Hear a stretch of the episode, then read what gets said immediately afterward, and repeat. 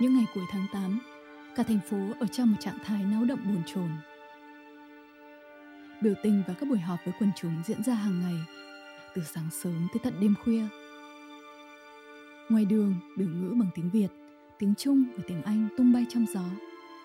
căng phồng, rúng động. Long live liberty. Tự do muôn năm. Independence or death. Độc lập hay là chết. Một nhóm trẻ con đang chơi lang thang trên phố, đứng dưới một cái biểu ngữ, chúng bần thần đánh vần từng chữ. Việt Nam to thế. À, Việt Nam to thế. Nhưng còn cái chữ sau, Việt Nam thì rõ rồi. Còn cái đuôi nghĩa là gì nhỉ? À, Việt Nam mẹ xề. Quả vậy, Việt Nam thật là to vì Việt Nam là mẹ xề. Biết đọc thích thật. Bởi ngay trước đó, thế hệ ông bà bố mẹ chúng tôi chứ chẳng đâu xa, ngoài tầng lớp tinh hoa ra, nào có mấy ai biết chữ. Thế mà lúc này đây, ai cũng đi họp, viết báo, giải truyền đơn, biểu tình rôm rả. Người ta khát khao thay đổi, hồi hộp ngóng chờ một điều kỳ diệu sắp thoát thai từ cái bụng mẹ xề của giải đất hình chữ S kia. Việt Nam to thế, Việt Nam mẹ xề. Việt Nam to the Vietnamese.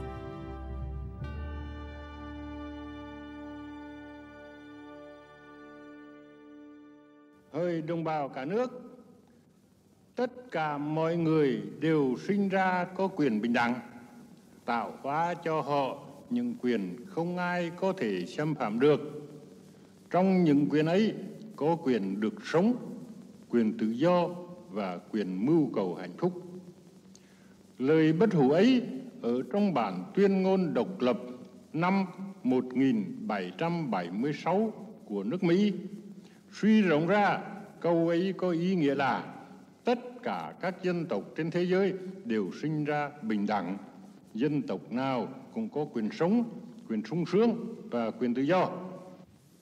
Bản tuyên ngôn nhân quyền và dân quyền của cách mạng Pháp năm 1791 cũng nói người ta sinh ra tự do và bình đẳng về quyền lợi và phải luôn luôn được tự do và bình đẳng về quyền lợi.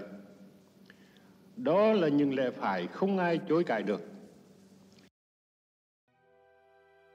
Đó cũng là những lẽ phải tất thảy mọi người Việt Nam đều cần hiểu rõ và ghi nhớ. Tuy nhiên, dường như ở thiên đường của chúng ta chưa có nhiều người từng đọc qua tuyên ngôn độc lập năm 1776 của Mỹ, cũng như tuyên ngôn nhân quyền và dân quyền của cách mạng Pháp năm 1791. Do đó, Oli Normal mới chủ ý làm tầm mới nhân dịp kỷ niệm 76 năm ngày Chủ tịch Hồ Chí Minh đọc bản tuyên ngôn độc lập. Tuy nhiên, như các bạn đều biết, ý tưởng thai ngén từ tháng 8 mà sản xuất lại gặp bao biên cố chắc trở. Đầu tiên, tác giả của tập này là anh Quy Tiên, thân rùa ưa nặng. Xưa nay ăn ở không hài hòa, không được lòng dân nên bài của anh ấy bị trượt peer review phải làm lại. Sau đó thì dịch bệnh bùng phát, phố phường thành bãi chiến trường. Tiêm Only ở Việt Nam mỗi người một ngả. Người thì hàng ngày đóng giả phi hành gia để đi ra trận đi tiêm. Người thì tất tả set up cho các cháu chào cờ online. Cứ thế chảy chật mãi đến giờ thì tới lượt tôi bận không ngóc đầu lên được. Vốn đã định gác lại để dành quốc khánh năm sau, nhưng ngày nào cũng có thính giả hỏi han, nhắn tin nên chúng tôi đành cố nốt. Thôi thì Tết độc lập qua rồi, lại có Tết dương lịch sắp đến. Và sau 2 năm làm podcast, lần đầu tiên tôi mới gom được đủ mặt anh Tài về đây bốc phét cho các bạn nghe. Hôm nay chúng ta có anh Lê Quang, kiến trúc sư Bỉ, con rùa Quy Tiên, con robot Ngọc Hải và Huyền Trang, nhà khoa học hay đùa cợt. Toàn là những gương mặt yêu nước. Vậy thì mặc dù có rất nhiều nhắn nhủ thở than, kèm thêm một thông báo đặc biệt quan trọng, nhưng mà thôi tôi sẽ để đến cuối, vì tôi biết các bạn nóng ruột lắm rồi. Thế bây giờ lại mời các bạn chui vào lỗ zoom 4 chiều của Only Normal đi tìm hiểu về một văn kiện mà theo lời Thomas Jefferson thay nghiền trong nó số phận của cả thế giới. Chào các anh em. Chào Vân. Hello, xin chào Vân. Chào Vân, xin chào chị Vân. Ôi anh Tiến ơi, hôm trước trong lúc ngồi research về space governance thì em mới xem một cái debate các ông ấy cãi nhau xem là có nên lên sao hỏa xây Martian colony hay không. Thì một bên là một ông tiến sĩ ở NASA ở phe ủng hộ, bên kia là Robin Hanson phản đối, kêu là cái kế hoạch đấy về mặt kinh tế nó không khả thi một tí nào cả. Thì Robin Hanson là cái nhà kinh tế học mà nghĩ ra cái ờ, Great Filter Theory để mà giải thích Fermi Paradox á hả?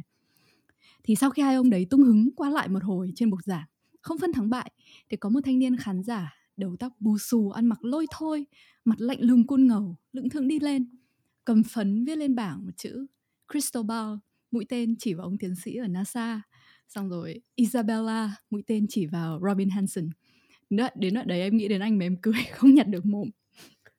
À, nhưng, nhưng mà tại sao lại thế? À, đấy, cậu còn nhớ mấy tháng trước anh Tiến có chuẩn bị một đống tài liệu cho tập này không? Đây đây, cậu đọc lên, to lên cho mọi người nghe. Ok. Thay mặt cho anh Quy Tiên, bây giờ các bạn cùng nghe nhé. Thưa nhà vua Ferdinand và hoàng hậu Isabella, tôi viết lá thư này xin phép được trình bày lại toàn bộ chuyến du hành của tôi. Vào ngày thứ 33 sau khi rời Cadiz, tôi đến biển Ấn Độ và khám phá ra rất nhiều hòn đảo có rất nhiều người sinh sống. Thay mặt đức vua, tôi đã tuyên bố chủ quyền và phất cao ngọn cờ của người trên tất cả các vùng đất ấy. Không có bất kỳ ai phản đối. Hòn đảo có tên Huana cũng như những hòn đảo khác trong khu vực lân cận, cực kỳ màu mỡ. Đảo có vô số bến cảng ở tất cả các phía, rất an toàn và rộng lớn so với bất kỳ bến cảng nào tôi từng thấy. Trên đảo có nhiều con sông rộng và phù hợp cho nông nghiệp, bên cạnh đó là những dãy núi cao trùng điệp. Tất cả những hòn đảo này đều rất đẹp, với hình dạng khác nhau, giao thông thuận tiện và vô số các loại cây lớn, vươn tới tận các vì sao.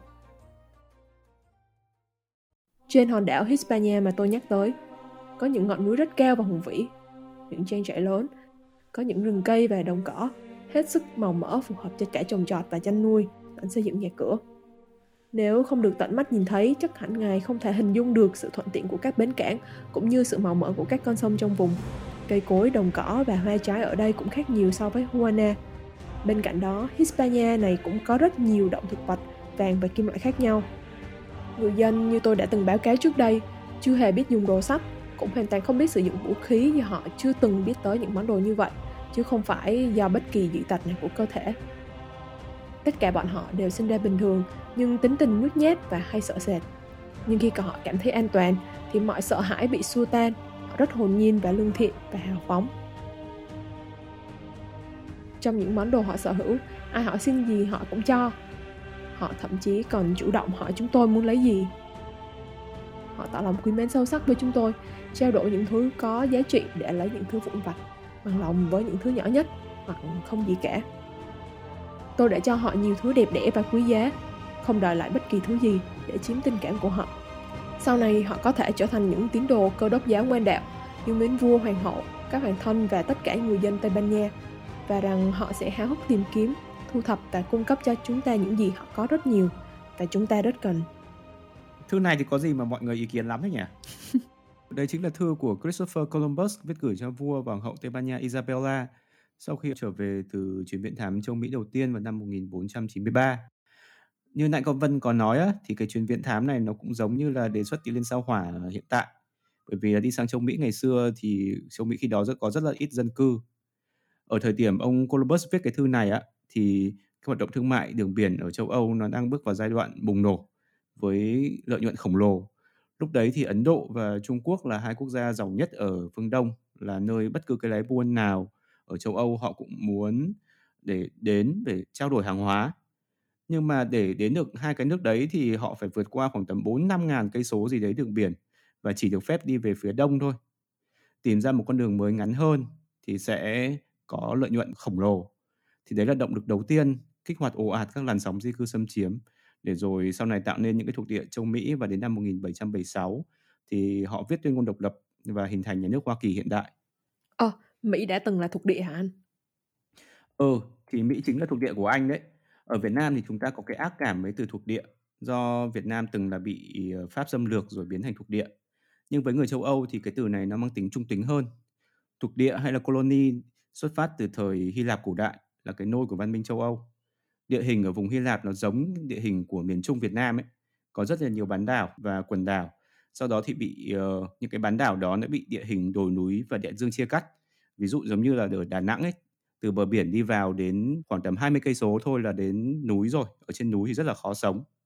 Thì do đó thì khi những cái thành bang lớn như là Athens họ phát triển và họ muốn mở rộng thì họ không có đất để mở rộng nhiều vào trong đất liền. thì họ chỉ có một con đường là uh, sẽ dùng thuyền đưa một bộ phận người di cư sang các đảo và bán đảo ở gần đó, uh, lập nên những cái vùng đất định cư, những cái làng mạc mới. Mỗi một vùng đất đó thì được gọi là một thuộc địa, vẫn có liên hệ mật thiết và nhận sự bảo vệ của cái lãnh thổ gốc. trường hợp Mỹ và là thuộc địa của Anh nó rơi vào trường hợp như vậy.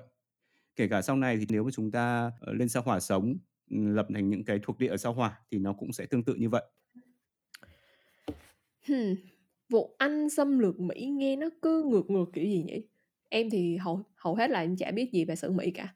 À, khai sáng em đi tìm. Ok, nhưng mà đèn pha nào thì dọi đủ sáng bây giờ. Đúng là Mỹ là hiện nay là quốc gia giàu mạnh nhất của đất, gần như là siêu cường duy nhất. Nhưng mà cách đây hơn 300 năm thì cái vùng đất là bây giờ là Hoa Kỳ á, nó chỉ là những cái vùng đồng cỏ và rừng rậm toàn bò thôi. Khi có cả vùng khi đó thì cả cái vùng Bắc Mỹ rộng lớn chỉ có khoảng chục triệu người da đỏ sinh sống. Và chỉ đến khi mà ông Columbus ông ấy tìm thấy châu Mỹ thì người châu Âu mới bắt đầu ồ ạt di cư sang rồi xâm chiếm. Trong đó thì người Tây Ban Nha và người Bồ Đào Nha thì họ tập trung vào miền Trung và miền Nam. Còn người Anh rồi người Pháp thì họ tập trung lên khai phá ở miền miền Bắc Hoa Kỳ. Ừ, vì cái vụ Columbus này mà người ở thế kỷ 15 gọi châu Mỹ là New World hay là Tân Lục Địa để phân biệt với cái Old World là cựu lục địa ở châu Âu. Thực ra thì cái sự phát hiện ở đây cũng chỉ mang một ý nghĩa rất là tương đối thôi. Trước Columbus thì loài người đã định cư tại châu Mỹ từ lâu lắm rồi. À, có thể kể đến những cái nền văn minh vĩ đại như là Mayan hay là Aztec. Nhưng mà suốt mấy nghìn năm thì họ không hề có sự liên hệ nào với um, đại lục Á Âu cả. À, cái sự phát hiện của Christopher Columbus thì nó đã tạo ra một cái bước ngoặt lớn cho lịch sử. Nó mở ra một cái kỷ nguyên xâm chiếm và khai phá của người châu Âu đối với lục địa châu Mỹ. Bởi vì hồi đấy châu Âu vốn là đất chật, người đông, lại còn thêm rất nhiều các thể loại bệnh tật và nạn đói. Cho nên việc mà tìm ra một cái châu lực nó hoàn toàn mới mẻ có đất đai và tài nguyên mênh mông khí hậu và thổ nhưỡng nó rất phù hợp cho nông nghiệp thì cái này nó như là một cái liều thuốc thần cho các quốc gia châu Âu. Ờ, nhưng mà hồi đấy châu Mỹ uh, vẫn còn có người da đỏ nữa đúng không hả em? Thế thì người châu Âu thì đã người ta đã chiếm châu Mỹ như thế nào? Đúng rồi anh. Khi đó thì người bản địa ở Bắc Mỹ chúng ta vẫn gọi là người thổ dân da đỏ ấy. Họ vẫn đang sinh sống trong những cái thị tộc bộ lạc chưa hình thành nhà nước không có một cái thống kê chính xác nào dân số của người bản địa lúc đó là bao nhiêu nhưng mà người ta ước tính là có khoảng tầm 5 đến 10 triệu người là một con số rất là nhỏ cho một cái châu lục rộng đến gần 20 triệu km vuông. Các bộ lạc này cũng hầu hết sống bằng hình thức là du mục, săn bắt hái lượm, không hình thành các khu định cư lớn. Điều này khiến cho các quốc gia châu Âu có thể coi toàn bộ Bắc Mỹ là những cái vùng đất vô chủ và họ tự ý tuyên bố chủ quyền. Thì cái cách thức mà các quốc gia châu Âu họ xâm chiếm ở thời kỳ này là có mấy bước. Bước một là họ sẽ tổ chức cái đoàn nhỏ đi khảo sát và lựa chọn địa điểm di cư. Mỗi một địa điểm di cư sẽ là một khu thuộc địa sau này. Những cái địa điểm đó thì sẽ cần phải gần biển hoặc sông lớn để thuyền bè từ châu Âu có thể sang tận nơi. Sau đó thì sẽ cần phải gần nguồn nước ngọt này, gần nguồn động vật hoặc là hải sản để săn bắn, rồi có đất đai màu mỡ và rộng lớn để canh tác. Khi mà họ chọn được những cái địa điểm ưng ý rồi thì họ sẽ xin một sắc lệnh của nhà vua để mở thuộc địa nếu nhà vua đồng ý thì vùng thuộc địa mới sẽ được coi là một phần lãnh thổ của vương quốc và được nhà vua bảo vệ nếu bị tấn công. Bù lại thì trong tương lai nhà vua sẽ có quyền thu thuế nếu thuộc địa phát triển lớn mạnh. Sang bước tiếp theo thì họ sẽ tổ chức những cái đoàn di cư thường gồm vài chục đến vài trăm người. Trong đó sẽ có đủ các thành phần gồm cả nông dân này, thợ thủ công này, cha xứ, lái buôn này. Tiếp tục bước tiếp theo nữa là cái đoàn người di cư ấy họ sẽ mang theo một số lương thực dự trữ này, công cụ lao động lên những cái chuyến thuyền, những cái chuyến tàu, thường là những cái thuyền ờ, cỡ nhỏ nhỏ vừa vừa thôi, khá là chật. Rồi họ lên đường để sang từ châu Âu sang châu Mỹ trên một cái hành trình nó kéo dài thường từ 6 đến 12 tuần lễ. Trên cái hành trình đó bởi vì là thuyền rất là nhỏ, không chứa được nhiều thức ăn cho nên là họ chỉ được ăn rất là ít và rất là nhiều người đã chết vì đói rồi bệnh tật con đường từ châu Âu sang châu Mỹ cũng có rất là nguy hiểm, có rất là nhiều bão và có phải đi qua cái những cái vùng nguy hiểm như là Tam giác Bermuda chẳng hạn, làm cho rất là nhiều tàu đã bị mất tích.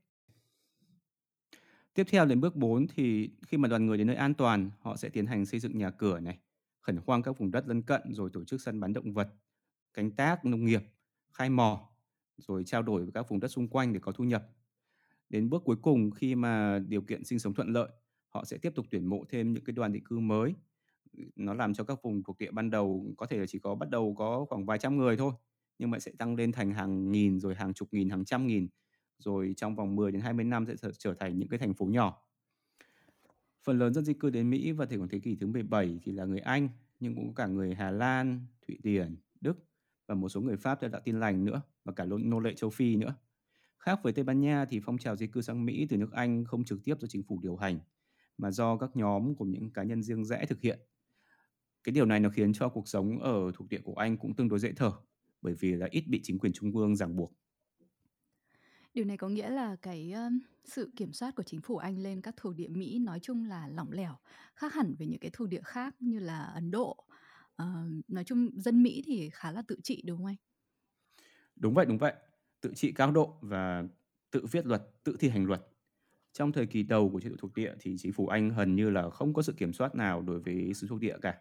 Tất cả các ừ, xứ thuộc địa này ngoại trừ bang Georgia đều được vua ủy quyền cho một số công ty cổ phần hoặc là một vài cá nhân phát triển các công ty và các địa chủ này thì có toàn quyền thay thế chính quyền Anh, quản lý vùng đất và thực thi pháp luật. Điều này khiến cho các thuộc địa, họ tự coi mình là những quốc gia nhỏ trong đế quốc Anh và chỉ có quan hệ hết sức lỏng lẻo với chính quyền trung ương ở London. Những người đi khai hoang thì họ thừa hưởng cái truyền thống đấu tranh giành tự do chính trị ở nước Anh thì đã đưa ra những khái niệm tự do và hiến trương đầu tiên của những cái vùng đất đầu tiên được khai phá như là Virginia.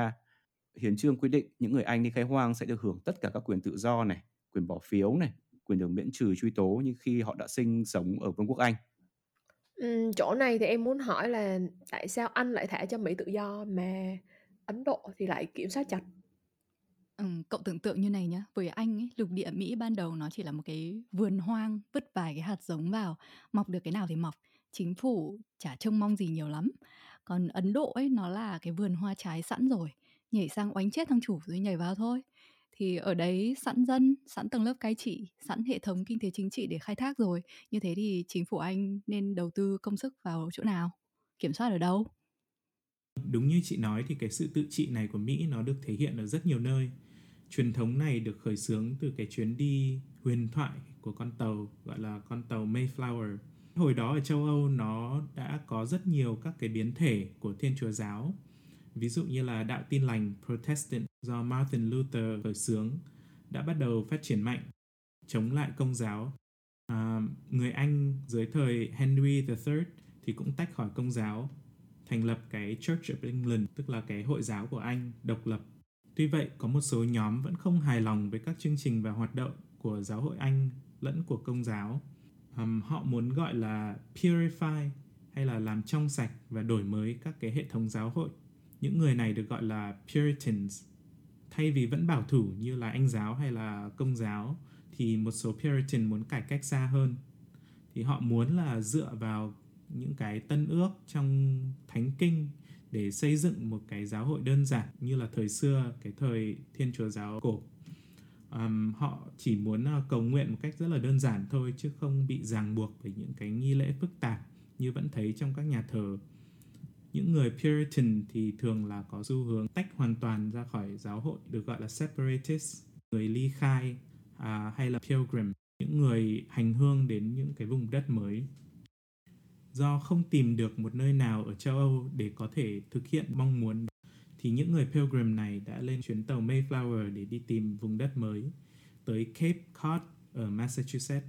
Cái đoàn này thì nó toàn là dân thường thôi, à, hoàn toàn là không có kiểu vua chúa quý tộc gì cả. Tất cả mọi người được coi là ngang nhau thì trước khi lên bờ 41 hành khách nam, chủ gia đình, đàn ông độc thân và cả đầy tớ nam thì cũng đã ký kết cái Mayflower Compact, hay gọi là điều lệ Mayflower, thể hiện cái tinh thần tự do dân chủ thiết lập ở cái vùng thuộc địa mới này.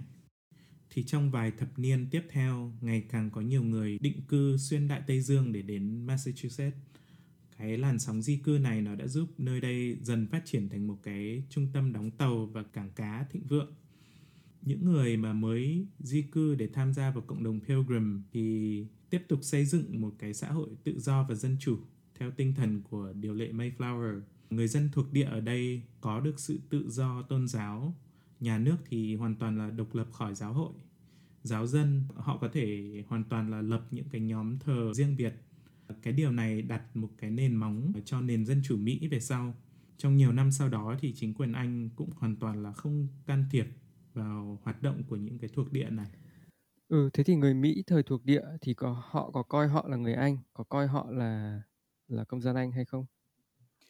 Ừm, có đấy anh. Chúng ta đều biết là thời điểm người Anh bắt đầu khai phá Bắc Mỹ thì họ đang trên con đường trở thành siêu cường số một thế giới. Ờ, chúng ta hay nói là mặt trời không bao giờ lặn trên lãnh thổ đế chế Anh nữa. Rất nhiều người Anh di cư sang Mỹ thì họ vẫn giữ cái niềm tự hào mình là con dân của đế quốc số một thế giới.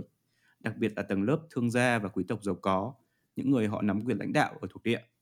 Điển hình như là Benjamin Franklin, người được coi là người Mỹ đầu tiên có chân dung được in trên tờ 100 đô la của Mỹ ấy, là người duy nhất ký tên vào ba cái văn kiện quan trọng nhất đem lại nền độc lập của nước Mỹ là tuyên ngôn độc lập, hiệp ước đồng minh Pháp Mỹ và hiến pháp Hoa Kỳ.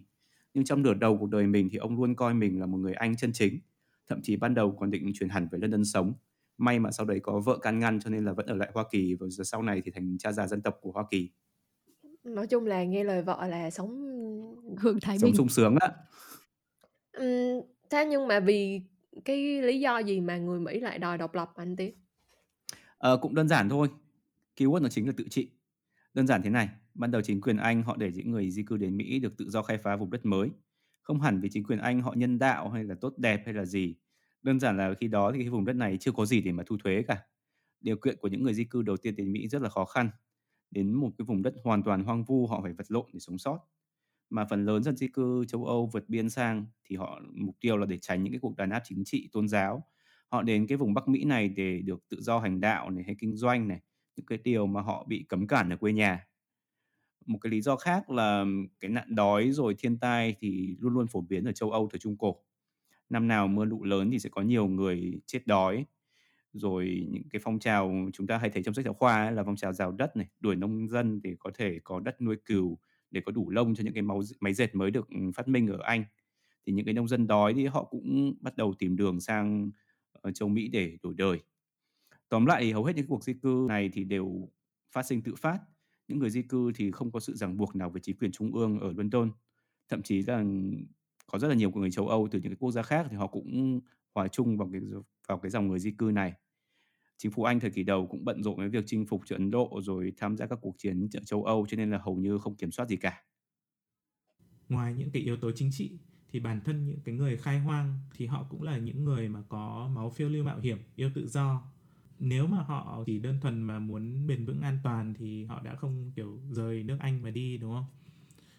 Do đó là khi họ tụ họp với nhau ở những cái vùng đất mới, họ đã gây dựng nên những cái cộng đồng tương đối phóng khoáng và tự do. Một ví dụ là vùng Massachusetts. À, lúc ban đầu thì chính quyền Anh đã giao quyền quản lý ở đây cho một cái công ty gọi là Massachusetts Bay khi đó thì toàn bộ quyền lực trong vùng nằm trong tay khoảng 10 thành viên ban đầu của công ty. Ban đầu thì họ cũng khá là chuyên quyền, nhưng không bao lâu sau thì những cái người khai hoang khác họ đòi hỏi là mình cũng muốn là có tiếng nói hơn trong các cái chính sách công. Nếu không thì họ sẽ di cư hàng loạt sang các cái hội thuộc địa liền kề mà có chế độ dân chủ hơn. Thì đây mà cái hình thức mà ngày nay chúng ta vẫn gọi vui là bỏ phiếu bằng chân. Với cả chúng ta cũng cần chú ý đến những cái hoàn cảnh của các thuộc địa lúc này họ thường là những cái nhóm có một vài trăm người uh, di chuyển đến sống ở một vùng đất hoàn toàn hẻo lánh với rất ít hỗ trợ và lương thực dự trữ. Uh, họ phải đảm bảo tự cung tự cấp tự sản xuất hàng hóa thiết yếu của mình. Uh, không chỉ vậy mà họ phải đối mặt với nhiều những cái kẻ thù hết sức nguy hiểm. Đáng sợ nhất thì có thể nói là mùa đông dài và khắc nghiệt. Trong cái giai đoạn mùa đông thì hầu như là không thể canh tác không thể săn bắn hay là buôn bán được um, họ thậm chí phải tích trữ cả năm để có thể chuẩn bị cho mùa đông nếu không sẽ bị chết đói hoặc là chết rét ngoài ra thì có những cái mối đe dọa khác như là thú dữ cướp biển thổ dân da đỏ và các cái thuộc địa thù địch khác Um, do đó thì các cái thuộc địa họ cần thu hút càng nhiều nhân lực càng tốt. Có càng nhiều nhân lực thì cái khả năng sản xuất và tự vệ của thuộc địa sẽ tăng lên. Ở đấy, như người ta thường nói á, nuôi con gì lớn rồi cũng dành để thịt thôi. Sau hơn 100 năm thả nổi cho thuộc địa tự sinh tự diệt, đến cuối thế kỷ thứ 17, đầu thế kỷ thứ 18, khi mà các thuộc địa bắt đầu trở nên đông đúc và giàu có thì mẫu quốc Anh bắt đầu tính đường khai thác thuộc địa một cách triệt để hơn. Và để khai thác triệt để thì họ bắt đầu bằng việc là siết dần sự quản lý. Đến thập niên 1670 thì hoàng gia bắt đầu bãi bỏ hiến trương tự trị của công ty Vịnh Massachusetts là một trong những cái thuộc địa quan trọng nhất. Rồi sau đó uh, dần dần dần dần đưa thống sứ của hoàng gia uh, sang cai trị từng cái thuộc địa một. Những cái vị thống sứ này thì sử dụng mệnh lệnh hành chính để đánh thuế, rồi áp dụng nhiều biện pháp cứng rắn khác để bỏ tù tất cả những ai phản đối. Đến đầu thế kỷ thứ 18 thì Hoàng gia Anh đã quản lý trực tiếp hầu như tất cả các thuộc địa ở Bắc Mỹ. Nhưng song song với hệ thống quan chức do nhà vua cử sang thì vẫn tồn tại các hội đồng do cư dân bầu nên. Các bang thuộc địa từ đó hoạt động giống những cái tiểu quốc gia, trong đó thì người đứng đầu nhánh hành chính là thống sứ, được vua Anh bổ nhiệm, hoạt động đại diện cho quyền lợi của chính quyền trung ương. Song song với đó thì là quốc hội thuộc địa, do người dân thuộc địa bầu ra. Người dân ở đây là những người đàn ông, da trắng và có của cải. Quốc hội thuộc địa có quyền bỏ phiếu về thuế, rồi chi tiêu, rồi quyền duyệt các luật do thống sứ đề xuất và đề xuất các dự luật khác để thông qua. Quốc hội thuộc địa đã sử dụng những quyền này để giám sát quyền lực của thống sứ này, cân bằng quyền lợi giữa chính quyền trung ương và nhu cầu của người dân ở thuộc địa. Những biện pháp này thì rõ ràng là không được người dân thuộc địa chào đón. Dân thuộc địa vốn gốc là dân di cư, như đã nói ở trên là họ đến đây với ước mơ đổi đời. Họ khi mà họ đến đây thì cái vùng đất này chưa có cái gì cả. Họ dùng chính máu rồi mồ hôi nước mắt của mình để xây dựng nên những cái thành phố rồi làng mạc mới. Họ rất là tự tin đây chính là cái vùng đất của mình do mình xây dựng nên. Chứ không phải do một cái ông vua hay bà chúa nào ban phát cho do đó, so với ở châu âu thì các lý tưởng về quyền tự do cá nhân, các khái niệm về dân chủ được phổ biến một cách nhanh chóng và sâu rộng hơn nhiều trong phần đông dân số Đến đầu thế kỷ thứ 18 thì nước Anh cũng liên tiếp rơi vào những cái cuộc chiến kế vị với các thế lực lớn khác ở châu Âu, nổi bật là Pháp. Trong các cuộc chiến này thì London thấy cần phải xây dựng một cái mô hình đế quốc mới, mang tính chất tập quyền nhiều hơn để chia sẻ những cái chi phí vận hành của đế chế. Tức là tóm lại là thuộc địa phải trả tiền nhiều hơn, đóng góp nhiều hơn cho mậu quốc. Trái lại thì các thuộc địa vốn từ lâu đã quen với sự độc lập. Giờ thì mong muốn là được độc lập nhiều hơn chứ không phải là bây giờ bị muốn bị kiểm tỏa nhiều hơn, đóng thuế nhiều hơn. Do vậy nên họ phản kháng Ừ, như vậy là 13 thuộc địa Mỹ đang tự trị cao độ thì lại bị chính phủ Anh đánh thuế. Nên là một có một loạt các cái mâu thuẫn nó đã xảy ra. Anh nhớ là có mấy cái sự kiện như là Molas Act, đạo luật mật đường, cấm nhập khẩu rượu rum và áp mức thuế cao đối với các cái sản phẩm như là mật đường, lụa hoặc là cà phê. Đạo luật tiền tệ thì cấm các cái bang thuộc địa phát hành tiền giấy và buộc chính quyền thuộc địa phải cung cấp chỗ ở cho quân lính của nhà vua. Nếu mà không cung cấp được thì là quân lính có thể chiếm nhà dân để mà ở.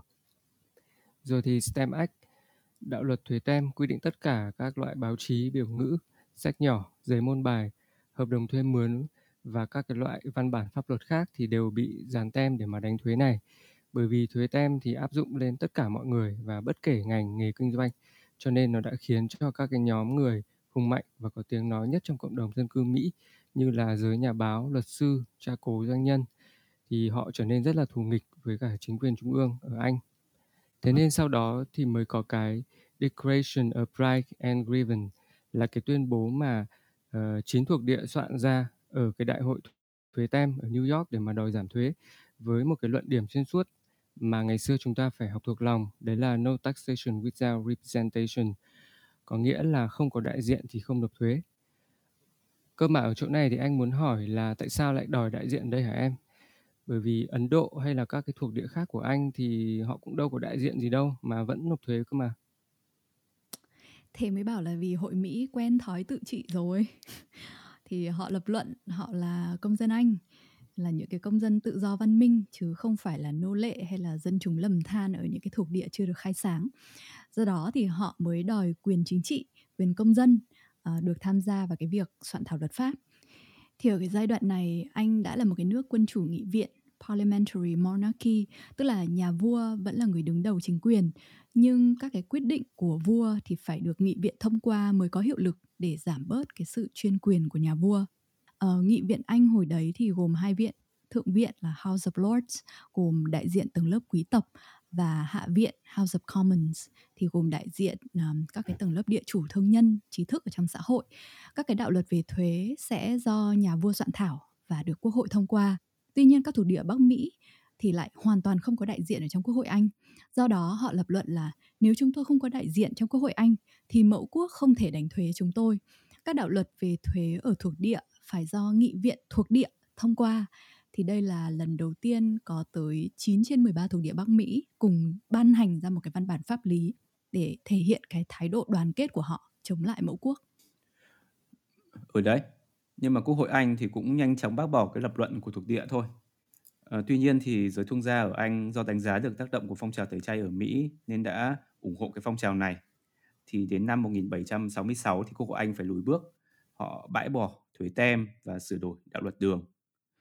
Nhưng đồng thời thì để xoa dịu những người ủng hộ chế độ trung ương tập quyền và cũng để dàn mặt thuộc địa, Quốc hội uh, Anh cũng đồng thời thông qua đạo luật tuyên bố quyền lập pháp Declaratory Act khẳng định là Quốc hội Anh có quyền ban hành luật pháp đối với tất cả các thuộc địa trong mọi trường hợp. Các thuộc địa chỉ được tạm thời miễn thi hành nếu mà có khủng hoảng.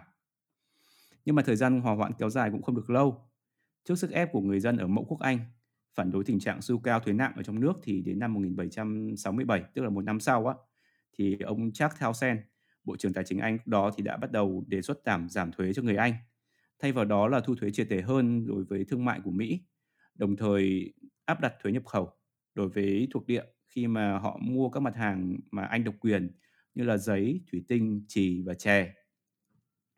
Như vậy là thay vì đánh thuế các mặt hàng từ thuộc địa xuất sang Anh thì bây giờ chính quyền Anh họ chơi cái trò là đánh thuế vào các mặt hàng độc quyền Anh xuất sang Mỹ mà Mỹ không có nguồn hàng thay thế. Điều này đã, đã bẻ gãy cái lập luận no taxation without representation của thuộc địa.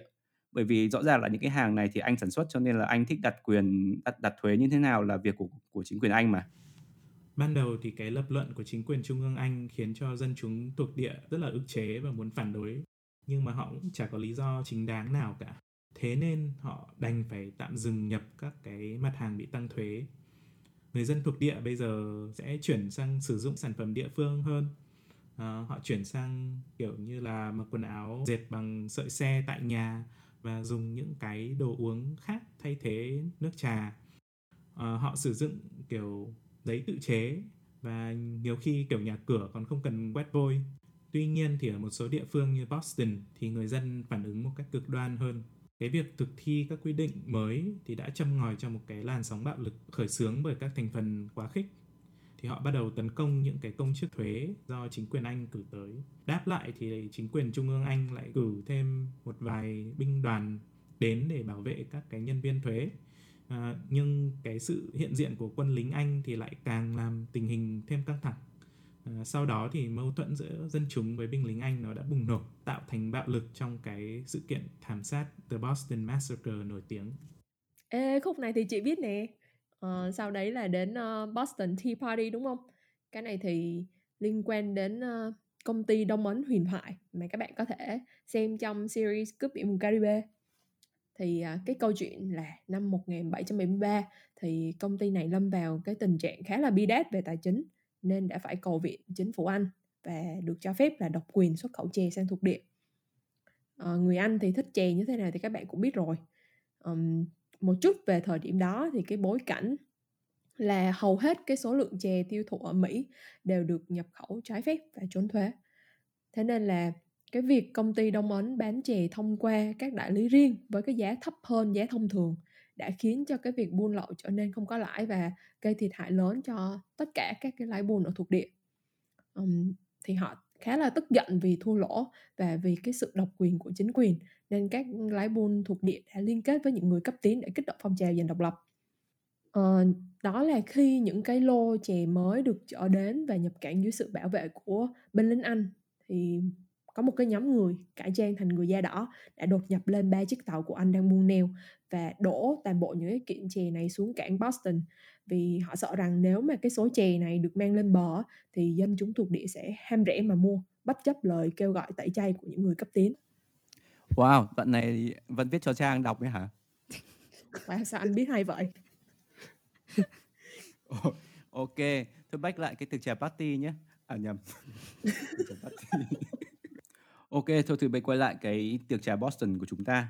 Chính quyền Anh thì gần như là rất là khó nuốt với cái tiệc trà này. Khi mà công ty Đông Ấn đang thực thi cái đạo luật do Quốc hội ban hành, có nghĩa là họ hành động của họ là hoàn toàn hợp pháp, thì việc phá hủy số chè nếu mà không bị trừng phạt thì chính quyền Anh coi như là tự nhận với thế giới là họ không kiểm soát được thuộc địa.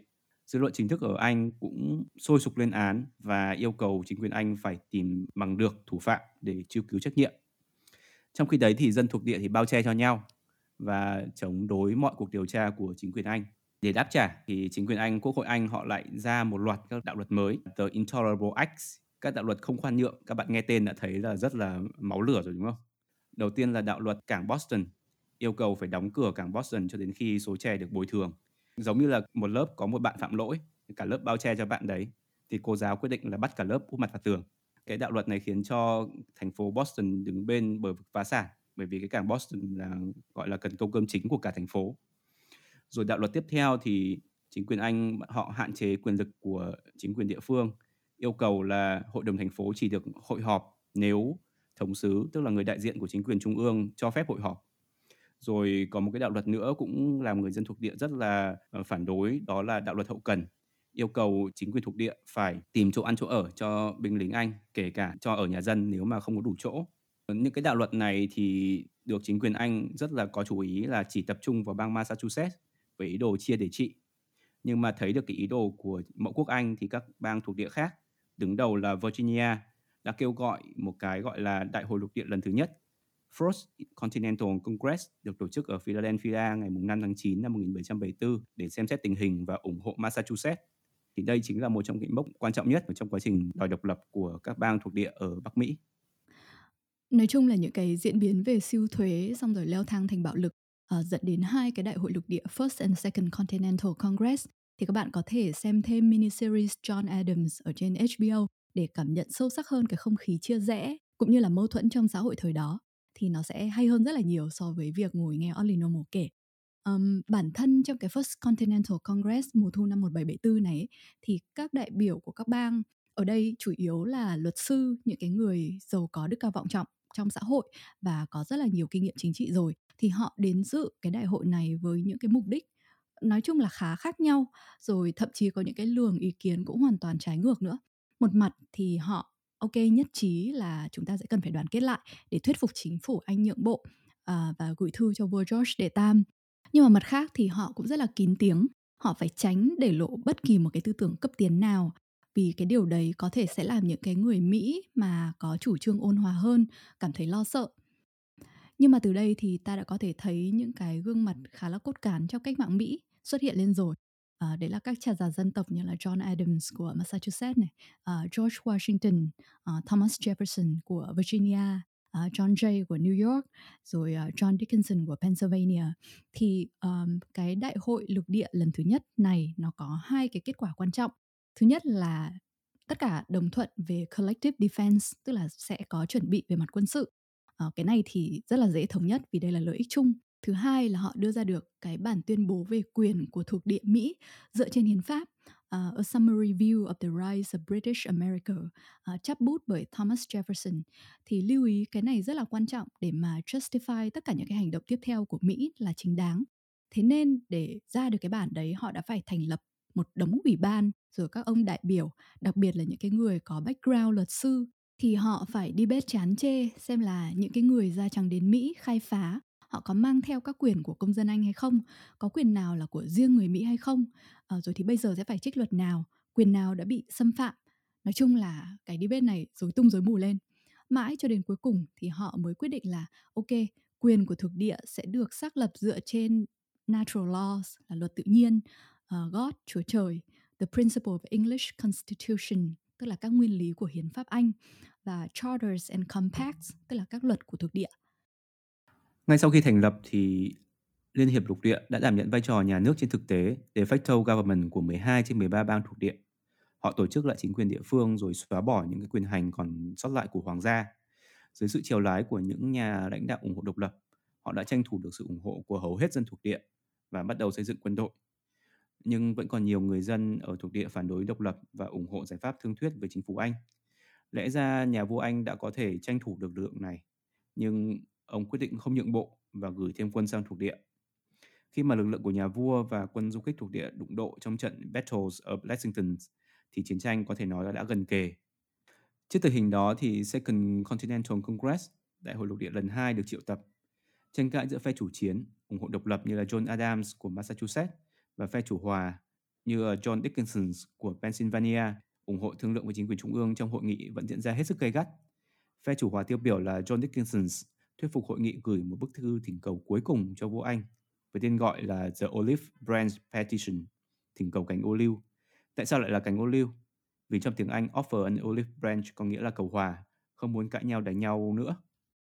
Ở trong phim John Adams ấy, cái khúc mà Congress vote để pass resolution gửi Olive Branch petition này, em nhớ có một cái đoạn là ông John Adams, ông ấy cãi nhau với Dickinson. Nóng lòng muốn Congress phải cứng rắn lên chứ không được quỵ lụy chính quyền Anh nữa, bởi vì tình hình ở quê nhà ông ý ở Massachusetts thì đang đầy máu lửa rồi thế nên khi mà các đại biểu bắt đầu vote ông Adams ông ấy tím mặt khi mà thấy cả Pennsylvania và Virginia tức là bên Ben Franklin à, với cả Richard Henry Lee, Thomas Jefferson là những cái người cùng có mindset độc lập nhưng mà vẫn vote yes là nên đi cầu hòa tiếp. Thì ở đây có thể thấy là tư tưởng của mỗi người là một chuyện nhưng mà real politics thì nó lại là chuyện khác như Ben Franklin có nói về Adams ngay sau đó ấy, thì politics is the art of the possible. Họ vẫn phải tập trung vào lợi ích của bang mình để mà thương lượng. Uh, tuy nhiên trước những cái diễn biến căng thẳng liên tiếp trên chiến trường thì uh, hội nghị cũng phải đưa ra một cái quyết định dứt khoát thì cuối cùng họ đồng ý với cái motion của John Adams về việc tiến hành chiến tranh và chỉ định George Washington làm tổng tư lệnh quân đội lục địa Continental Army. Ừ, còn cái thỉnh cầu cánh ô liu tại đại hội lục địa hai lần này thì vua George đệ tam thậm chí còn không thèm trả lời, mà ban hành luôn một cái bản tuyên bố về tình trạng phản loạn, Proclamation of Rebellion, lên án cuộc nổi dậy của dân thuộc địa và gửi thêm quân đội sang. Hành động quyết tâm dùng vũ lực để đàn áp, bắt thuộc địa phục tùng. Ai kháng cự sẽ bị treo cổ, với tội phản quốc này đã đẩy Congress vào tình thế không thể lùi được nữa. được tuyên bố độc lập được đưa ra để debate. Vào tháng 6 năm 1776 thì đại hội vẫn còn cãi nhau lào ầm ĩ nhưng đến đại hội lần thứ hai thì đại hội đã nhanh chóng chấp nhận đề xuất của John Adams thành lập một ủy ban 5 người để soạn thảo tuyên ngôn độc lập. Trong trường hợp là đại hội sẽ bỏ phiếu thuận, ủy ban này gồm có John Adams của Massachusetts, Benjamin Franklin của Pennsylvania, Thomas Jefferson của Virginia, Robert Livingston của New York và Roger Sherman của Connecticut. Chính xác thì là có ba cái ủy ban đúng không anh? Một cái ủy ban đầu tiên là để soạn Articles of Confederation, tức là điều khoản hợp bang. Thì cái này nó là hiến pháp định chế đầu tiên của Liên hiệp 13 bang. Mà lúc đấy là họ claim họ là 13 bang độc lập, có chủ quyền và cái tên chung là Hoa Kỳ. Cái ủy ban thứ hai thì là để soạn ra Model Treaty, thì là kế hoạch ngoại giao để tìm kiếm đồng minh, đặc biệt là Pháp. À, hai cái ủy ban này thì là tối quan trọng và nó gấp rút sát sườn còn cái ủy ban soạn tuyên ngôn độc lập thì thật ra là cái bé nhất ít quan trọng nhất vào cái thời điểm nước sôi lửa bỏng đấy. Thì um, hội sử gia hay đùa là tuyên ngôn độc lập mỹ nó là the world's most famous subcommittee report là thế mà. Ừ thì đấy thì cái ờ, ý nghĩa của cái subcommittee này này thì nó theo tiếng Việt thì có thể hiểu nó là cái tiểu ban.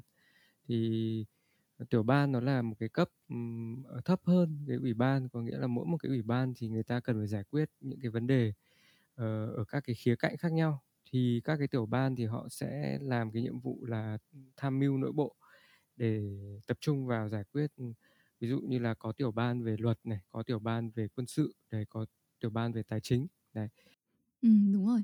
Um, bên cạnh đấy thì cũng có mấy cái chuyện ngoài lề ủy ban viết tuyên ngôn độc lập này rất là vui. Đấy là uh, bước đầu khi mà soạn tuyên ngôn ấy, thì có ba nhân vật đóng vai trò quan trọng uh, Thomas Jefferson này, John Adams và Ben Franklin. Thì câu hỏi là tại sao lại chọn ông Jefferson? Lúc ý mới có 31 tuổi để viết. Trong khi đấy thì cả Ben Franklin và John Adams đều là những cái nhân vật lão làng hơn. Thì uh, ông John Adams ông ấy bảo là vì tôi rất là aggressive trên chính trường nên là không được thiên hạ hâm mộ lắm. Với cả đang tham gia cùng một lúc hơn hai chục cái ủy ban rồi phải lo lương thực súng đạn để tiếp viện cho Washington nữa. Thế còn Ben Franklin ấy, thì cái này nó là tin vịt em nghe từ bọn mẽo thôi nhá. Là ông đấy vốn nổi tiếng vì hài hước châm biếm. Ông ấy toàn viết những cái như kiểu như là advice to a friend on choosing a mistress tức là làm thế nào để chọn bố ấy.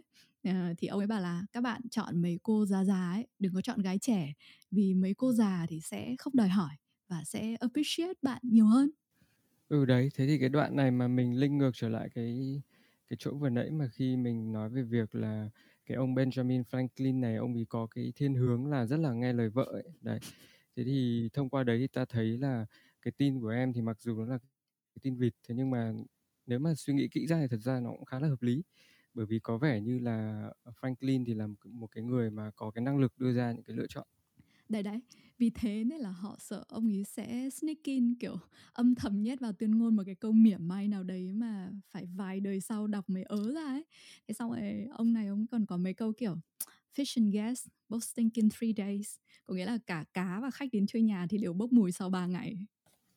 À, nhắc đến chuyện uh, thỉnh thoảng sneak in vài câu mỉa mai thì uh, các bạn thính giả của Only mà có nghe lại cái episode cũ hay là chính cái episode này thì các bạn cũng sẽ tìm ra đâu đó với cái sự tinh tế của các bạn thì tôi tin là các bạn sẽ tìm ra đâu đó những cái um, Easter eggs của uh, Benjamin Văn Nguyễn.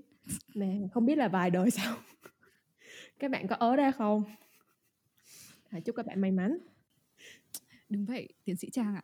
Mỗi lần đọc biographies của Ben Franklin là lại một nguồn cảm hứng rát rào trỗi dậy ông đấy này, ông còn có mấy này các người mà còn gọi tôi là tiến sĩ một lần nữa là tôi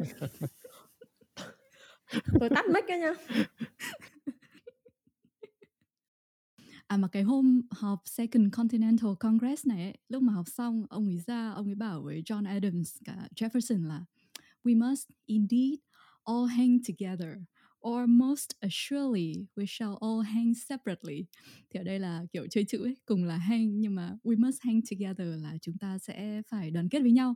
Còn không thì sẽ bị hang separately, có nghĩa là sẽ treo cổ từng tháng một. Nói chung là mỗi một lần đọc tha hồ ông bụng bị cười bởi vì mấy cái câu nói huyền thoại đấy. À, dừng chuyện nhí nhố quay lại chính luận thì uh, như có nhắc đến trong cái tập con rồng cháu tiên của anh Tiền ấy uh, nói đến cách mạng thì không thể nào không nhắc đến public discourse và propaganda tức là công luận và tuyên truyền. Thì đầu tiên công nghệ in ấn và báo chí nó đã đến Mỹ từ rất sớm bởi vì họ thừa hưởng cái truyền thống lâu đời từ châu Âu từ cái thời cải cách Reformation của Martin Luther. Um, thì hồi đấy cái việc in Bible và các cái sách giáo lý vấn đáp cho dân chúng nó đã rất là lan rộng rồi. Hoặc là Ờ, ở Mỹ thì họ cũng tiếp thu cái truyền thống báo chí của Anh. Đến thời điểm thế kỷ 18, cách mạng Mỹ này thì nó đã có khoảng đâu đấy tầm 37 tờ báo chính ở các thuộc địa. Rất là nhiều trong số đó mô phỏng theo format của London Newspaper. À, đặc biệt là ở New England, nơi mà có rất là nhiều tờ báo này, nhà in rồi lại một cái lượng độc giả rất là lớn, kèm theo vô số quán cà phê là nơi mà người ta hội họp bàn luận chính trị vô cùng sôi nổi. Nghe Vân nói đến Bible và New England thì tự nhiên đầu tớ nó nhảy đến ngay kinh thánh y khoa đó là New England Journal of Medicine là một cái tạp chí. Thì cũng lần đầu tiên xuất bản ở Mỹ vào những năm 1812 um, ờ, đầu tiên là do một cái bác sĩ ở Boston là John Warren uh, chủ trì. Ngày nay thì nó uh, đang được tiếp quản bởi uh, Massachusetts Medical Society. Đây là một cái một trong những cái tổ chức uh, y khoa lâu đời nhất ở Mỹ nói riêng và thế giới nói chung. Ừ, đấy, thì nói chung là không phải chỉ có mỗi New England, ờ, ở Pennsylvania chẳng hạn thì Ben Franklin chính ông ấy là một cái cây bút rất nổi tiếng. Ờ, rồi ông ấy lại là postmaster, tức là vận hành một cái doanh nghiệp in ấn xuất bản lớn, điều phối sách báo lưu thông trong cộng đồng. Ờ, cũng có nghĩa là ông ấy có rất là nhiều ảnh hưởng lên dư luận. Thì um, tầm tháng 1 năm 1776 có một cái tác phẩm propaganda làm cho dân chúng xôn xao. Đấy là một cái pamphlet tên là Common Sense của Thomas Paine. Ông Tommy Paine này vốn là người Anh, mới sang Mỹ tầm cuối năm 74 thôi, nhờ một cái lá thư của Ben Franklin. Sau đấy thì ông ấy trở thành editor ở um, Pennsylvania Magazine Uh, cho đến năm 75 thì ông ấy bắt đầu viết Common Sense và vì được Franklin ủng hộ giật dây nên nó được phát hành rộng rãi ở rất là nhiều nơi, đặc biệt là Philadelphia là nơi diễn ra Continental Congress thì cái pamphlet này nó có bốn mục chính. Số 1 là về ờ, nguồn gốc thiết kế của nhà nước và hiến pháp Anh. Số 2 là về thể chế quân chủ và chế độ cha truyền con nối. À, thứ ba là bàn luận về tình hình chính trị ở Mỹ và cuối cùng là khả năng tương lai Mỹ có thể làm gì và nên làm gì.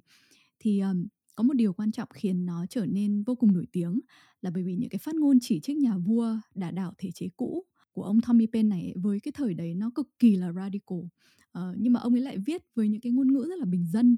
Bởi vì cái thời đấy những cái người thuộc tầng lớp elite như là John Adams hay là Thomas Jefferson thì bất cứ một cái gì họ viết ra thư từ cá nhân thôi thì cái ngôn ngữ nó cũng vô cùng trau chuốt ừ, toàn là dùng từ khó nên là dân thường đọc thường là không hiểu.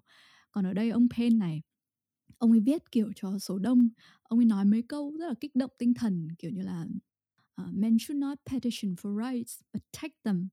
Uh, có nghĩa là chúng ta không nên tình cầu để xin các quyền mà phải tự đoạt lấy.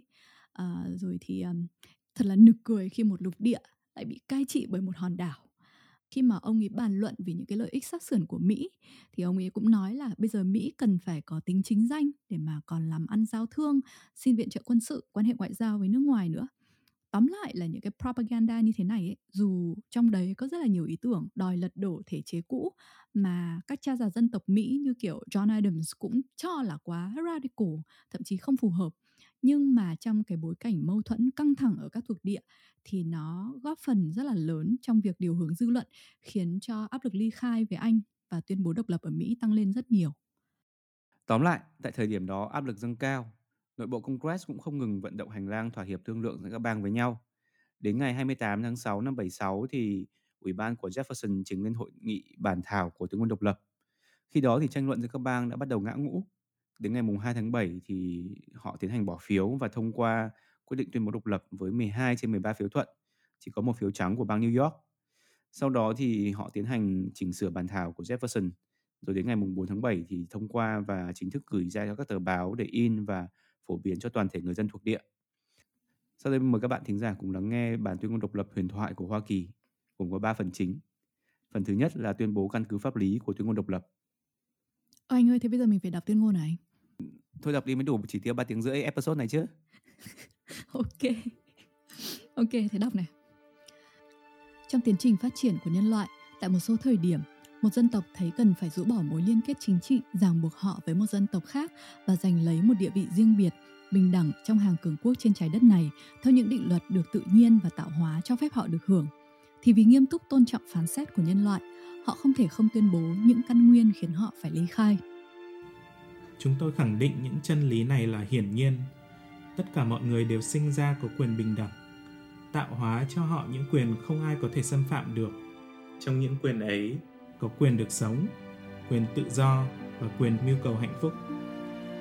Rằng để đảm bảo cho những quyền lợi này, chính phủ được lập ra từ nhân dân và có được quyền lực chính đáng trên cơ sở sự đồng thuận của nhân dân rằng bất cứ khi nào có một thể chế chính quyền nào đó xâm hại những mục tiêu này thì nhân dân có quyền được thay đổi hoặc loại bỏ chính quyền đó và lập nên một chính quyền mới theo những nguyên tắc cũng như tổ chức thực thi quyền hành theo một thể chế nhằm đảm bảo tối đa an ninh và hạnh phúc cho người dân. Thật ra không nên thay đổi một chính quyền đã tồn tại lâu đời chỉ vì những lý do đơn giản nhất thời. Lịch sử đã chứng minh điều đó, rằng khi cái xấu còn trong trường mực chịu đựng nổi thì nhân loại dễ cam chịu nó hơn là dám tự trao cho mình quyền loại bỏ những thể thế quen thuộc. Nhưng khi hàng loạt những hành vi lạm quyền và chiếm đoạt diễn ra dưới một ý đồ tối thượng là áp chế nhân dân dưới ách chuyên quyền độc đoán thì họ có quyền và bổn phận phải lật đổ chính quyền đó và cử ra những người vệ binh mới để giữ vững cuộc sống ổn định cho nhân dân trong tương lai. Các sứ thuộc địa đã phải cắn răng chịu đựng sự xấu xa ấy trong nhiều năm, nhưng bây giờ đã đến lúc họ buộc phải xóa bỏ thể chế chính quyền cũ. Nhà vua Anh hiện nay đã liên tiếp gây nên nỗi đau thương và sự tước đoạt triền miên. Tất cả đều nhằm mục đích trực tiếp là thiết lập ách chuyên chế bạo ngược ở những xứ này. Để chứng minh hãy để sự việc tự mình lên tiếng với cả thời gian ngay thẳng. Phần 2. Tuyên bố các tội trạng của Hoàng gia Anh Ông ta đã lập ra rất nhiều cơ quan và bổ nhiệm vô số những quan lại mới để sách nhiễu và vơ vét tài sản của nhân dân. Ông ta đã cấu kết với một số kẻ khác buộc chúng ta phải tuân theo hệ thống tòa án xa lạ với hiến pháp của chúng ta. Cho phép những quân đội có võ trang đông đảo đồn trú trên xứ ta, cắt đứt quan hệ thương mại giữa chúng ta với các khu vực khác trên thế giới, áp đặt những khoản thuế khóa mà nhân dân không đồng thuận đình chỉ các cơ quan lập pháp của chúng ta rồi tự tuyên bố độc quyền ban hành luật pháp ở thuộc địa. Ông ta đã tuyên bố hủy bỏ chính quyền thuộc địa, thu hồi quyền bảo hộ, rồi tuyên chiến với chúng ta. Ông ta đã cướp bóc trên biển, phá hoại vùng ven biển, phá hủy các thành phố, tàn sát nhân dân thuộc địa. Bây giờ ông ta còn đưa những đạo quân hùng hậu toàn là lính đánh thuê nước ngoài sang làm nốt cái công việc giết chóc, tàn phá và bạo ngược vốn đã được khai mèo bằng những cảnh tàn ác và xảo trá mà ngay cả trong thời đại dã man nhất cũng khó mà so sánh được đúng là không hề xứng đáng với cương vị người đứng đầu một quốc gia văn minh. Ông ta đã ép những đồng bào của chúng ta bị bắt ngoài biển khơi, phải cầm súng chống lại đất nước mình, trở thành những tên đao phủ, chuyên hành hình bạn bè và anh em của chính mình, hoặc phải chết dưới tay bạn bè và anh em của chính mình. Phần 3 là tuyên bố độc lập và những quyền của một quốc gia độc lập. Trong các giai đoạn bị áp bức như vậy, chúng ta đều có yêu cầu bồi thường với lời lẽ hết sức khiêm nhường, nhưng đáp lại những kiến nghị dồn dập này luôn là những hành vi xâm phạm triển miên. Một ông hoàng mà nhất cử nhất động đều có thể gọi là tính cách của một tên bạo chúa thì làm sao xứng đáng thống lĩnh một dân tộc tự do. Không phải chúng ta không lưu ý đến các bạn Anh, đã nhiều lần chúng ta cảnh báo họ về mưu toan của cơ quan lập pháp của họ trong việc banh trướng quyền tài phán quá đáng sang đất nước chúng ta. Chúng ta đã nhắc nhở họ về hoàn cảnh nhập cư và cư trú của chúng ta tại nơi này. Chúng ta đã kêu gọi ý thức công bằng và lòng hào hiệp ở họ. Chúng ta đã yêu cầu họ vì mối liên hệ ruột thịt giữa đôi bên mà từ bỏ những hành vi chiếm đoạt, vì chắc chắn những hành vi này sẽ gây trở ngại cho sự giao thiệp và trao đổi thư từ giữa hai phía với nhau. Họ cũng không thèm lắng nghe tiếng nói của công lý, tiếng nói của tình máu mủ. Vì vậy, chúng ta đành chấp nhận tuyên bố cắt đứt quan hệ với họ và đối xử với họ giống như với tất cả những người khác. Thời bình là bạn, thời chiến là thù. Vì vậy, thông qua quốc hội này, chúng tôi, những người đại diện cho Hợp chúng Quốc Hoa Kỳ, đang tề tựu nơi đây để thỉnh nguyện đấng phán xét tối cao trừng giám cho ý định đúng đắn của chúng tôi, đồng thời nhân danh những người lương thiện ở các thuộc địa này và do sự ủy quyền của họ. Chúng tôi long trọng công khai tuyên bố rằng các thuộc địa liên minh với nhau này là những quốc gia độc lập và tự do và họ có quyền được như vậy. Rằng họ hoàn toàn không còn phải trung thành với vua Anh nữa, rằng những liên hệ chính trị giữa họ với nước Anh cần phải bị xóa hẳn, rằng với tư cách là quốc gia độc lập và tự do, họ hoàn toàn có quyền khai chiến, ký hòa ước, lập liên minh, lập quan hệ thương mại, làm tất cả những gì và những việc gì mà các quốc gia độc lập có quyền làm. Với niềm tin vững chắc và sự phù trợ của Chúa, chúng ta nguyện cùng hiến dâng tính mạng, tài sản và danh dự thiêng liêng của mình để đảm bảo cho bản tuyên ngôn này. Anh thấy không anh Lê Quang? Ừ. Hôm trước em thấy anh tuyên ngôn hùng hồn ở trên Facebook rằng món rap yêu nước là phát kiến vĩ đại của người Việt Nam. Nhưng mà anh nhầm rồi. Cả propaganda và rap thì đều là quốc hồn quốc túy của Mỹ. Thế nên là rap yêu nước với bọn nó là tất lệ dị ngẫu nhá. I've been reading Common Sense by Thomas Paine. So men say that I'm intense or I'm insane. You want a revolution, I want a revelation. So listen to my declaration. We hold these truths self-evident that all men are created equal. And when I meet Thomas Jefferson, uh. I'ma compel him to include women in the sequel. Work! Look around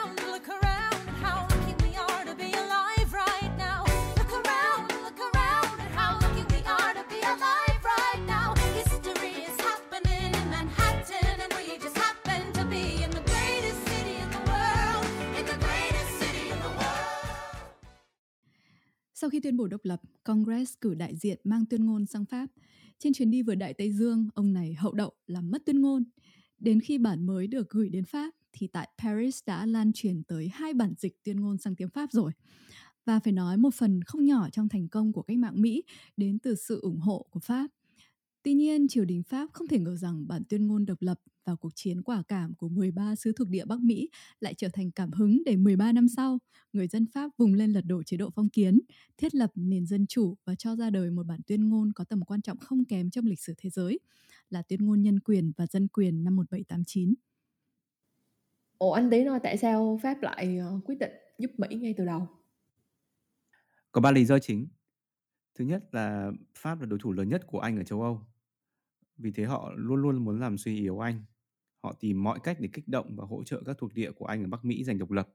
Ngay từ khi những cái thuộc địa này còn chưa muốn, ờ, chưa tuyên bố chính thức. Thứ hai, thời điểm đó ở hai nước đã nhiều lần đánh nhau trên mọi mặt trận từ châu Âu sang đến châu Á. Pháp vừa mới thua trong cuộc chiến tranh 7 năm với Anh, rồi rồi lại bị đá khỏi châu Mỹ, rồi thua ở châu Á nữa.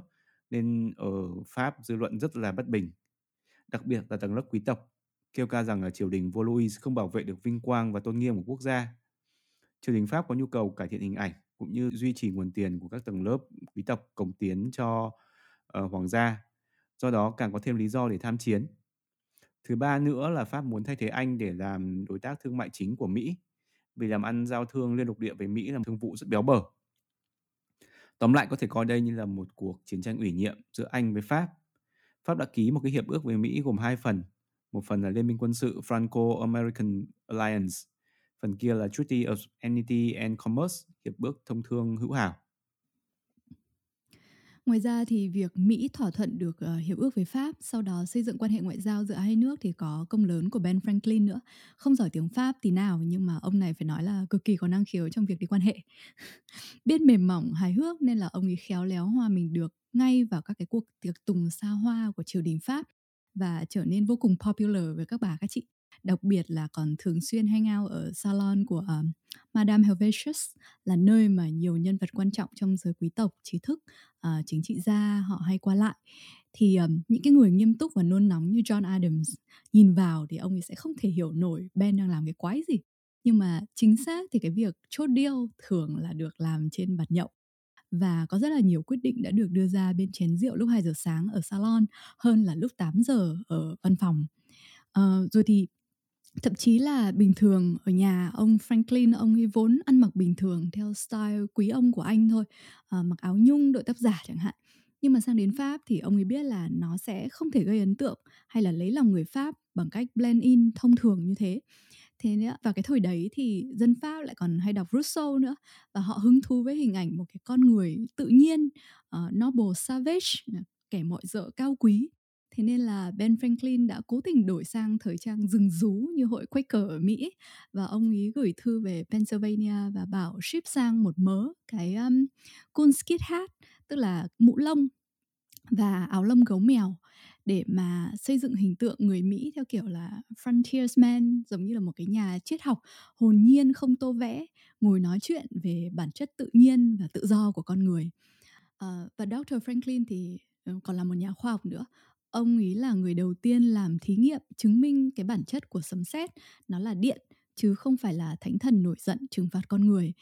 Chính vì thế nên là ông ấy thường xuyên mua vui cho giới quý tộc pháp bằng những cái thí nghiệm của mình do đó danh tiếng của ông ấy bắt đầu nổi như cồn và trở thành celeb ở paris.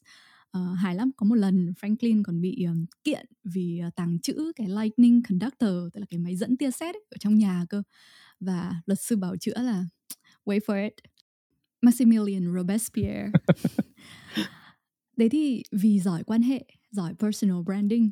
Và cái thứ ba nữa là như chúng ta đã biết từ đoạn đầu trong cách mạng Mỹ thì Franklin ông ấy còn có một cái sức mạnh nữa là sức mạnh tuyên truyền propaganda uh, the printing press sang đến Pháp thì ông ấy cũng lại mở nhà in, viết tiểu luận, viết báo, rồi thì cho dịch tuyên ngôn độc lập Mỹ, dịch hiến pháp hợp bang và các cái tài liệu triết học chính trị khác từ nước Mỹ sang tiếng Pháp để mà từ đấy người Pháp họ có cái để mà bàn luận, để mà đi bếp tại các quán cà phê, các salon ở thành Paris và từ đấy tăng cái sự ủng hộ của người Pháp dành cho Mỹ. À, còn phải nói đến Lafayette nữa.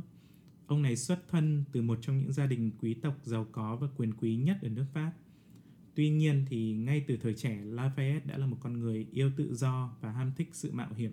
Khi cách mạng Mỹ diễn ra thì Lafayette chỉ 19 tuổi. À, ông đồng cảm với phong trào đấu tranh ở Mỹ nhưng mà bị bố vợ và vua Pháp ngăn cản.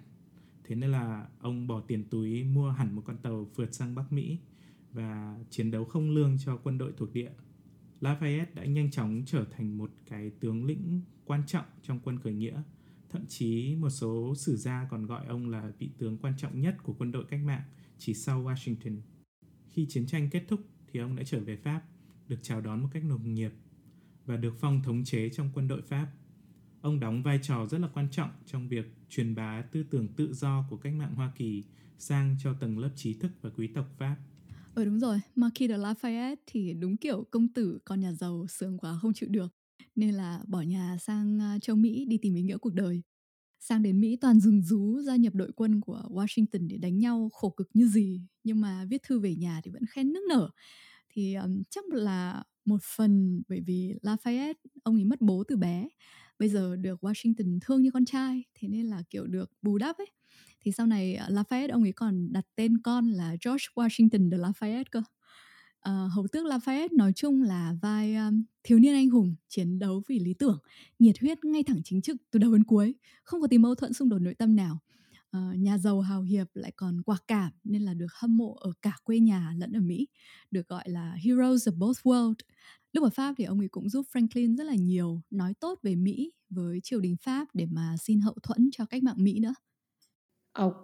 ừ nói chung thanh niên Lafayette này là kiểu ờ, nhà giàu vượt khó đúng không anyway um, sau đấy làm thế nào mà ở Pháp lại nổ ra cách mạng Pháp với lại tuyên ngôn Ừ, hoàn cảnh ở Pháp thì như này. Đầu tiên là ta biết là nước Pháp thế kỷ 18 thì được coi là một cái siêu cường ở trên thế giới. Khi đó dân số của, của Pháp là vào khoảng 24 triệu người, là một cái miền đất rất là giàu có và được được cho là đông dân nhất ở châu Âu. Ờ, cùng thời điểm thì khi đó thì nước Đức thì vẫn còn đang bị xé lẻ thành hàng chục các, các cái tiểu quốc. Nước Nga thì chưa ổn định, còn ờ, dân số ở những nước khác thì vẫn còn ít như là ví dụ như là nước Anh và Scotland cộng lại thì còn mới chỉ được có 10 triệu người mà thôi. Nền khoa học của nước Pháp ở thời điểm đó thì đang dẫn đầu thế giới. Tiếng Pháp thì được vua chúa và trí thức khắp châu Âu sử dụng rộng rãi như là một cái thứ tiếng của quý tộc.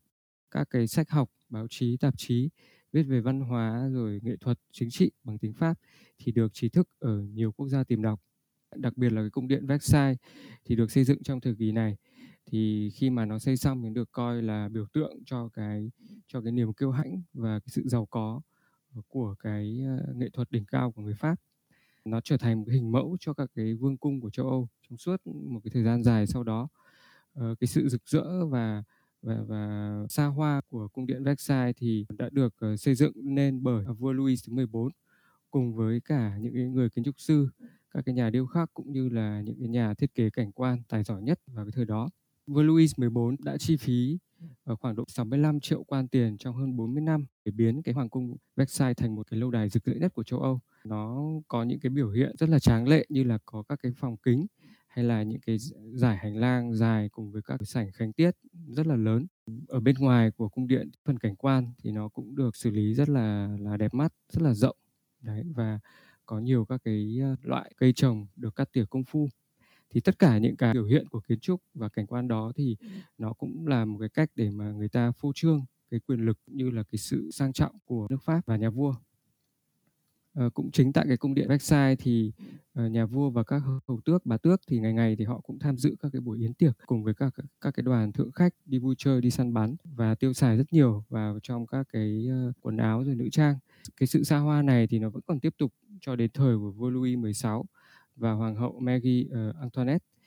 Thì cái bà này thì bà có một cái sở thích chi tiêu rất nhiều vào cho quần áo nữ trang và giải trí trong cùng cái thời điểm đó thì cái quốc khố thì nó cứ ngày càng cạn dần đi và ờ, nó đẩy cái dân chúng ở bên ngoài dẫn đến cái cảnh chết đói chính vì cái sự hoang phí của cái giới vua chúa ở nước Pháp thời đó cho nên là ờ, cái bà hoàng hậu này thì bà cũng được gọi bằng một cái biệt danh Madame ờ, Deficit có nghĩa là quý bà thâm hụt.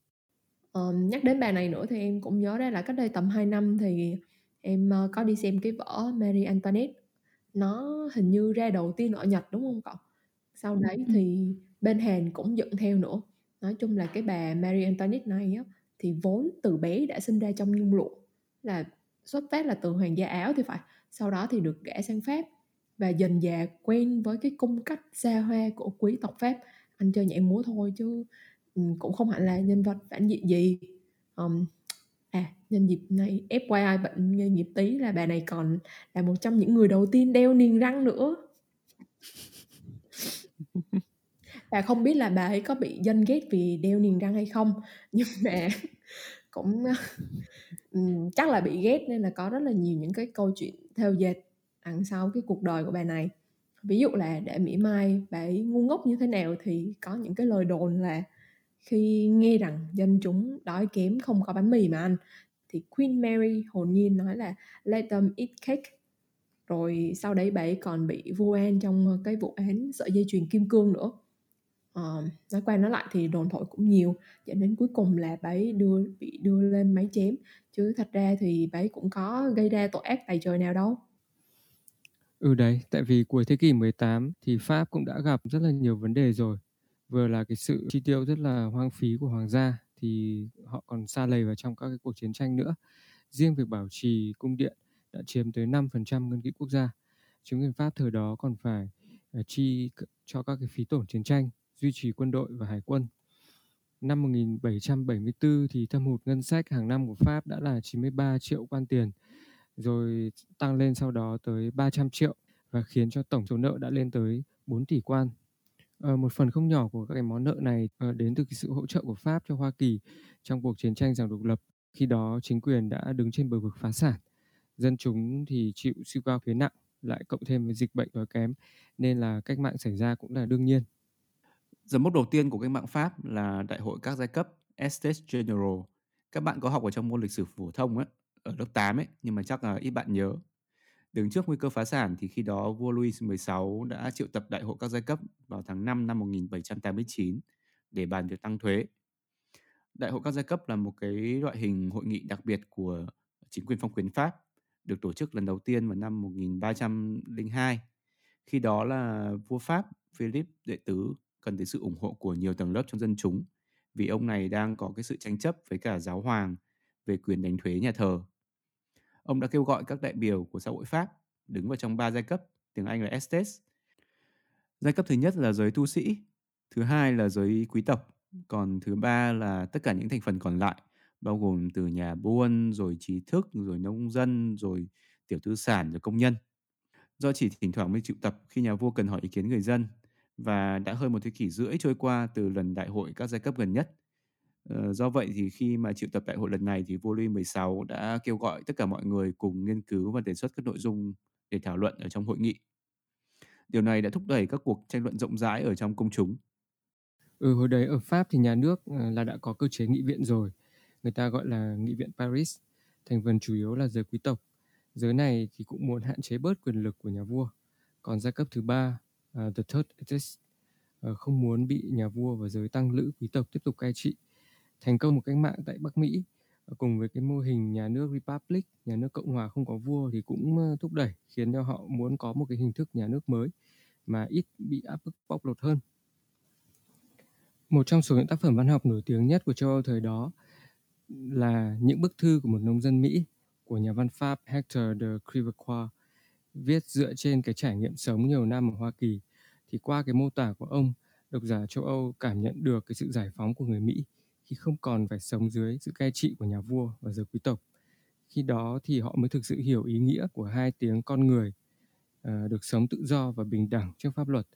Thì giấc mơ tự do của cái xứ Hoa Kỳ thì dần dần đã lan tỏa trong tất cả các giai tầng xã hội của nước Pháp. Um, tầm đại hội giai cấp Estate General họp ấy thì cái lúc đấy thì ờ, Thomas Jefferson là người viết tuyên ngôn độc lập Mỹ, ông ấy đã sang Pháp và thay thế Ben Franklin làm đại sứ Mỹ ở Pháp rồi. Thì ông này ông ấy cũng chơi thân với phe cải cách ở Pháp, chẳng hạn như là có Marquis de Lafayette mình vừa mới nhắc đến này. Sau đó là còn ông ờ, Marquis de Condorcet. Thì ông Condorcet này không biết có ai còn nhớ không nhưng mà ông ấy chính là cái nhà toán học nổi tiếng với nghịch lý Condorcet về um, social choice mà anh Tiến có nhắc đến trong cái đoạn luật bầu cử như thế nào cho công bằng ở tập của dân do dân vì dân ấy. Và hồi đầu um, khi mà nhìn thấy cái tình hình ở Pháp cái bộ máy vua quan quân chủ nó vẫn còn rất là mạnh. Lại thêm ở châu Âu chính quyền Anh với phổ đàn áp mấy cái phong trào dân chủ như ở Hà Lan cũng thất bại hết. Thế nên là Thomas Jefferson ông ấy đã nghĩ là cách mạng Pháp thì sẽ phải làm từ từ thôi. Thế nhưng không ngờ diễn biến sau đấy của cách mạng nổ ra quá nhanh đúng không anh?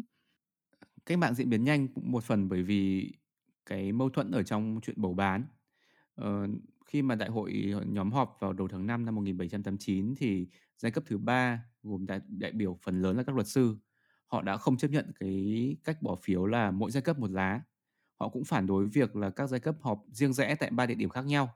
Họ muốn là tất cả họp chung một chỗ và mỗi đại biểu bỏ một phiếu. Theo cách bỏ phiếu này thì có lợi cho giai cấp thứ ba bởi vì là, là tính theo đầu đại biểu thì số đại biểu của giai cấp thứ ba bằng hai giai cấp kia cộng lại. Điều này khiến cho hội nghị bế tắc tới 6 tuần lễ và không thể thông qua được cách thức hoạt động. Sau đấy thì đến ngày 13 tháng 6, một số tu sĩ và quý tộc cấp tiến đã bỏ phòng họp của hai giai cấp này, nhập cùng với giai cấp thứ ba và được cái giai cấp thứ ba hoan hô nồng nhiệt. ờ, mấy hôm sau thì hội nghị giai cấp thứ ba họ quyết định là sẽ tự gọi mình là quốc hội National Assembly. Ngày tiếp theo đó thì do áp lực của ờ, giới quý tộc bảo hoàng, vua Louis XVI quyết định là thôi, không có họp hành gì nữa, đóng cửa phòng họp và cấm không cho giai cấp thứ ba họp và điều động quân đội đến để dọa nhưng mà các đại biểu của giấc thứ ba họ không bị áp lực của nhà vua làm cho hoảng sợ.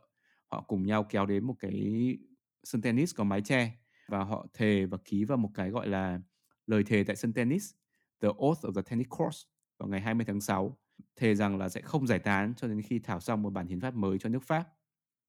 Ờ, nghe được cái tin này thì lập tức vua Louis cho người đến yêu cầu các đại biểu giải tán. Thì ờ, một đại biểu là hầu tước Mirabeau đã giận dữ và la lên: "Hãy về bảo với chủ của ngươi rằng bọn ta ở đây là do ý muốn của toàn dân và bọn ta chỉ bị giải tán bởi đầu lưỡi lê." Cảm thấy là không còn kiểm soát được tình hình, nhà vua quyết định tuyên bố chính thức giải tán đại hội và đến cuối tháng 6, ông ta cho điều 18.000 binh lính đến bao vây cung điện Versailles. Thật ra vị thế của vua Louis XVI tầm đấy đã yếu lắm rồi vì trong số quân đội được điều động, ờ, binh sĩ người Pháp thì họ từ chối không tấn công nhân dân Pháp. Do đó là vua chỉ có thể dựa vào lính đánh thuê từ Đức với cả Thụy Sĩ mà thôi. Sau đấy thì vua lại nghe theo quý tộc bãi miễn chức vụ của Bộ trưởng Bộ Tài chính là Jacques Necker là người cấp tiến nên phe cải cách và dân chúng thì lại càng tức giận và trở nên bạo lực hơn. Họ kéo nhau đi cướp kho vũ khí của nhà vua. Ờ, cuối cùng đỉnh điểm thì là vụ tấn công vào nhà ngục Bastille. Vốn là cái pháo đài kiên cố nhất của Paris, nó được coi là biểu tượng cho sự chuyên chế của hoàng gia Pháp. Vì trước đó vào thời vua Louis XIV thì cái ông bạo chúa này đã ngang ngược, bắt giam rất là nhiều người bất đồng chính kiến và giam giữ họ ở đó cả đời. Nhưng mà anh ơi, cái vụ ờ, Bastille này nó có nhiều propaganda lắm đấy. Bởi vì là thật ra mấy cái chuyện bắt bớ hành hạ tù nhân ấy, thì nó là từ thời ờ, Louis 14 từ Sun King rồi. Còn tới Louis 16 thì thật ra là bên trong Bastille nó chẳng còn mấy người nữa đâu các cái ông văn nghệ sĩ như kiểu ông Voltaire ấy, thì các ông ấy thêm mắm thêm muối miêu tả nào thì hầm ngục rồi thì tra tấn. Các cái tờ báo cách mạng cũng tô vẽ phóng đại nó thành biểu tượng của sự tàn bạo chế độ. À, hài cốt binh lính được mai táng trong pháo đài thì họ bảo à, đấy là cái gì? À, mô tả là tù nhân bị giam trong cũi cho đến chết. Nhưng mà sự thật ấy, thì là lúc đám đông tràn vào bên trong ngục trong đấy thì chỉ tổng cộng có mỗi 7 tù nhân mà thôi. Và hội này họ được ăn uống tử tế họ có phòng riêng thậm chí là còn có tủ sách với được mang thú nuôi kiểu chó mèo vào cơ. Thì uh, cái thời điểm mà dân chúng biểu tình tấn công cái ông chỉ huy quân đội triều đình ở đấy là hầu tước Bernard René de Launay ông ấy vẫn cố điều đình bảo đám đông rút lui và ông ấy ra điều kiện là ông ấy sẽ đầu hàng. Nếu mà đám đông đảm bảo không sát hại ai trong pháo đài à, nếu không thì ông ấy sẽ cho nổ tung kho thuốc súng. Thế nhưng mà cuối cùng thì dân vẫn không chịu. Và rồi từ những cái xô sát nhỏ nó dẫn đến bạo lực leo thang. Ông Delaunay này um, sau đấy ông ấy bị đám đông cuồng nộ bắt giữ. Và thậm chí là họ đâm hàng chục nhát một cách vô cùng dã man. Chặt đầu ông ấy bêu lên ngọn giáo đem diễu khắp thành Paris. Tóm lại thì Ờ, ừ đúng. Bastille trở thành biểu tượng cách mạng Pháp và cái ngày 14 tháng 7 mà chúng ta vẫn biết đến như là kiểu quốc khánh Pháp đấy nó là Bastille Day. Nhưng mà nghĩ đến cái sự dã man của đám đông đằng sau cái biểu tượng hào hùng đấy thì thật ra là nó khá kinh khủng ấy. Ừ, anh thấy bảo thời đấy dân tình đi xem chém đầu như như đi xem hội. Đàn bà con gái thì họ còn ờ, nút ăn mừng giữa phố rất là hồn nhiên. Ừ, sau đấy thì thế nào nữa hả tiến? Cái việc phá ngục Bastille khiến cho triều đình Pháp hoàn toàn bị tê liệt cái phân cảnh huyền thoại vẫn thường được nhắc đến trong các sách giáo khoa khi mà ờ, viết về lịch sử cách mạng Pháp đấy là khi được báo tin về sự kiện phá ngục thì vua Louis XVI hỏi cận thần là ô nổi loạn rồi ư thì cái người cận thần đó nói lại là no sire It's not a revolt, it's a revolution. Không, đó là cách mạng thưa bệ hạ. Thì nhà vua nghe xong thì rụng rời chân tay, bó tay chấm com, chả biết làm gì nữa nên đành chấp nhận tình trạng đã rồi. Lệnh cho quân đội hoàng gia quanh Paris rút lui về địa phương. Công nhận giai cấp thứ ba là quốc hội mới. Ờ, sau đấy thì giai cấp thứ ba đã sử dụng vũ khí cướp được ừ, sự kiện phá ngục để tổ chức dân quân thành National Guard, vệ binh quốc gia, rồi tiếp quản Paris. Đứng đầu vệ binh quốc gia chính là Marquis de Lafayette mà chúng ta vẫn nhắc đến từ nãy đến giờ. Ờ, có một số sách nói rằng cái quốc kỳ Pháp với ba màu xanh trắng đỏ cũng hình thành chính từ thời gian này. Nó có nguồn gốc là từ phù hiệu của mũ của đoàn vệ binh quốc gia với màu xanh, màu đỏ là hai màu biểu tượng của Paris kết hợp với màu trắng là màu của hoàng gia. Sau đấy thì Lafayette đã đề nghị lấy ba màu đó là biểu tượng của sự tự do. Sau khi đã tiếp quản được Paris thì Quốc hội giai cấp thứ ba nhóm họp và đưa ra nhiều chính sách cải cách như là xóa bỏ chế độ thái ấp rồi xóa bỏ đặc quyền đặc lợi của tầng lớp quý tộc. Thế tuyên ngôn của Pháp thì được viết lúc nào anh? À, sự là thế này. Ba ngày trước khi nổ ra cuộc tấn công vào nhà ngục Bastille thì ông Lafayette dưới sự tư vấn của Thomas Jefferson đã soạn thảo một cái thỉnh nguyện thư gửi cho Quốc hội Saint tennis là hiện giờ rất là quan trọng là cần phải soạn thảo ngay một cái tuyên ngôn uh, về nhân quyền. Uy tín của Lafayette khiến cho một bộ phận đáng kể ở Quốc hội đồng ý là ok phải soạn phải soạn phải soạn. Thế nhưng mà đại diện của phái bảo thủ và phái bảo hoàng ở trong cái quốc hội sân tennis, họ quyết định là bác bỏ đề xuất này bởi vì họ nghĩ rằng nó quá là cấp tiến. Ở một mức độ nào đó thì họ thấy là đúng là cần phải cải cách và giới hạn quyền lực của hoàng gia, nhưng lại cho rằng tuyên ngôn nhân quyền thì nó sẽ dễ gây kích động. Các đại biểu cấp tiến ở quốc hội thì có suy nghĩ khác. Họ lập luận rằng chính phủ mới phải có một cái giới hạn hiến định rõ ràng về quyền lực của mình. Đặc biệt là khi quyền lực đó có thể xâm phạm tự do cá nhân của công dân một số đại diện lại quan tâm về vấn đề kỹ thuật, tức là cái bản tuyên ngôn đấy nó có, sẽ có cấu trúc như thế nào, nó có thủ tục hay tính pháp lý như thế nào? Bởi vì từ trước đến giờ là chưa có nước nào trên thế giới viết ra cái bản tuyên ngôn như vậy. Rồi có nên cho nó vào trong hiến pháp hay không? Hay nó là một cái văn bản độc lập? Bản tuyên ngôn nên là một cái sự bày tỏ triết lý mở rộng hay là phải có một cái sự ràng buộc pháp lý nào đó với các điều khoản điểm? Cái tranh luận về tuyên ngôn này ấy, thì nó đến từ khác biệt cơ bản của các ông ý về chuyện mô hình nhà nước nào là phù hợp. Hồi đấy thì họ cãi nhau gay gắt về royal veto tức là cái quyền phủ quyết của nhà vua. Nói cái khác là cái cân bằng quyền lực giữa nhà vua và quốc hội. Trong quốc hội pháp thì có bốn factions tức là bốn nhóm đấy mà cơ bản thì có hai phe quan trọng nhất. Một bên là moderate faction là nhóm aristocrats là những cái người mà muốn thiết lập một cái chế độ theo kiểu uh, liberal monarchy semi republican tức là thay đổi vừa phải thôi đi theo cái mô hình quân chủ lập hiến của anh và giữ lại quyền phủ quyết của nhà vua. Còn phía bên kia là phe Radical Democratic Republican, tức là ủng hộ cải cách hoàn toàn, thành lập nhà nước Cộng hòa, quốc hội một viện, uh, nhà vua không có quyền và quyền lực sẽ tập trung ở quốc hội là đại diện của nhân dân mà thôi. Ờ, thì khi mà nói đến hai phe này có một nhân vật nổi bật của bên uh, moderate aristocratic là bá tước Baron de Montesquieu. Ông Montesquieu này thì ông ấy rất là thích mô hình quân chủ lập hiến của anh ông ấy viết cái cuốn The Spirit of the Laws và cái cuốn này nó có ảnh hưởng vô cùng lớn lên các cha già dân tộc của Mỹ khi mà họ soạn hiến pháp. Bởi vì uh, Montesquieu chính là người đưa ra cái insight về separation of power tức là trong chính phủ thì phải phân lập quyền lực. Và John Locke cũng là người từng nhắc đến phân lập quyền lực nhưng mà Montesquieu thì cho rằng cái sự phân lập và kiểm soát cân bằng nó phải được thực hiện giữa ba nhánh là lập pháp hành pháp tư pháp chứ không phải như John Locke là lập pháp, hành pháp và federative tức là cái cơ quan lo ngoại giao với nước ngoài. Thì uh, quay lại cái bối cảnh của Pháp, cá nhân Thomas Jefferson thì ông ấy lại không thích Montesquieu và ông ấy rất là hay thường đọc những cái bài phê bình chính trị luận của Montesquieu bởi vì um, Ông ấy ủng hộ phe Radical Democratic Republican. Ông ấy cũng muốn Pháp thực sự trở thành một nhà nước cộng hòa, hoàn toàn do dân làm chủ. Dân phải được đảm bảo các cái quyền tự do như là tự do ngôn luận và tự do tín ngưỡng cơ. Ủa sao lại tự nhiên nhắc đến Thomas Jefferson ở đây vậy? Không phải là Jefferson đang ở Mỹ à? Ờ, như lúc nãy tôi nói ấy, là cái tầm này là cái tầm Thomas Jefferson đang làm đại sứ Mỹ ở bên Pháp thay cho Ben Franklin. Thì um, ông Jefferson ấy ông ấy chơi với hội uh, phe cấp tiến của Pháp với những cái gương mặt nổi bật mà mình có vừa nhắc đến một chút. Đấy là uh, ông Marquis de Condorcet này, ông uh, Mirabeau này, Sayes. Cái tầm này Thomas Jefferson thường xuyên host các cái buổi hội họp của phe cấp tiến tại khách sạn của ông ấy. Và ông ấy lúc nào cũng sung sướng tự hào vì tuyên ngôn độc lập của Mỹ. Do ông ấy viết được người Pháp trích dẫn và đi bếp rồi thì Jefferson còn giúp Lafayette uh, thảo cái bản tuyên ngôn nhân quyền dân quyền của Pháp nữa. Bản của Lafayette và Jefferson nói chung khá là ngắn gọn so với ờ, uh, 20 bản khoảng hơn 20 bản khác được đưa ra cho Quốc hội Pháp um, bầu. Và dĩ nhiên là cái lúc bầu thì họ cãi nhau inh ỏi. Các cái sử gia hay nói vui là mấy cái cuộc đi debate này nó y hệt như uh, câu lạc bộ sinh viên trường Sorbonne vậy. Còn Lafayette thì um, ông này vốn ban đầu cũng thuộc phe cấp tiến, tức là rất là radical, nhưng mà sau đấy ông ấy thấy là hai phe này cãi nhau ghê quá. Thế nên cần thiết phải có một cái sự chuyển hướng.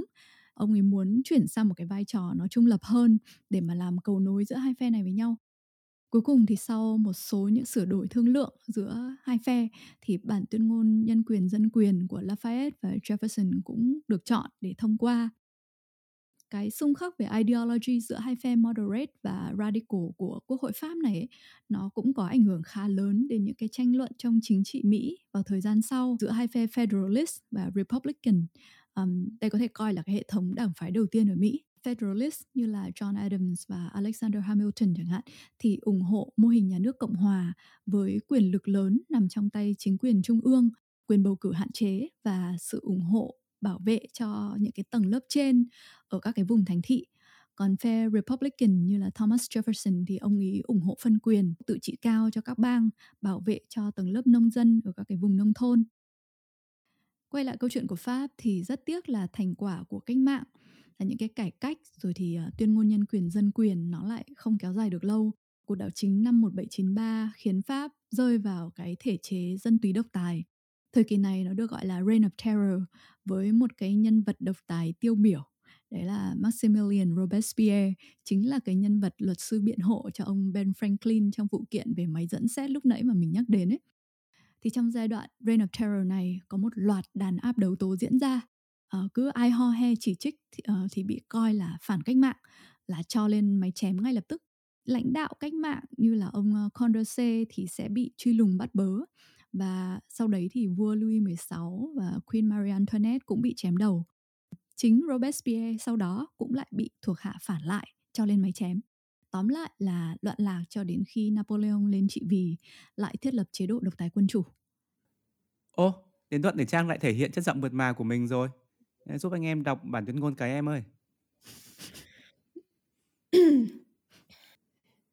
à dạ vâng, cảm ơn uh, CEO Quy Tin đã quá khen Ờ, à, các bạn ừ, nghe tạm nhé Quốc hội Pháp là đại biểu cho người dân Pháp. Chúng tôi nhất trí cho rằng nguồn cơn duy nhất của khủng hoảng xã hội và sự thối nát của chính quyền là bởi quyền con người đã bị bỏ qua, coi thường hoặc bị cho vào quên lãng. Chúng tôi nhất trí thông qua bản tuyên ngôn này nhằm xác quyết những quyền tự nhiên, cao quý và không thể xâm phạm được của con người. Các điều khoản đó là Thứ nhất, người ta sinh ra tự do và bình đẳng về quyền lợi và phải luôn luôn được tự do và bình đẳng về quyền lợi. Sự phân biệt giai cấp trong xã hội chỉ được phép diễn ra trên cơ sở đem lại lợi ích chung cho cả cộng đồng. Thứ hai, mục đích của tất cả các tổ chức chính trị là để bảo vệ quyền tự nhiên và bất khả xâm phạm của con người. Những quyền này là quyền tự do, quyền sở hữu, quyền được đảm bảo an toàn và không bị áp bức. Thứ ba, chủ quyền của quốc gia được thực thi bởi nhà nước không một tổ chức hoặc cá nhân nào có thể thực hiện được những quyền này mà không xuất phát từ nguyên tắc đó cuối cùng, tự do là quyền làm bất kỳ điều gì mà không gây hại cho người khác như thế, việc thực hiện các quyền tự nhiên của mỗi cá nhân chỉ bị giới hạn, sao cho các cá nhân khác trong xã hội cũng được hưởng những quyền tương tự những giới hạn này được quy định duy nhất bằng luật pháp Điều 1 đến 4 này nêu ra những nguyên tắc cơ bản nhất của quyền con người. Đó là mọi người sinh ra đều có quyền tự do và bình đẳng như nhau. Nhà nước và các tổ chức chính trị được lập ra để đảm bảo thi hành, chứ không phải là ban phát các quyền đó những điều này với chúng ta ngày nay có lẽ cũng tự nhiên như là hơi thở, nhưng ở thế kỷ thứ 18 đó thực sự là một cuộc cách mạng lớn lao. Trong chế độ phong kiến thì nhà vua có quyền lực bao trùm, người dân được tự do đến đâu hoàn toàn là do vua chúa ban phát. Có thể lấy một ví dụ hết sức đơn giản như là tục kỵ húy ở Việt Nam thời Nguyễn chẳng hạn. Ờ, thời đó thì ví dụ vua Gia Long ông tên thật là Nguyễn Ánh, cho nên là cả nước phải kỵ cái từ Ánh đấy, đọc trạch thành Yếng. Đến nỗi sau này có cái tờ báo muốn tên là báo Ánh Sáng phải in thành báo Yếng Sáng. Chúng ta có rất là nhiều những cái từ đồng nghĩa khác âm khác như là Hoàng Huỳnh, Vũ Võ, Tông Tôn, Thì Thời, Nhậm Nhiệm thì đều có cái nguồn gốc từ tục kỵ húy quái gở này. Có thể thấy là trong cái ví dụ này thì người dân có quyền phát âm bất cứ âm nào, nhưng mà cái quyền đó là quyền tạm thời. Nhà vua có thể rút lại bất cứ lúc nào. Nếu nhà vua muốn cấm không cho ai được phát âm từ ánh thì cũng không ai được phát âm từ ánh nữa. Thứ năm, luật chỉ có quyền cấm những hành vi gây bất lợi cho xã hội. Không ai có quyền ngăn cấm những hành vi không bị pháp luật ngăn cấm và không ai bị bắt buộc phải làm điều pháp luật không yêu cầu. Thứ sáu, luật pháp phải thể hiện mong ước chung của cộng đồng. Tất cả các công dân đều có quyền đóng góp trực tiếp hay qua đại diện của họ để tạo ra luật pháp. Luật pháp phải giống nhau ở mọi đối tượng trong cả trường hợp bảo vệ hay trừng phạt. Tất cả các công dân bình đẳng trước luật pháp họ phải có quyền như nhau trong việc tham gia các cơ quan nhà nước lãnh các vị trí và chức vụ công theo khả năng của mình và chỉ phân biệt bằng phẩm chất và tài năng thứ bảy không ai bị truy tố bắt giữ hay giam cầm ngoại trừ trường hợp được quyết định bởi pháp luật, tuân theo nguyên tắc mà pháp luật đã quy định. Những người theo đuổi, phát tán, thực thi hoặc gây áp lực thực thi các mệnh lệnh tùy tiện phải bị trừng phạt, nhưng bất kỳ công dân nào được triệu tập hay bị bắt giữ theo quy định của pháp luật phải tuân thủ ngay tức khắc, chống lại bị coi là phạm tội. Thứ 8. Luật pháp chỉ được phép đưa ra những hình phạt đủ nghiêm khắc và thực sự cần thiết và người ta chỉ bị trừng phạt nếu đã tồn tại một điều luật được soạn thảo và công bố trước hành vi phạm tội diễn ra. Mọi con người đều được coi là vô tội cho tới khi bị tuyên có tội, cho nên khi cần thiết bắt giữ một người, mọi hành vi sử dụng vũ lực quá mức tối thiểu cần thiết sẽ bị xử lý thích đáng. Điều 5 đến 9 cũng là những tư tưởng hoàn toàn mới, tư tưởng thượng tôn pháp luật. Thời phong kiến lời vua nói chính là luật. Nhiều luật được đặt ra chỉ nhằm mục đích phục vụ cho cá nhân nhà vua. Tất cả thần dân phải tuân theo pháp luật, nhưng bản thân vua và gia đình thì có thể tự do vi phạm mà không bị trừng phạt gì. Tư tưởng đằng sau của bản tuyên ngôn dân quyền và nhân quyền là pháp luật là một bản thỏa thuận chung giữa toàn thể người dân trong nước, thể hiện thông qua việc mọi bộ luật phải được Quốc hội gồm đại diện của toàn thể người dân thông qua. Một khi đã thông qua thì tất cả mọi người đều phải tuân thủ, nếu không sẽ bị phạt. Pháp luật được đặt ra vẫn phải đảm bảo các quyền tự do cơ bản của mỗi người. 10. Không ai bị đối xử tàn tệ vì quan điểm của người đó, ngay cả các quan điểm tôn giáo, miễn là việc trình bày các quan điểm đó không trái với pháp luật. 11. Tự do trao đổi suy nghĩ và ý kiến là một trong những quyền quý giá nhất của con người. Vì thế, bất kỳ công dân nào cũng có thể nói, viết và công bố tự do. Tuy nhiên, họ sẽ chịu trách nhiệm nếu lạm dụng quyền tự do này theo quy định của pháp luật. Hai điều 10 và 11 nói về quyền tự do ngôn luận và tự do tín ngưỡng của người dân. Đây cũng là những điều luật hết sức cách mạng. Cho đến trước cách mạng Pháp thì tôn giáo vẫn là một phạm trù hoàn toàn không hề có tự do đâu. Một người đi theo tôn giáo nào đó là do nhà nước quy định chứ không phải là do anh ta hay là hay là cô ta quyết định. Nếu làm trái với cả mong muốn của nhà nước có thể bị tù đầy, thậm chí là bị trừng phạt bởi cái chết bất cứ lúc nào. Lý do chính là bởi vì các nhà nước phong kiến đa số đều có hình thức là vương quyền và thần quyền hợp nhất. Như ở Pháp thì người dân ngoài việc bị sự cai trị của nhà vua và quý tộc thì họ còn chịu sự quản lý về mặt tinh thần của cha xứ và nhà thờ.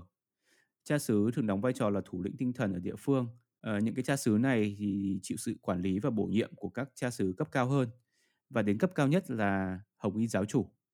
Cái vị hồng y giáo chủ này thì luôn luôn được coi là một cái cận thần quan trọng của nhà vua. Trong nhiều trường hợp được nhà vua giao luôn cái vị trí là tể tướng điều hành đất nước. Do đó, việc giữ người dân tuân theo một tôn giáo giúp nhà vua kiểm soát đất nước mình tốt hơn.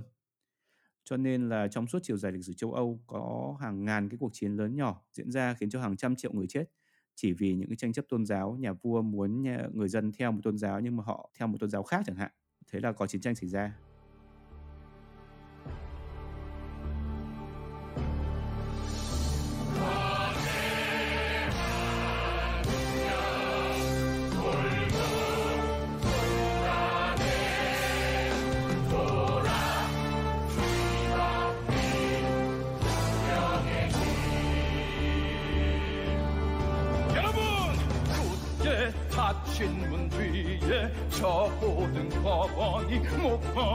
사건에 평결을 내립니다. 비난받을 왕빈 저기 앞쪽 진실 밝혀내야 해. 뻔뻔한 그 외국 여자가 무고한 사람을 고소했어. 자기 반대했다 이유만으로 잊으면 안돼. 대가를 치고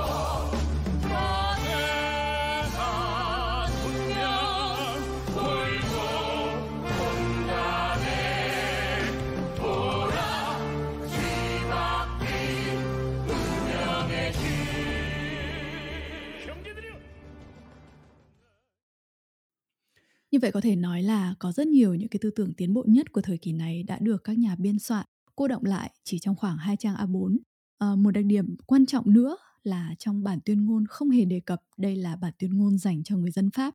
Các nhà biên soạn đã viết bằng một ngôn ngữ phổ quát, có thể áp dụng chung cho toàn thể nhân loại. Và những giá trị tự do, bình đẳng, bác ái này nó đã vượt qua biên giới Pháp để khơi nguồn cảm hứng cho một cuộc cách mạng khác ở một xứ thuộc địa cách nửa vòng trái đất 156 năm sau ngày tuyên ngôn nhân quyền và dân quyền ra đời. Hmm. Vậy cơ duyên nào mà tuyên ngôn độc lập của Mỹ lại đến được với Việt Nam hả anh Quang? Ừ, thật ra cái cơ duyên này là nó đến từ uh, cuộc chiến tranh thế giới thứ hai em ạ. Uh, trong cái giai đoạn chiến tranh thì nước Pháp bị thua và bị Đức xâm chiếm. Thế thì trong cái khoảng thời gian đó thì hệ thống thuộc địa của Pháp ở trên toàn thế giới thì bị tê liệt hoàn toàn. Uh, Nhật với tư cách là đồng minh của Đức ở châu Á thì mới tận dụng cái cơ hội đó để mà tiến vào Đông Dương và chia sẻ quyền cai trị với với nước Pháp. Thì cho đến tháng 3 năm 1945 thì trước cái tình hình là Đức uh, sắp thua ở châu Âu rồi thì người Nhật thì sợ là người Pháp là sẽ lật kèo nếu mà giành được độc lập từ Đức nên là Nhật đã tiến hành đảo chính Pháp để mà chiếm trọn cái quyền cai trị Việt Nam. Thì cho đến tháng 8 năm 1945 thì Mỹ thả hai quả bom nguyên tử xuống nước Nhật và khiến Nhật buộc phải đầu hàng. Thì khi đó thì quân đội Nhật tại Đông Dương cũng được ờ, lệnh là án binh bất động để mà chờ cái quân đồng minh vào tiếp quản. Thì chớp lấy thời cơ này, các cái phong trào độc lập của Việt Nam mà đứng đầu khi đó là Việt Minh thì đã tiến hành cướp chính quyền để mà tuyên bố thành lập nước Việt Nam mới, cắt đứt mọi quan hệ thuộc địa với Pháp và Nhật. Ờ, theo một số các cái tài liệu thì ngay từ giữa tháng 6 năm 1945 để mà chuẩn bị cho việc cướp chính quyền thì Chủ tịch Hồ Chí Minh đã bắt đầu chuẩn bị cho việc soạn thảo tuyên ngôn độc lập. Ờ, ông thông qua sĩ quan quân báo vụ của cơ quan tình báo chiến lược Hoa Kỳ OSS có trụ sở đặt tại Việt Bắc để mà đề nghị Bộ Tư lệnh Không đoàn số 14 của Mỹ đóng quân tại Côn Minh, Trung Quốc, thả dù bản tuyên ngôn độc lập của Hoa Kỳ xuống Tân Trào. OSS là viết tắt của Office of Strategic Service thì chính là cái cơ quan tiền thân của CIA ờ, được biết đến là cái cục tình báo trung ương Mỹ sau này. Ôi, nghe hay thế nhưng mà tại sao tự nhiên bác Hồ lại làm việc với OSS của Mỹ anh? Ừ, cái sự hợp tác này trên thực tế nó đã bắt đầu ra từ trước đó, có nghĩa là từ tháng 11 năm 1944 khi mà một cái anh phi công Mỹ uh, bị phòng không Nhật bắn trúng và anh này phải nhảy dù xuống khu vực Cao Bằng. Thì đây cũng là cái giai đoạn mà Mỹ và Nhật đang giao tranh rất là quyết liệt ở trên mặt trận Thái Bình Dương. Thì không quân Hoa Kỳ thường xuyên là ném bom xuống các khu vực có căn cứ của Nhật trên toàn Đông Nam Á và trong đó có các cái vùng lãnh thổ của Việt Nam. Lúc này thì do là đã làm chủ được 6 tỉnh Việt Bắc, nên là lực lượng Việt Minh thì họ đã có cái cơ hội để mà cứu cái cái viên phi công Mỹ này, thoát khỏi sự truy lùng của quân Nhật. Sau đó thì người đứng đầu Việt Minh là Hồ Chí Minh thì đã đưa người phi công này sang Côn Minh để mà trao trả lại cho cái không đoàn 14 của Mỹ đang đóng quân ở đây. Thế thì nhân cái dịp này thì Hồ Chí Minh cũng đã thiết lập được một cái kênh liên lạc với không đoàn 14 và tướng Claire Chennault để mà tạo ra cái cơ hội cộng tác giữa Mỹ và Việt Minh trong cái việc chống quân Nhật ở mặt trận Việt Nam. Thì khi mà tiếp xúc với Hồ Chí Minh thì tướng Chennault cũng đã hứa là sẽ đưa các cái chuyên gia quân sự sang để mà hỗ trợ Việt Minh, cả về mặt kỹ thuật lẫn phương tiện. Ờ, đổi lại thì là Việt Minh sẽ mở rộng hoạt động du kích chống Nhật và cung cấp cái thông tin quân báo cho Mỹ. Ủa, anh, chỗ này cho em hỏi là cụ thể, thế lời hứa đó đã được hiện thực hóa như thế nào?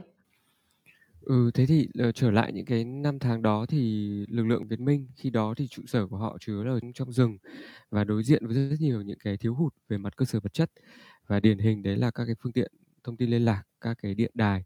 Đứng trước cái tình huống này thì OSS thì họ cũng đã cử những cái chuyên gia về điện đài đi theo Hồ Chí Minh trở về căn cứ.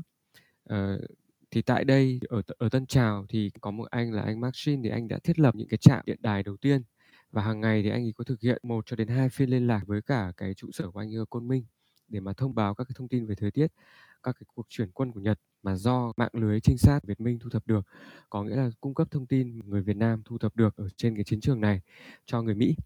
Ngoài ra thì Maxine cũng hướng dẫn một số các cán bộ Việt Minh sử dụng các cái phương tiện thông tin liên lạc mà nó hiện đại này để mà thông báo hoạt động này thì báo Việt Nam độc lập phát hành tại chính khu Việt Bắc thì họ cũng đã đăng cái tranh minh họa rồi làm những cái vần thơ có tính chất tuyên truyền rất là tình cảm để phản ánh được cái mối quan hệ tốt đẹp giữa quân đội Mỹ và Việt Minh à, như là cái câu thơ quân đội Mỹ là bạn ta cứu phi công Mỹ mới là Việt Minh. Đấy thế thì đấy nó cũng là một cái cách tuyên truyền. Thế nhưng mà chúng ta có thể thấy là đến giai đoạn mà 1954 1975 khi mà người Việt Nam phải đương đầu với người Mỹ thì lúc đó chúng ta lại có những câu thơ tuyên truyền khác như là o du kích nhỏ dương cao súng thằng Mỹ lênh khênh bước cúi đầu đấy thế thì thông qua những cái đó thì ta có thể thấy được là cái cách mà người Việt Nam nhìn nhận cái mối quan hệ giữa người Việt và người Mỹ ở trong lịch sử là nó cũng uh, nó cũng rất là rất là là linh hoạt linh hoạt các bạn ạ Ừ, đúng rồi đấy, nó rất là linh hoạt, đấy, nó nó nó không cố định. Vâng, đúng là rất linh hoạt, đúng không ạ? Thì tóm lại ở thời điểm năm 1944 này thì chúng ta biết là cục diện Thế chiến thứ hai đã tương đối rõ ràng, phần thắng thì gần như chắc chắn thuộc về phe đồng minh rồi. Và vì vậy là phía Việt Minh và lãnh tụ Hồ Chí Minh đã rất là mong muốn và chờ đợi để có cơ hội hợp tác với quân đồng minh, mà lãnh đạo quân đồng minh thì chính là người Mỹ. Thì những cái hoạt động như là cử phi công rồi hợp tác tình báo chính là cách để Việt Minh, gọi là, hỗ trợ rồi lấy lòng để nhận được sự ủng hộ của Việt Minh à, xin lỗi, của của quân đồng minh về mặt cả vật chất lẫn sự công nhận của đồng minh. Việc đích thân Chủ tịch Hồ Chí Minh phải bỏ ra cả tháng trời, trèo đèo lội suối để đích thân dẫn cái người phi công Mỹ sang Quảng Châu, đã thể hiện cái sự ưu tiên cao như thế nào của Việt Minh đối với cái mối quan hệ này. Ngược lại thì phía quân đồng minh họ cũng cần tìm kiếm các đối tác ở Việt Nam để có thể, ờ, chống phá quân Nhật từ trong nội địa. Vì thế họ đã chọn Việt Minh. Ngoài ra thì khi mà tìm hiểu, mình thấy có một cái chi tiết rất là hay như thế này, là cái khoảng, ờ, sau khi Chủ tịch Hồ Chí Minh, ờ, sang và phía Mỹ đồng ý là sẽ gửi viện trợ sang cho Việt Minh á, vào khoảng tháng 7 năm 45 á, thì, ờ, cái toán biệt kích đầu tiên được, ờ, phía Mỹ gửi sang là toán con nai, thì do thiếu tá Thomas dẫn đầu đã nhảy dù xuống khu vực Tân Trào. Do thời tiết xấu thì cái đội nhảy dù không quan sát được rõ dưới đất cho nên là họ phải, gọi là, nhắm mắt buông chân nhảy từ trên máy bay xuống. Và tình cờ thế nào thì cái dù của ông trưởng đoàn, ông thiếu tá Thomas lại mắc đúng vào một cái cây. Và cũng không biết run rủi thế nào thì đó chính là cái cây đa Tân Trào huyền thoại ở chúng ta hay học trong sách giáo khoa ấy. Đấy, cái hình ảnh mà cái người lính thuộc cái tiểu đội con nai này nhảy dù mà bị mắc vào cái cái cây đa Tân Trào, rồi thì sau đấy thì trên tay là vẫn còn vậy vậy cái bản tuyên ngôn độc lập thì đúng là nó là một cái hình ảnh mà cũng rất là trìu mến. Mà mặc dù anh thì rất là thân thuộc với cả các cái ấn phẩm tuyên giáo nhưng mà từ bé đến giờ anh lại chưa bao giờ thấy là là có một cái cái tác phẩm tuyên giáo nào mà focus vào cái hình ảnh mà, ờ, nó rất là đi vào lòng người như thế này, đúng không? Đấy, thế nhưng mà nói vui thế thôi, thì bây giờ mới cũng vẫn phải trở lại với các cái thông tin chiến cục trong cái khoảng thời gian đó. Thì là có khoảng 200 dân quân thì đã được lựa chọn vào một cái đại đội được gọi là Bộ đội Việt Mỹ và được người Mỹ trực tiếp huấn luyện. Ờ, Mỹ thì cũng nhiều lần là cho máy bay thả dù xuống các cái loại vũ khí hiện đại và hướng dẫn dân quân du kích cái cách thức sử dụng các cái thiết bị đó. Thì cho đến ngày 14 tháng 8 năm 1945 thì phát xít Nhật tuyên bố đầu hàng vô điều kiện trước lực lượng đồng minh. Chỉ 2 ngày sau đó thôi, tức là ngày 16 tháng 8 thì Tổng bộ Việt Minh và lãnh đạo là Hồ Chí Minh thì đã ra lệnh là tổng khởi nghĩa giành chính quyền trên cả nước. Thì quân giải phóng xuất phát từ Tân Trào và tiến đánh quân Nhật tại thị xã Thái Nguyên. Ở đây thì đại đội Việt Mỹ và cái toán con nai của Mỹ cũng đã tham gia cái trận đánh này cùng với nhau. Thì đại đội Việt Mỹ thì có nhiệm vụ là bao vây, tiêu diệt mục tiêu khó khăn nhất là trại lính Nhật tại thị xã.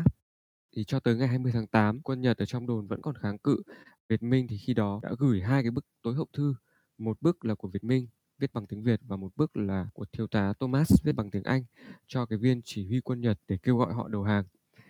Cuối cùng thì đến ngày 19 tháng 8 năm 1945 thì khởi nghĩa giành chính quyền ở Hà Nội đã thành công và lãnh tụ Hồ Chí Minh di chuyển từ Việt Bắc xuống Hà Nội để chuẩn bị công tác tiếp quản chính quyền. Tại đây thì ông ở tại nhà số 48 phố Hàng Ngang và đây cũng chính là nơi mà bản tuyên ngôn độc lập ra đời.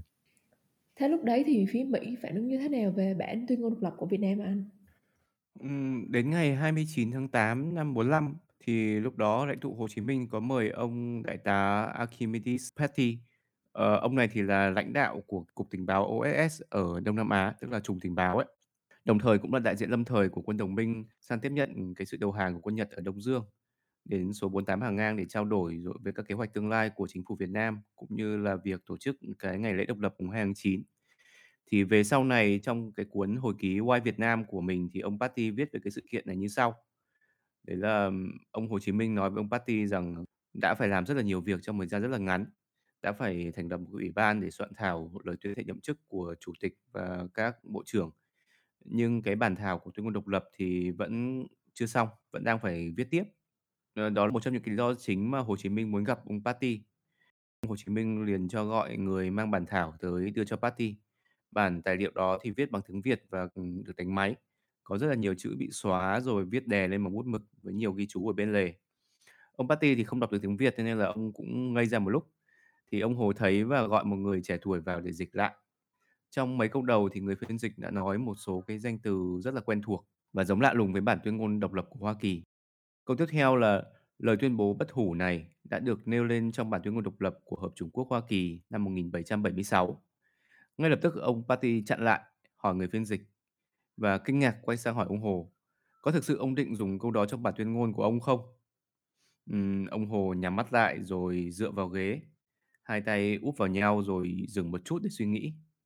Với một nụ cười thân thiện, ông quay sang hỏi Patty một cách nhã nhặn. Tôi không thể dùng được câu này à? Ông Patty bỗng nhiên cảm thấy lúng ta lúng túng. Of course, why not? Tất nhiên tại sao không? Bình tĩnh lại một lúc thì ông Patty mới nói với người phiên dịch, đọc lại một lần từ đầu đến cuối. Anh ta đọc, tất cả mọi người sinh ra đều bình đẳng. Họ đã được tạo hóa trao cho những quyền không thể chối cãi được. Trong đó có quyền tự do, quyền sống và quyền mưu cầu hạnh phúc. Ông Patty thấy thứ tự các danh từ bị ngược, bèn bảo với ông Hồ, quyền sống phải ở trước quyền tự do. Ông Hồ nắm ngay lấy rồi nói lại, đúng, không thể có tự do mà không có quyền sống, cũng như không thể có hạnh phúc mà không có tự do. Rồi hai người thì còn tiếp tục trao đổi đến tận đêm khuya. Thế nhưng đấy là những cái, gọi là, giao dịch, tạm gọi là bí mật ở dưới gầm bàn thôi. Còn về mặt chính thức thì lúc này chính quyền Mỹ họ vẫn giữ một cái thái độ rất là, tạm gọi là trung dung, tức là họ không công nhận chính quyền Việt Nam mới mà cũng không phủ nhận. Tuy là được ông Hồ Chí Minh mời tham dự cái ngày lễ độc lập mùng 2 tháng 9 với tư cách là đại diện của quân đồng minh và đại diện của phía Mỹ, nhưng mà ông Patty thì ông ấy không tham dự một cách chính thức, tức là ông ấy không lên lễ đài, ông ấy không tham gia tuyên bố là đại biểu, mà ông ấy chỉ lẻn lẻn vào trong đám đông, tức là ông vẫn dự như là một người bình thường để xem tình hình. Ừ, đấy, thế thì khi mà nhắc đến cái cuốn Why Việt Nam ấy, thì đây cũng là một cái cuốn rất là hay.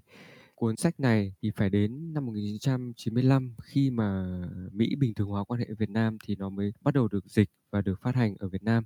Nhưng trên thực tế thì cuốn sách này đã được xuất bản tại Mỹ 10 năm trước đó, tức là vào năm 1985.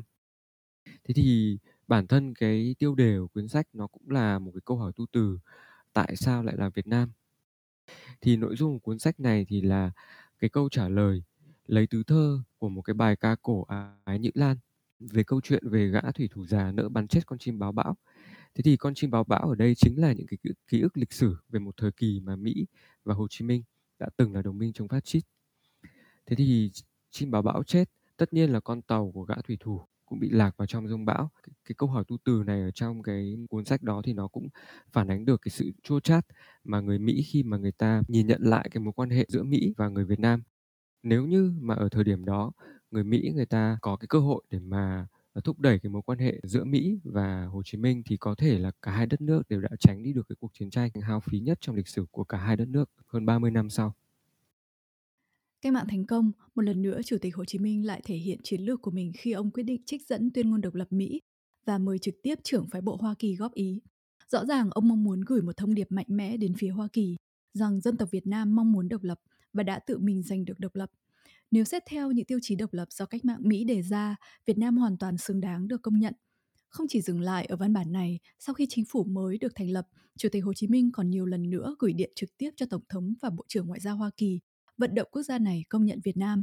Thế nhưng, rất tiếc, những bức thư này đều không được hồi âm.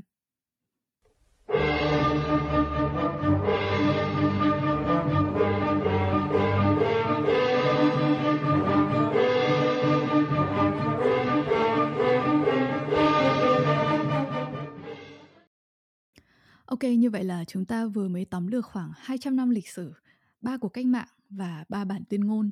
Nói thật là không thành công lắm vì dài quá. Không biết là thính giả đã ngủ gục hết chưa, nhưng mà bây giờ mới đến phần chính của podcast. Thế thì câu hỏi đặt ra là câu chuyện về tuyên ngôn độc lập, ngoài những cái trận chiến ác liệt và những con người vĩ đại, thì chưa thấy rõ nó thay đổi thế giới ở chỗ nào.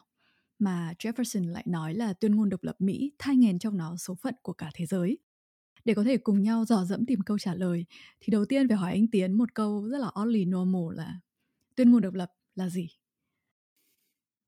Ở Việt Nam thì chúng ta được học cái bản tuyên ngôn độc lập của Chủ tịch Hồ Chí Minh ở trong chương trình văn học, đúng không? Văn học cấp 2. Cho nên là mọi người thường nghĩ nó là một cái tác phẩm văn học. Nhưng mà thực tế thì tuyên ngôn độc lập Declaration thực chất nó lại là một cái loại văn bản pháp lý. Ờ, ví dụ như là trong hệ thống pháp luật của nước Anh thế kỷ thứ 18 thì Declaration là một cái loại văn bản Trong đó thì có một cái bên gọi là nguyên đơn, tức là người viết đơn ấy. Họ giải trình những khiếu nại rồi kiến nghị rồi kêu ca những cái vấn đề của mình một cách chi tiết. Cái tuyên ngôn này nó giống như là hiến pháp rồi luật rồi nghị định, văn kiện là những văn bản được được quy định ở trong hệ thống pháp luật. Đây là một cái loại văn bản có mục đích, có quy tắc, được viết theo những cái thể thức được định trước, thể hiện ý chí của một cái thực thể pháp lý, chứ không phải là một tác phẩm văn học mà tác giả có thể viết theo tùy ý thích của mình. Hiện nay thì thể loại văn bản này vẫn được sử dụng rộng rãi ở Âu Mỹ. Các bên khi ra trước tòa án theo hệ thống pháp luật Anh Mỹ thì sẽ được yêu cầu lập một cái văn bản tuyên thệ là oath hoặc là tuyên ngôn declaration để cam kết là mình sẽ thành thật trước tòa. Mọi người có thể Google cái cái hai cái văn bản này ở trên mạng ấy, sẽ có rất là nhiều mẫu. Thì nếu mà anh dối trá thì tức là anh làm trái với cái tuyên thệ này và sẽ bị pháp luật trừng phạt. Nghĩa là nó có tính chất ràng buộc. Anh đã tuyên ngôn là anh phải thực hiện. Ok, đấy là tuyên ngôn. Thế còn tuyên ngôn độc lập? Tuyên ngôn độc lập là một cái trường hợp riêng của thể loại tuyên ngôn declaration này. Ờ, được các quốc gia mới thành lập dùng để tuyên bố lý do tại sao họ lại độc lập và nó cũng có tính chất ràng buộc pháp lý tương tự tức là thực thể đưa ra cái tuyên ngôn sẽ phải thực hiện đúng những cái gì nêu ra ở trong đó đến nay trên thế giới thì có khoảng đâu đấy hơn 100 cái tuyên ngôn dạng này và tuyên ngôn độc lập của Hoa Kỳ chính là tác phẩm đầu tiên và cũng là cái khuôn mẫu cho các tuyên ngôn độc lập ra đời về sau cái thể loại tuyên ngôn độc lập này nó nằm trong dòng chảy chung về tư duy lập pháp của phương Tây với lịch sử kéo dài hàng ngàn năm từ cái thời Hy Lạp La Mã đến nay. Trong thế giới đó thì nói chung là họ có rất là nhiều quy tắc chuẩn mực, có quy định chung. Tất cả những cái giới luật gia rồi chính trị gia là bắt buộc phải tuân theo, chứ không phải là thích làm gì thì làm. Một cái đặc điểm quan trọng khác của cái thể loại tuyên ngôn là nó được viết để cho cụ thể một số đối tượng. Ví dụ như là trong bản tuyên thệ trước tòa thì đó là dành cho thẩm phán và buổi thẩm đoàn. Còn trong trường hợp của các tuyên ngôn độc lập thì nó không phải là đứng trước tòa nữa mà là đứng trước cộng đồng thế giới dành cho các nước ở khác trên thế giới. Ờ, họ đọc và họ họ xem là có đồng tình với cái lập luận này không. Còn cái đối tượng thứ hai là chính là người dân ở trong nước. Um, Tín ơi khúc này cho em hỏi là như vậy ba cái bản tuyên ngôn mà mình nhắc đến á lúc đầu là của Mỹ nè, Pháp và Việt Nam thì cái đối tượng khán giả sẽ là ai? Có thể nói thì tuyên ngôn độc lập Hoa Kỳ nó là một cái văn bản mà có mục đích hướng tới theo cá nhân của anh nghĩ là cộng đồng quốc tế nhiều hơn, khoảng tới 70%, còn trong nước chắc khoảng đấy đâu đấy 30% thôi. Lý do chính là thời điểm mà cái tuyên ngôn này ra đời ấy, thì chiến tranh Anh Mỹ thực tế là đã diễn ra rồi. Nó là một cái cuộc nội chiến giữa một bên là uh, chính quyền trung ương ở Anh và một bên là chính quyền thuộc địa ở Bắc Mỹ. 13 bang thuộc địa ở Hoa Kỳ là một phần lãnh thổ không có tranh chấp của nước Anh, muốn tách ra độc lập. Cái bản tuyên ngôn độc lập này được chính quyền địa phương họ viết ra để tuyên bố lý do vì sao tôi muốn độc lập, không còn liên quan và phụ thuộc vào chính quyền trung ương nữa. Có thể hiểu nôm na là con cái tuyên bố là từ mặt bố mẹ đổi sang họ khác. Ở thời điểm đó thì đa số người dân thuộc địa Mỹ họ đã một phần nào đấy là ủng hộ chính quyền địa phương như là phần đầu chúng ta đã đã phân tích rồi. Nên đối với người dân ở thuộc địa thì văn bản này không nó mang tính thông báo nhiều hơn là thuyết phục. Tuy nhiên với các quốc gia khác thì họ chưa biết đến cái lý lẽ của người Mỹ. Thông thường các quốc gia khi mà họ thấy những cái cuộc chiến ly khai như thế này thì họ sẽ phản đối. Vì sao? Bởi vì là nếu một ngày đẹp trời một cái tỉnh của họ cũng đòi ly khai, đòi thành lập một nước riêng thì họ sẽ xử lý như thế nào? Thì họ mặc định họ cứ phản đối chiến tranh ly khai đã. Như vậy là có nghĩa là khả năng cao là họ sẽ không công nhận độc lập của Mỹ. Mà cái việc được công nhận thì nó sẽ đóng vai trò cực kỳ quan trọng ngay từ thời cổ xưa thời Mỹ á. Bởi vì là không được công nhận thì không có giao thương, không có buôn bán, không thể ký kết các hiệp định thương mại và cũng không thể có liên minh quân sự. Đó là tình trạng mà ngày nay chúng ta gọi là kiểu cấm vận ấy. Nếu Hoa Kỳ giành được độc lập nhưng mà ví dụ như là không thể buôn bán với châu Âu thì độc lập cũng không để làm gì. Khi mà thuế rồi tự do thương mại là một trong những lý do chính mà họ đặt ra là bởi vì là chính quyền Anh đặt thuế quá cao chẳng hạn. Bây giờ họ không có cái quyền thương lượng thuế với cả người Pháp thì họ cũng không làm cách mạng làm gì cả. À chính vì vậy nên cái đoạn đầu tiên trong tuyên ngôn độc lập của nước Mỹ là đoạn kính thưa bồi thẩm đoàn đúng không anh? Ý em là bình thường khi nhắc đến những cái như là tuyên ngôn độc lập, mọi người hay nhớ đến à, khổ về những cái quyền con người trước tiên. Ví dụ như tuyên ngôn của Việt Nam thì cũng bắt đầu bằng câu tất cả mọi người sinh ra đều có quyền bình đẳng. Nhưng thực ra tuyên ngôn Mỹ, một văn bản pháp luật, được bắt đầu bằng việc tuyên bố lý do. Lý do là như thế này, trong tiến trình phát triển của nhân loại, tại một số thời điểm, một dân tộc thấy cần phải giữ bỏ mối liên hệ chính trị ràng buộc họ với một dân tộc khác và giành lấy một địa vị riêng biệt, bình đẳng trong hàng cường quốc trên trái đất. Đối tượng hướng đến hay bồi thẩm đoàn ở đây là the powers of the earth hay là các cường quốc trên trái đất. Lý do viết tuyên ngôn là vì a decent respect to the opinions of mankind, tức là vì họ nghiêm túc tôn trọng phán xét của nhân loại, nên họ cần tuyên bố những căn nguyên khiến họ phải ly khai. Những căn nguyên này được viết chi tiết trong phần tiếp theo là trích dẫn luật, lập luận về quyền con người, quyền của one people và một cái list of grievances, tức là những cái cáo trạng vạch tội vua George III cụ thể đã vi phạm các cái quyền luật trong hiến pháp, hiến trương thuộc địa, thông lệ quốc tế về Code of Conduct trên biển như thế nào. Tương tự thì đến khổ cuối kết luận, chúng tôi, những người đại diện cho Hợp Trung Quốc Hoa Kỳ, thông qua quốc hội này, appeal to the Supreme Judge of the World, tức là đề nghị đứng phán xét tối cao chứng giám cho ý định đúng đắn của chúng tôi. Cái này làm em nhớ đến tập đầu tiên của phim John Adams, à, với vai trò là luật sư biện hộ cho quân lính Anh trong vụ Boston Massacre. Thì câu cuối của ông ý, à, ông ý đã nói với bồi thẩm đoàn là Gentlemen of the jury, I submit to your candor and justice, the prisoners and their cause. Đúng vậy, vì tuyên ngôn Mỹ hướng đến cộng đồng quốc tế là chính. Nói cách khác là cái bình thường mà bất thường ở đây là người Mỹ họ muốn có độc lập, independence, nhưng cái thực chất họ muốn lại là interdependence, tức là trở thành một phần trong cái network của các quốc gia trên thế giới. Trong khi đó, tuyên ngôn dân quyền và nhân quyền thì lại không phải là một bản tuyên ngôn độc lập. Nước Pháp khi đó vẫn đang là một quốc gia độc lập rồi. Mục tiêu của cái bản tuyên ngôn đó là hướng tới đối tượng nội địa nhiều hơn, có thể nói là đến 80-90%. Khi mà bản tuyên ngôn ra đời thì Quốc hội Pháp vừa mới thành lập. Ờ, nó chưa có một cái cơ chế phân chia quyền lực rõ ràng giữa nhà vua và quốc hội. Nhà vua thì chỉ miễn cưỡng chấp nhận là quốc hội do sức ép của quần chúng được vũ trang. Do đó quốc hội sẽ cần một cái văn bản pháp luật chính thức để giới hạn quyền lực của nhà vua và trao quyền cho quốc hội và chính quyền mới. Việc soạn thảo một cái bản hiến pháp dài hàng trăm trang sẽ mất nhiều thời gian. Do đó cái tuyên ngôn được soạn thảo và thông qua nhanh chóng để buộc nhà vua phải thông qua rồi tuân theo cũng như là để thông báo đến toàn thể người dân Pháp cái mục tiêu và nguyên tắc hoạt động của chính quyền mới. Còn tuyên ngôn độc lập của Việt Nam có thể coi là tương đối uh, đồng đều giữa đối nội và đối ngoại, chắc đâu đấy khoảng 50-50 đi. Về khía cạnh đối nội thì bản tuyên ngôn cần thuyết phục được toàn thể người dân Việt Nam ủng hộ chính quyền mới, ủng hộ cách mạng. Điều này chúng ta đã được nghe phân tích nhiều rồi trong sách giáo khoa rồi trong chương trình học phổ thông.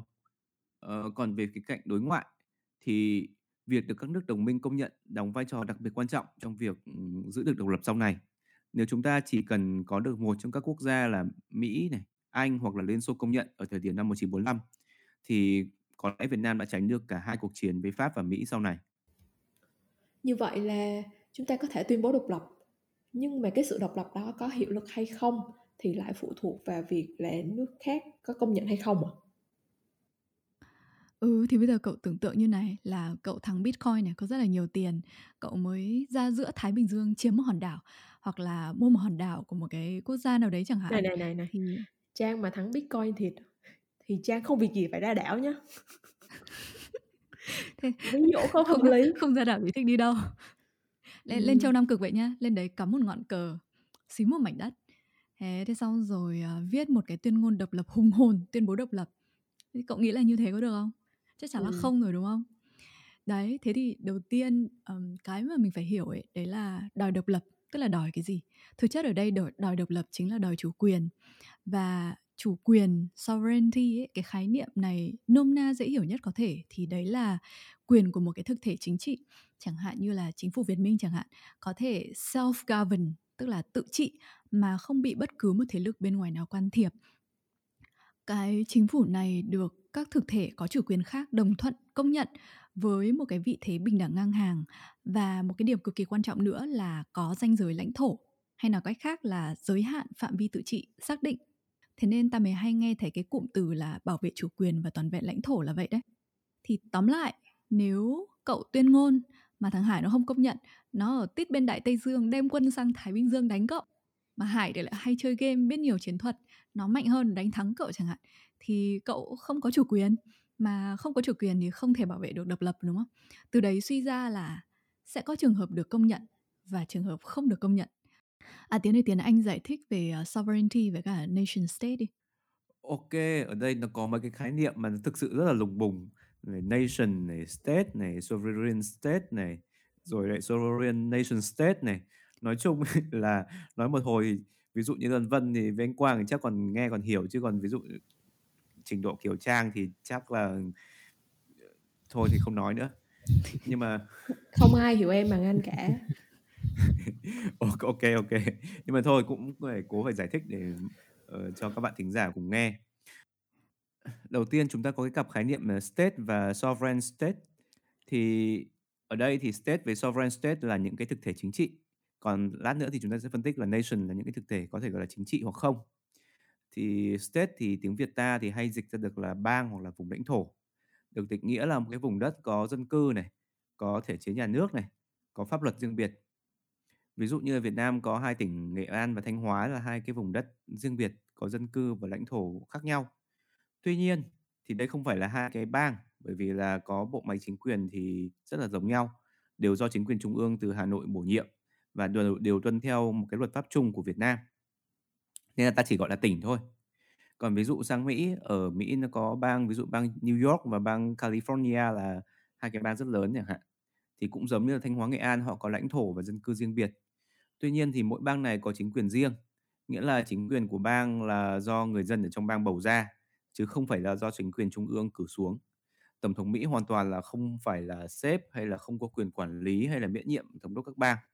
Vì vậy, các bạn đọc tin ở Mỹ thì sẽ thấy là các bang ở Mỹ thường xuyên là chống lại chính quyền trung ương, rồi bóp chát thay đôi với tổng thống, rồi sẵn sàng chính quyền địa phương, sẵn sàng kiện chính quyền trung ương ra tòa án tối cao ngay lập tức. Gần đây nhất thì nếu mà đọc báo các bạn sẽ thấy là tin thống đốc Florida là ông DeSantis, ông ấy chống lệnh đeo khẩu trang bắt buộc của chính quyền trung ương do tổng thống Biden ban hành, khiến cho ông Biden thì chỉ trích ừ, Florida không ra gì. Sau khi nghe được cái chỉ trích đấy thì phóng viên mới hỏi ông DeSantis là ông có ý kiến gì không? Thì ông này mới nói là, I don't want to hear a blip about COVID from Biden. Kiểu như là, tôi yếu muốn nghe cái gì Biden nói về COVID ấy. Thì nói chung là bởi vì ông Santis không phải là do ông Biden bổ nhiệm, hai ông ấy là do hai cái luồng hoàn toàn khác nhau, do hai cái kỳ bầu cử khác nhau bầu ra cho nên là chả ông nào sợ ông nào cả. Thì uh, đấy là là state. Còn ngoài ra thì ở Mỹ nó cũng có những cái bộ luật liên bang quy định chung nhưng mà mỗi bang cũng có hệ thống pháp luật và tư pháp riêng. Điển hình như là có nhiều bang đã cho gọi là hợp pháp hóa việc ờ, hút cần marijuana nhưng mà nhiều bang khác lại là phạm pháp. Thì mỗi bang là có một cái hệ thống pháp luật là là khác biệt này. Rồi uh, bây chúng ta quay sang cái khái niệm mà sovereign state thì sovereign state là vùng lãnh thổ có chủ quyền. Trong ví dụ trên thì chúng ta thấy là New York là một cái vùng lãnh thổ có nhà nước và có pháp luật riêng. Tuy nhiên thì New York lại không có chủ quyền bởi vì là vì sao? Bởi vì họ đã đồng thuận và trao cái chủ quyền đó cho một cái thực thể là uh, liên bang hợp Trung Quốc Hoa Kỳ. Thì các bạn có thể coi là cái cái cái vùng lãnh thổ có chủ quyền ấy nó chính là quốc gia. Ừ, hôm nay thì làm em nhớ đến một cái quyển sách nói về việc hợp bang của Mỹ được đặt tên là Signing Their Rights Away, chính là việc um, trao sovereignty cho chính quyền liên bang này đúng không? Ừ, đúng, chính là chính xác là như vậy đấy. Thì nói sâu thêm một tí nữa là chủ quyền thì nó là một tập hợp rất là nhiều quyền và rất là phức tạp. Thực ra mọi người có thể Google hoặc là tra sách cho nhanh, mình cũng chả nhớ hết được ở đây, nhưng mà cứ nói những cái quyền cơ bản nhất nhé. Thì cái quyền đầu tiên nó chính là cái quyền tổ chức nhà nước, tổ chức chính quyền, rồi ban hành pháp luật, rồi thành lập quân đội, ờ, tuyên bố chiến tranh, rồi buôn bán ngoại thương với nước ngoài, ký kết hiệp định quốc tế. Nói chung là rất là nhiều quyền. Một cái vùng lãnh thổ như là New York chẳng hạn, họ vẫn có thể thành lập chính quyền và ban hành luật pháp nhưng họ không thể trực tiếp ký kết hiệp ước với bất cứ cái nước nào chẳng hạn ví dụ muốn ký hiệp ước trực tiếp với Việt Nam là không được họ muốn ký với Việt Nam thì họ sẽ phải thông qua nhà nước liên bang rồi nhà nước liên bang ký với cả Việt Nam do vậy thì họ chỉ là một cái vùng lãnh thổ, chứ không phải là một vùng lãnh thổ có đầy đủ chủ quyền. Nói chung là tóm lại các bạn hay nghe những cái thời sự, có những cái đoạn là Olympic được tổ chức bởi ờ, được tổ chức với sự tham dự của 150 quốc gia và vùng lãnh thổ. Thì quốc gia ở đây tương đương với sovereign state, còn vùng lãnh thổ là state. Này, như vậy em hỏi ngu thì có nghĩa là Hồng Kông và Taiwan là state, tức là nó là vùng lãnh thổ nhưng mà không có chủ quyền, đúng không? Ok, anh xin phép được trả lời khôn là đúng là như vậy. Ờ, cái này là như thế này. Ờ, Hồng Kông với cả Thái Quan được coi là hai cái vùng lãnh thổ của một quốc gia thống nhất là là Trung Quốc. Thì cả cái nước Trung Quốc họ coi như là chỉ có một cái chủ quyền thôi, một cái sovereign thôi. Còn hai cái Hồng Kông với với Taiwan là họ sẽ share cái sovereign đấy với cả China. Còn ờ, nãy quay lại câu hỏi ban đầu ấy, chúng ta có một cái cặp khái niệm tiếp theo là nation với nation state, dân tộc và quốc gia dân tộc. Đầu tiên là nation. Đây là một cái khái niệm nó có rất là nhiều định nghĩa. Thì về cơ bản nation ờ, như chúng ta hay dịch nó là dân tộc là một cộng đồng người rộng lớn sống cùng nhau, cùng chia sẻ các giá trị văn hóa rồi lịch sử như nhau. Nhưng mà nation thì nó rất là đa dạng. Chúng ta sẽ có một số trường hợp như sau này. Một là ừ, một nation nhưng mà lại có nhiều state. Ví dụ như là Bắc Nam Triều Tiên. Họ thì đều thống nhất tự nhận là người Triều Tiên, tức là chung một dân tộc, chung một nation. Nhưng mà bởi vì có cái sự khác biệt về ước hệ cho nên là cái nation này được chia thành hai quốc gia, hai cái sovereign state khác nhau là Bắc Triều Tiên và Hàn Quốc. Tức là một dân tộc hai quốc gia. Trường hợp thứ hai là một cái sovereign state có thể có nhiều nation. Ví dụ như là Liên hiệp Anh gồm có bốn nation là England, Wales, Scotland và North Ireland. Đây là bốn cộng đồng có cái lịch sử rồi văn hóa rồi ngôn ngữ tôn giáo khác biệt nhưng họ đồng thuận gia nhập vào một cái liên hiệp chung. Và trong cái mối quan hệ giữa nation với state có một loại hình quan hệ rất là dị của châu Âu thời Trung Cổ được gọi là personal union. Không biết dịch tiếng Việt là gì luôn, chưa chưa thấy ai dịch. Thì cái personal union là như thế này. Ờ, châu Âu thời Trung Cổ thì khi mà truyền ngôi vua, người ta sẽ coi trọng dòng dõi hơn là quốc tịch. Tức là nếu mà vua Anh qua đời mà không có người nối dõi trực tiếp thì họ sẽ truyền ngôi cho người họ hàng gần nhất của ông này bất kể là cái người họ hàng đấy có phải là người Anh hay không. Và trong nhiều trường hợp thì cái người họ hàng này lại còn đang làm vua của một nước khác, không liên quan gì đến nước Anh cả. Thì nó sẽ dẫn đến những cái trường hợp gọi là hai nước chung một vua, gọi là personal union. Union ở đây là kiểu như là hai nước có sự kết hợp và personal có nghĩa là chỉ có ông vua đấy là cái sự kết hợp ấy thôi. Chứ hai nước ấy chả có quan hệ gì với nhau cả. Một cái cụ thể cái trường hợp là Liên hiệp Anh là như sau ở đến đầu thế kỷ thứ 17 thì Anh và Scotland vẫn là hai cái vương quốc hoàn toàn độc lập, England và Scotland đấy.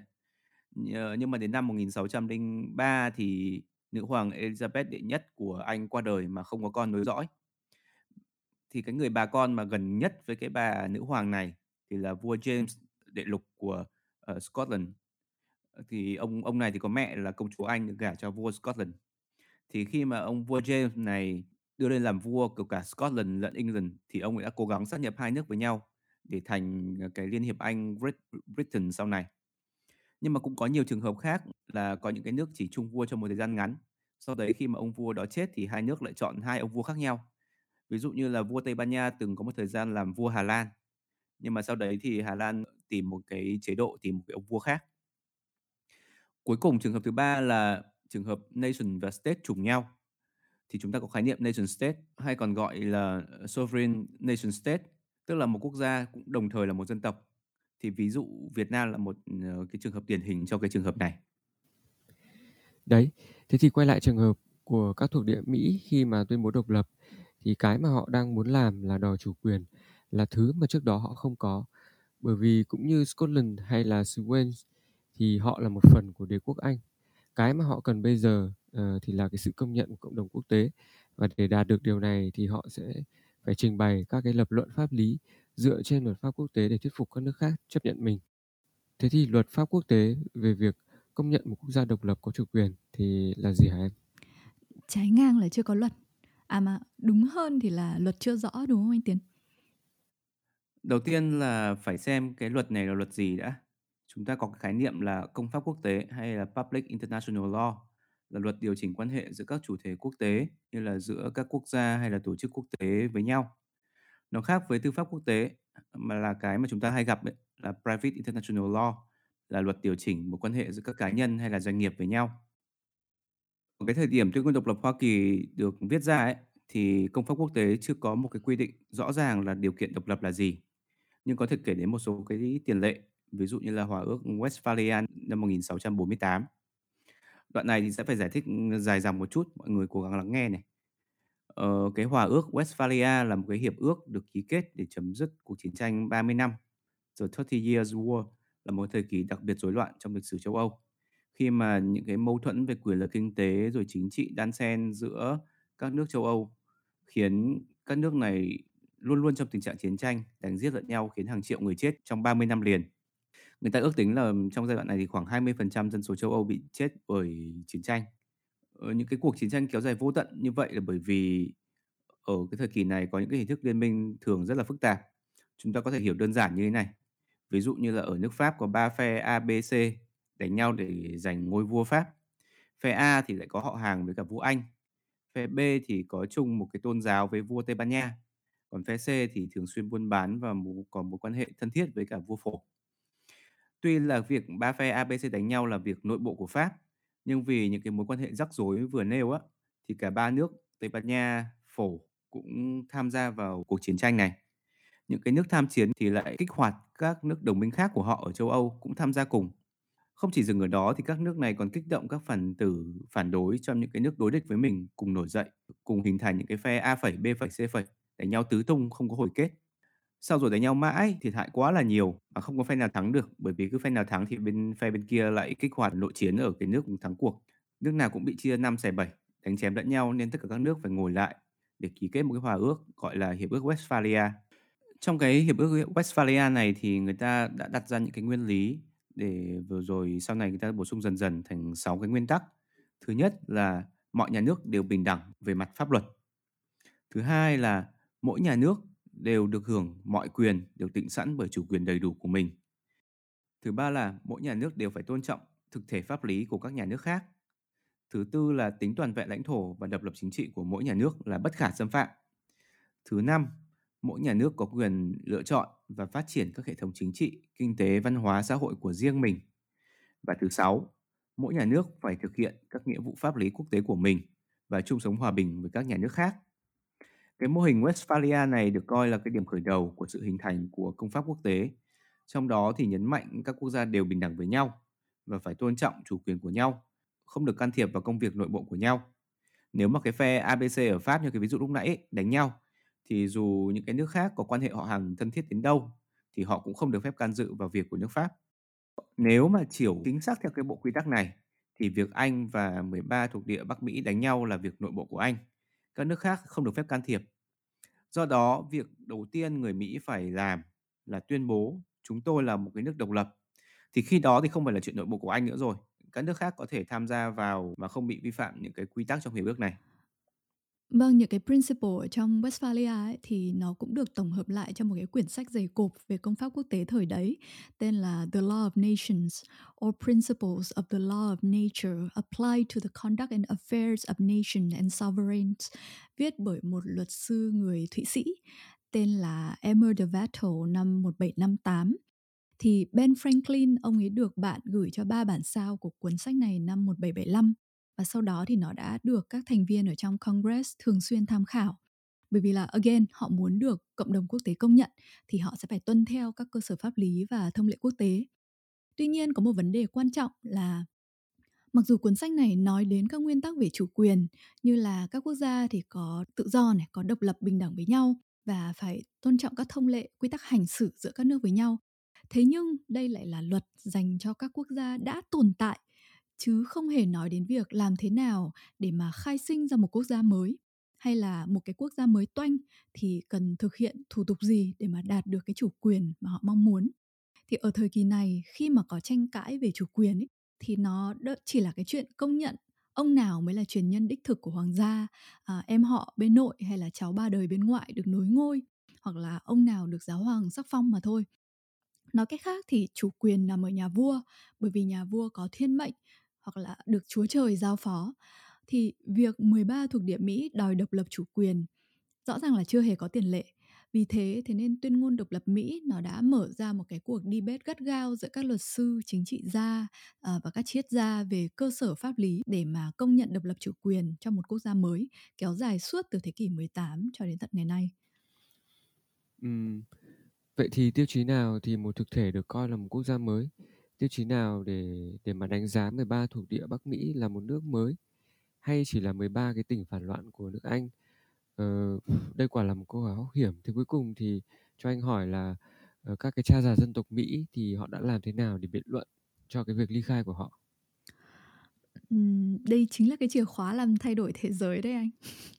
Như em nói là trong phần đầu ấy, về cách mạng Mỹ, thì trước khi quyết định độc lập trong Congress của Mỹ họ đã đi bết liên tục về các cái quyền con người, quyền công dân, rồi thì quyền của thuộc địa. Ờ, họ viện dẫn luật từ rất là nhiều nguồn. Nào thì uh, natural laws, luật tự nhiên này, rồi uh, từ God, Chúa Trời, the, the principles of English Constitution, tức là các cái nguyên lý của hiến pháp Anh và charters and compacts, tức là các hiến trương và các luật của thuộc địa. Thì những cái hệ thống luật này nó chồng chéo lên nhau và nói thật là cuối cùng thì họ nhất trí claim vậy thôi chứ thật ra các cha già dân tộc Mỹ họ cũng không hoàn toàn chắc chắn về cái formulation của mình. Ừ, nếu mà bật TV xem Quốc hội Việt Nam họp bàn sửa đổi các luật thì các bạn cũng có thể phần nào cảm nhận được cái mớ bong bong này. Thực ra là anh không bật TV lên xem Quốc hội Mỹ thì nó cũng bong bong y như thế anh ạ. Quốc hội Anh em cũng thấy cũng thế, nói chung là đều mớ bong bong cả. Nói chung là bong bong từ phía đúng không anh? Đấy, quay lại thì um, khi Thomas Jefferson viết tuyên ngôn độc lập là ông ấy dựa trên cái nền tảng, những cái lúc debate về về luật, về quyền đấy. Thế nhưng dĩ nhiên không thể dài dòng lê thê ôm hết chi tiết lập luận của những cái cuộc tranh cãi đó vào phải lựa chọn những cái nguyên lý phổ quát nhất để mà nó make sense và nó appeal với cộng đồng quốc tế là những cái người chưa chắc đã nắm rõ hiến pháp Anh hay là hiến trương thuộc địa Mỹ thì cuối cùng ông Jefferson ông quyết định là ok dùng quyền tự nhiên của con người và consent theory là lý thuyết về đồng thuận để mà làm nền tảng cho cái việc tuyên bố độc lập. Thì thứ nhất, quyền con người ở đây là quyền sống, quyền tự do và quyền mưu cầu hạnh phúc. Những cái quyền này là từ natural law, tức là đến từ tự nhiên, được tạo hóa ban cho tất cả mọi người. Thế nên nó self-evident và unalienable, tức là cái chân lý hiển nhiên và bất khả xâm phạm. Thứ hai, consent theory, lý thuyết đồng thuận. Thì cái này chúng ta đã nhắc đến trong cái phần khế ước xã hội ở tập Leviathan và kẻ mọi dợ ấy.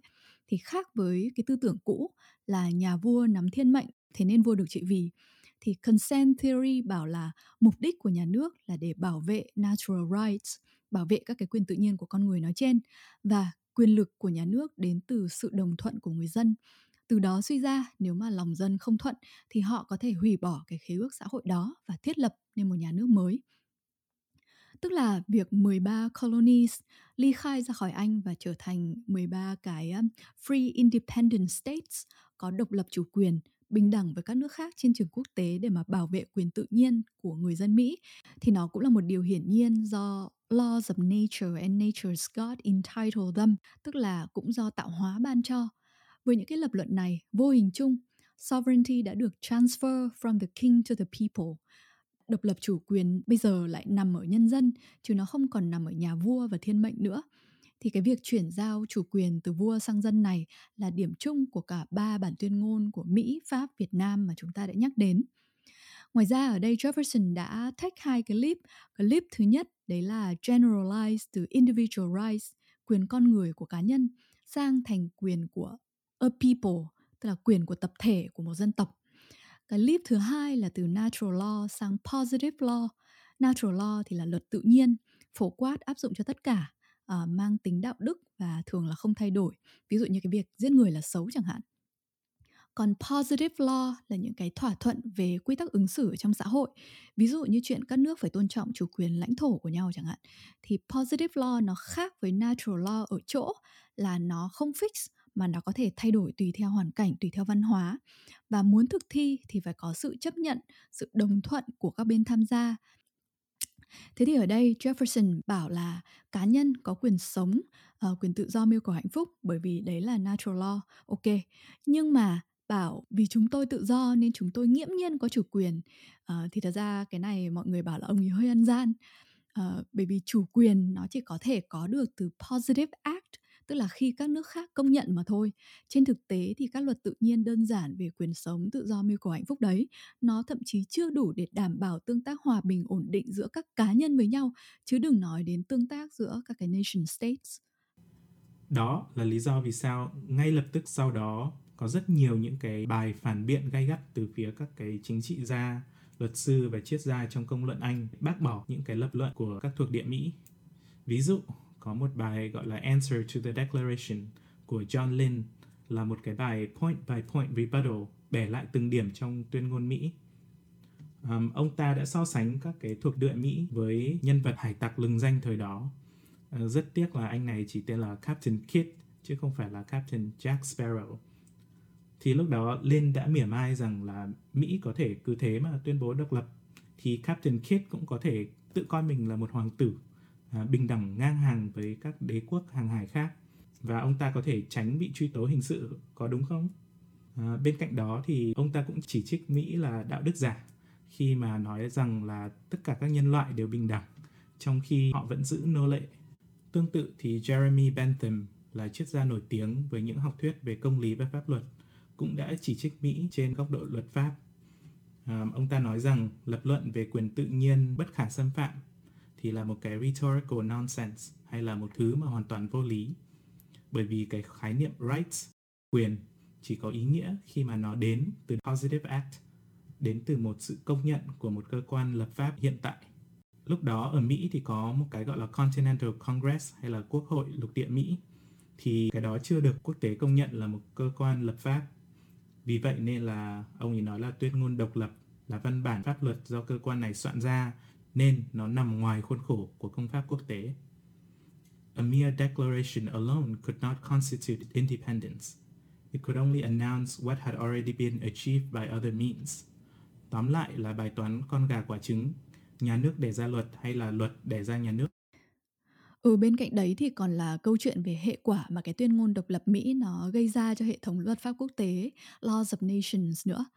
Thứ nhất về mặt lịch sử thì rule of thumb là khi một quốc gia đã xác định được độc lập chủ quyền rồi thì nó resistant to further secession or claim to independence, tức là nó chống ly khai. Vậy thì nếu đồng ý cho Mỹ là một bộ phận của Anh độc lập thì tiếp theo chẳng có gì ngăn cản California là một bộ phận của Mỹ tuyên bố độc lập cả. Các bạn có nhớ vụ Calexit ờ, đòi ăn theo Brexit không? Thứ hai là như vậy điều kiện như thế nào thì sẽ được cho độc lập. Đâu là điều kiện cần, đâu là điều kiện đủ. Ok, ở mỹ đã có de facto independence rồi, tại vì họ đã tự trị, họ đã tự có chính phủ quân đội riêng để bảo vệ lãnh thổ và ngăn cản những cái can thiệp từ bên ngoài. Sau đó thì họ còn được pháp công nhận nữa. Nhưng mà pháp thôi thì có đủ không? Nếu mà thêm một số cường quốc châu âu nữa công nhận mỹ thì có đủ không? Hay là phải được mẫu quốc là anh công nhận thì mới đủ để coi họ là một quốc gia độc lập? Thì đây là lập luận của một cái ông luật sư người Đức tên là JCW Fonstech. Ông này cho rằng là nền độc lập của Mỹ nó không có ý nghĩa pháp lý nếu như không có sự công nhận chính thức từ phía nước Anh. Tức là vào cái thời điểm đó việc Pháp công nhận Mỹ là quá sớm, là premature và phải đợi mãi cho đến tận tầm à, năm 1783 thì đế quốc Anh mới chính thức công nhận Mỹ và học giả người Anh Edmund Burke ông ấy đã nói như thế này một quốc gia khai sinh bằng một bản tuyên ngôn là một cái giống loài hoàn toàn mới ở trên trái đất. Nó đã làm thay đổi cục diện quan hệ quốc tế cân bằng và hấp dẫn quyền lực giống như cách một hành tinh mới xuất hiện làm thay đổi toàn bộ hệ mặt trời vậy. Ừ, những cái tranh cãi này nó vẫn kéo dài rất là lâu đến cả trăm năm sau đấy. Đến tận năm 1933 thì có một cái hiệp ước gọi là Công ước Montevideo về quyền và nhiệm vụ của các quốc gia được Hoa Kỳ và các nước châu Mỹ ký ở ờ, cái thành phố cùng tên ở Uruguay thì mới có những cái quy định rõ hơn một chút. Có bốn cái quy định, một là dân cư ổn định lâu dài, hai là có lãnh thổ xác định, ba là có chính phủ độc lập và bốn là có khả năng tham gia vào các quan hệ quốc tế. Nhưng mà rõ ràng là bốn cái tiêu chí này vẫn rất là mơ hồ, đúng không? Ví dụ là quay lại trường hợp là Trang có tiền Bitcoin, Trang đi mua một cái hòn đảo ở giữa Thái Bình Dương. Liệu là cái hòn đảo đấy có được công nhận là quốc gia khi mà tuyên bố độc lập hay không? Theo bộ tiêu chí này là không, bởi vì là trên đảo không có dân cư ổn định sinh sống lâu dài. Nhưng nếu mà Trang và gia đình chuyển tới đó sống thêm độ vài trăm năm nữa, sinh ra khoảng vài trăm bạn Trang phẩy chẳng hạn, thì ok là có thể. Nhưng cái bộ tiêu chí này chúng ta nên nhớ là đây là bộ tiêu chí của thế kỷ 20, thế kỷ 20 mới có, thế kỷ 18 thì không có gì cả.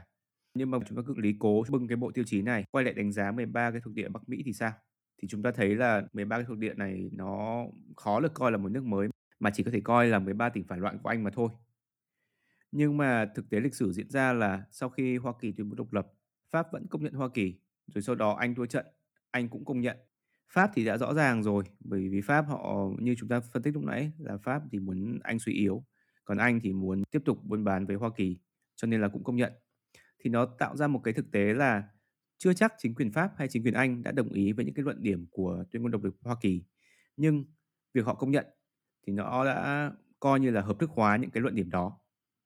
Như chúng ta đã phân tích thì cái việc hợp thức hóa này về sau đã châm ngòi cho cái cuộc cách mạng Pháp và việc công nhận Hoa Kỳ cũng tạo thành một cái tiền lệ, hay còn gọi theo ngôn ngữ của tòa án là án lệ. Án lệ, nói chung là các bạn có thể ừ, chúng ta theo hệ thống luật pháp Việt Nam thì không rõ, nhưng mà theo hệ thống luật pháp Anh, Mỹ thì án lệ là những cái lập luận phán quyết ở trong một cái bản án cụ thể. Vì cái cuộc sống vô cùng đa dạng nên pháp luật không thể quy định hết các trường hợp cụ thể. Nên là khi có một vụ việc được ừ, tòa án phán xử thì cái phán quyết đó sẽ được coi là một điều luật nhỏ bổ sung vào cái điều luật những cái luật mà đã có hiện hữu. Cho nên là cái việc Mỹ được công nhận đối với hệ thống công pháp quốc tế nó giống như là một cái án lệ là cứ nước nào mà giống Mỹ thì cũng sẽ được công nhận.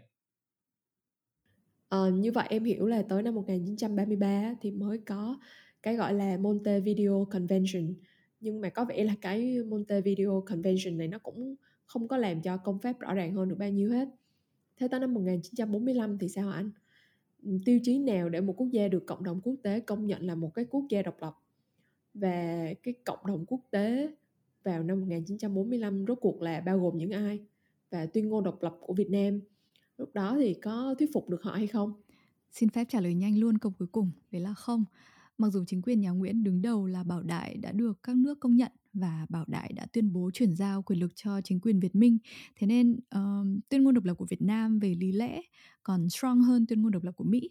Dù vậy nhưng mà nói thật là vẫn không thuyết phục được ai. Uh, không có quốc gia nào công nhận nước Việt Nam độc lập vào năm 1945 cả.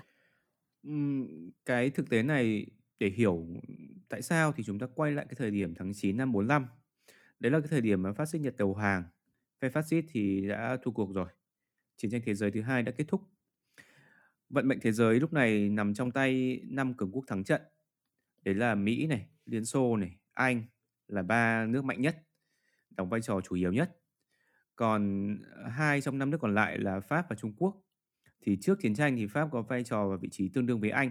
Tuy nhiên là bởi vì họ thua trận cho nên là vị trí bị giảm sút nhiều. Còn Trung Quốc khi đó là nước đông dân nhất thế giới nhưng mà nền kinh tế còn kém phát triển, lại còn bị nội chiến chia đôi bởi Quốc dân Đảng và Cộng sản Đảng, cho nên là cũng không mạnh lắm. Quyền quyết định là nước nào được độc lập, nước nào không độc lập thì gần như là rơi hết vào bộ ba là Mỹ, Liên Xô và Anh. Khi Chủ tịch Hồ Chí Minh đọc tuyên ngôn độc lập ngày 2 tháng 9 thì trên thực tế là Việt Minh đã tiến hành cách mạng thành công trên hầu hết cả nước. Đại đa số người dân ủng hộ cách mạng về mặt đối nội thì tuyên ngôn độc lập khi đó chỉ mang tính chất là củng cố lại và làm rõ hơn tính chính nghĩa của cuộc cách mạng. Nhưng mà cái việc cần kíp hơn là về mặt đối ngoại. Tuyên ngôn có cái cái sứ mệnh là về thuyết phục người đọc. Mà người đọc đây chính là chính quyền các nước phương Tây, quan trọng nhất là Mỹ và Anh. Phần nào đó là Pháp công nhận độc lập và chủ quyền của nước Việt Nam mới. Ừ đúng thế. Lúc này thì các cường quốc ngoại trừ Liên Xô uh, không biết Hồ Chí Minh và Việt Minh là ai cả. Hồ Chí Minh thì vốn là đại diện của quốc tế cộng sản và Liên Xô gửi sang lãnh đạo Đảng Cộng sản Đông Dương. Nhưng ở thời điểm này thì người Nga vừa mới đánh nhau với Đức xong, thiệt hại vô cùng nặng nề, lại còn phải chia sức để mà thiết lập hệ thống các cái nước cộng sản mới ở Đông Âu, nên là muốn tránh tham gia vào những cái tranh chấp ở miền Đông Nam Á xa xôi. Tình hình ở Việt Nam lúc này do Mỹ, Anh, Pháp và Trung Quốc quyết định, trong đó Mỹ là mạnh nhất và có tiếng nói quyết định nhất để được Mỹ công nhận thì chúng ta sẽ phải viết lý giải theo các thông lệ của công pháp quốc tế. Cái bản tuyên ngôn độc lập cũng cần phải viết theo chuẩn tắc của quân pháp quốc, của công pháp quốc tế. Đó có lẽ là một trong những lý do chính vì sao Chủ tịch Hồ Chí Minh chọn trích tuyên ngôn độc lập Hoa Kỳ và tuyên ngôn nhân quyền và dân quyền. Ngoài ra thì cái cấu trúc chúng ta thấy là cấu trúc và hành văn của tuyên ngôn độc lập Việt Nam nó cũng hết sức tương đồng với cả cái bản của Hoa Kỳ. Thế nhưng cùng một cấu trúc đó, cùng một lập luận đó việc có được công nhận hay không thì nó còn phụ thuộc rất là nhiều vào toan tính lợi ích của các nước lớn và thực tế diễn ra trên chiến trường như thế nào. Đến tận năm 1954 khi mà ờ, đánh thắng Pháp ở Điện Biên Phủ thì Việt Nam Dân Chủ Cộng Hòa mới được các nước là Mỹ, Anh, Pháp công nhận. Dù cái luận điểm của Việt Nam Dân Chủ Cộng Hòa lúc đó thì cũng không khác gì mấy năm 45. Cái đó ngày nay chúng ta hay gọi là khi anh thành công là việc gì anh cũng đúng đấy khi mà chúng ta thắng Pháp rồi thì chúng ta nói gì thì các nước khác họ cũng sẽ công nhận. Còn năm 45 thì chúng ta chưa có gì cả. Nên là chưa ai công nhận cả. Bây giờ quay lại cái thời kỳ năm 45 thì Tổng thống Mỹ khi đó là Franklin Roosevelt ban đầu ông ấy chủ trương là thúc giục các nước thực dân châu Âu trao trả độc lập cho tất cả các thuộc địa thông qua tổ chức trưng cầu dân Ý. Còn riêng với trường hợp Đông Dương, tức là ba nước Việt Nam, Lào, Campuchia ấy, thì ông Roosevelt này thậm chí còn muốn áp dụng chế độ quân quản của Liên Hợp Quốc, tức là cái chế độ mà giống như áp dụng cho nước Đức sau Thế chiến. Ông Roosevelt ông đã đưa ra cái kế hoạch này ở hội nghị ờ, Yalta và Tehran. Đặc biệt là trong cái bức thư ngày 24 tháng 1 năm 1944 thì ông Roosevelt viết cụ thể gửi cho Bộ trưởng Bộ Ngoại giao của Anh là Anthony Eden. Nguyên văn là không nên trao trả Đông Dương cho Pháp mà phải đặt dưới sự ủy thác quốc tế. Tuy nhiên thì các đồng minh của Mỹ ở châu Âu, trong đó nổi lên hai quốc gia có nhiều thuộc địa nhất ở châu Á là Anh và Pháp, lại không có đồng quan điểm với Mỹ. Chủ trương của Anh là quyết tâm duy trì thuộc địa phương Đông, còn chủ trương của Pháp là chiếm lại Đông Dương bằng mọi giá sau chiến tranh. Trước cái thái độ của hai cái ông đồng minh thân cận này thì ông Roosevelt cũng do dự, ông ấy không có một thái độ dứt khoát nào. Lý do chính khiến Roosevelt có thái độ như vậy là ông ấy sợ mất lòng nước Pháp bởi vì sau chiến tranh Pháp vẫn còn một cái vị trí rất là quan trọng và có một cái thường trực trong Hội đồng Bảo an. Thì đấy là lý do chính, có thể coi là lý do chính vì sao chúng ta đã không nhận được sự ủng hộ của Mỹ.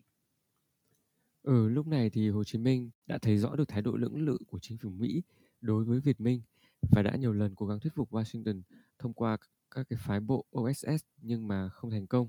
Cụ thể là chỉ sau hơn một năm đất nước giành được độc lập thì Hồ Chí Minh đã 8 lần gửi thông điệp, thư, điện cho Tổng thống và Ngoại trưởng Mỹ giới thiệu tình hình Đông Dương, đề nghị Hoa Kỳ công nhận đồng nền độc lập của Việt Nam, góp phần ngăn chặn cuộc chiến tranh xâm lược do thực dân Pháp gây ra ở Đông Dương.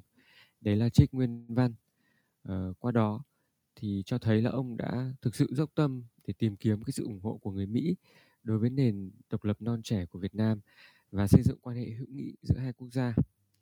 À, tuy nhiên thì Harry Truman, cái tổng thống Mỹ tiếp sau Roosevelt thì đã ngả hoàn toàn về phía người Pháp. Nước Mỹ đã hoàn toàn im lặng trước các thông điệp gửi đi từ phía Việt Minh và hậu quả là Pháp đã gửi quân quay lại Đông Dương. Chiến tranh diễn ra và phần còn lại thì đã trở thành lịch sử. Vậy cuối cùng vẫn là the pen, the ship and the gun. Thế còn hiện giờ thế giới hiện đại thì sao anh? Về sau thì quyền lực của các cường quốc trên thế giới đã được thể chế hóa lại thông qua việc thành lập Liên Hợp Quốc. Các nước tham gia Liên Hợp Quốc đều phải ký và tuân thủ một cái văn bản gọi là Hiến trương Liên Hợp Quốc. Nôm na là một bản quy tắc chung để đảm bảo các tranh chấp giữa các quốc gia có thể giải quyết bằng phương pháp hòa bình, tránh một cuộc chiến tranh thế giới lần thứ ba diễn ra. Trong đó cơ chế Liên Hợp Quốc thì quyền lực quan trọng nhất thuộc về một cơ quan gọi là Hội đồng Bảo an Liên Hợp Quốc gồm 15 thành viên. Trong đó có 5 thành viên là vĩnh viễn, có veto power và 10 thành viên được bầu luân phiên đại diện cho các châu lục. Năm thành viên vĩnh viễn chính là năm cường quốc thắng trận trong thế chiến thứ hai là Mỹ này, Liên Xô này, ờ, rồi Liên Xô sau này thành Nga, Anh, Pháp và Trung Quốc. Quyền lực tối cao của Hội đồng Bảo an thể hiện ở hai điểm.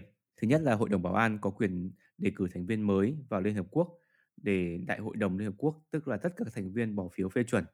Trên thực tế, một quốc gia mà à, đã được Hội đồng Bảo an đề cử thì gần như là chắc chắn sẽ thành thành viên mới của Liên Hợp Quốc, tương đương là được các nước khác công nhận là một quốc gia mới có độc lập chủ quyền. Thứ hai là Hội đồng Bảo an có quyền ra lệnh cấm vận hoặc là cho phép các quốc gia thành viên tấn công một quốc gia hoặc là vùng lãnh thổ gây nguy hại đến hòa bình thế giới. Cơ chế quyết định của Hội đồng Bảo an là bỏ phiếu theo số đông, nhưng năm nước thành viên thường trực có một đặc quyền là quyền phủ quyết. Tức là nếu mà một trong năm nước này bỏ phiếu chống thì Hội đồng Bảo an không thể ra bất cứ quyết định nào được. Nói chung là nghe thì nó phức tạp đúng không? Thì chúng ta cứ thể diễn nôm ra như thế này. Cứ coi cả thế giới là một ngôi làng. Trong mỗi một ngôi làng thì có một hộ gia đình. Hiện giờ đâu đấy thì có khoảng trăm ờ, chín mấy hộ gia đình ấy. Thì tất cả các hộ gia đình trong cái làng này cùng ký vào một cái hương ước và chọn ra 15 gia đình gọi là máu mặt nhất trong làng vào một cái gọi là hội đồng làng. Trong cái hội đồng này thì có năm ông giàu nhất này, có sừng có mỏ nhất thì luôn luôn có một ghế cố định. Còn 10 ghế còn lại thì dân trong làng luân phiên nhau bầu ra. Ví dụ có một cái nhà kia có hai anh em là Tí với Tèo. Ờ, hai cái anh này thì trước giờ sống chung hòa thuận nhưng mà bây giờ ờ, xung đột lợi ích tranh chấp đất đai nên là anh Tèo muốn tách ra thành một cái hộ riêng. Ờ, thì nếu mà ví dụ anh này muốn tách như vậy thì anh phải đầu tiên anh phải xin phép năm cụ máu mặt nhất trước. Nếu mà năm cụ này đồng ý thì sẽ xin tiếp đến 10 cụ mà được bầu luân phiên ấy để có được đa số 15 cụ đồng ý. Và và đặc biệt là không được cụ nào trong năm cụ trưởng lão lắc đầu. Thì anh ấy sẽ được phép là đi làm một bữa khao làng và nếu mà dân số đa số dân số trong làng đồng tình thì anh ấy được tách hộ, tức là được coi là một quốc gia mới. Thì nôm na nó là như thế. ừ. nhưng mà cho đến tận ngày nay thì, ờ, loài người vẫn chỉ có những cái tiêu chí khá mơ hồ để mà một quốc gia công nhận một quốc gia mới, đúng không anh? Và tranh cãi về chủ quyền, uh, với cả tuyên ngôn ấy thì nó vẫn còn đấy. Như bao lâu nay chúng ta vẫn nghe trên TV vẫn thấy những cái từ khóa như là Kosovo hay là Đài Loan chẳng hạn. Thì quyết định công nhận quốc gia mới là một cái quyết định chính trị, uh, nói thật là dựa trên quyền lợi của quốc gia đi công nhận, nhiều hơn là dựa trên quy định chung của luật pháp quốc tế.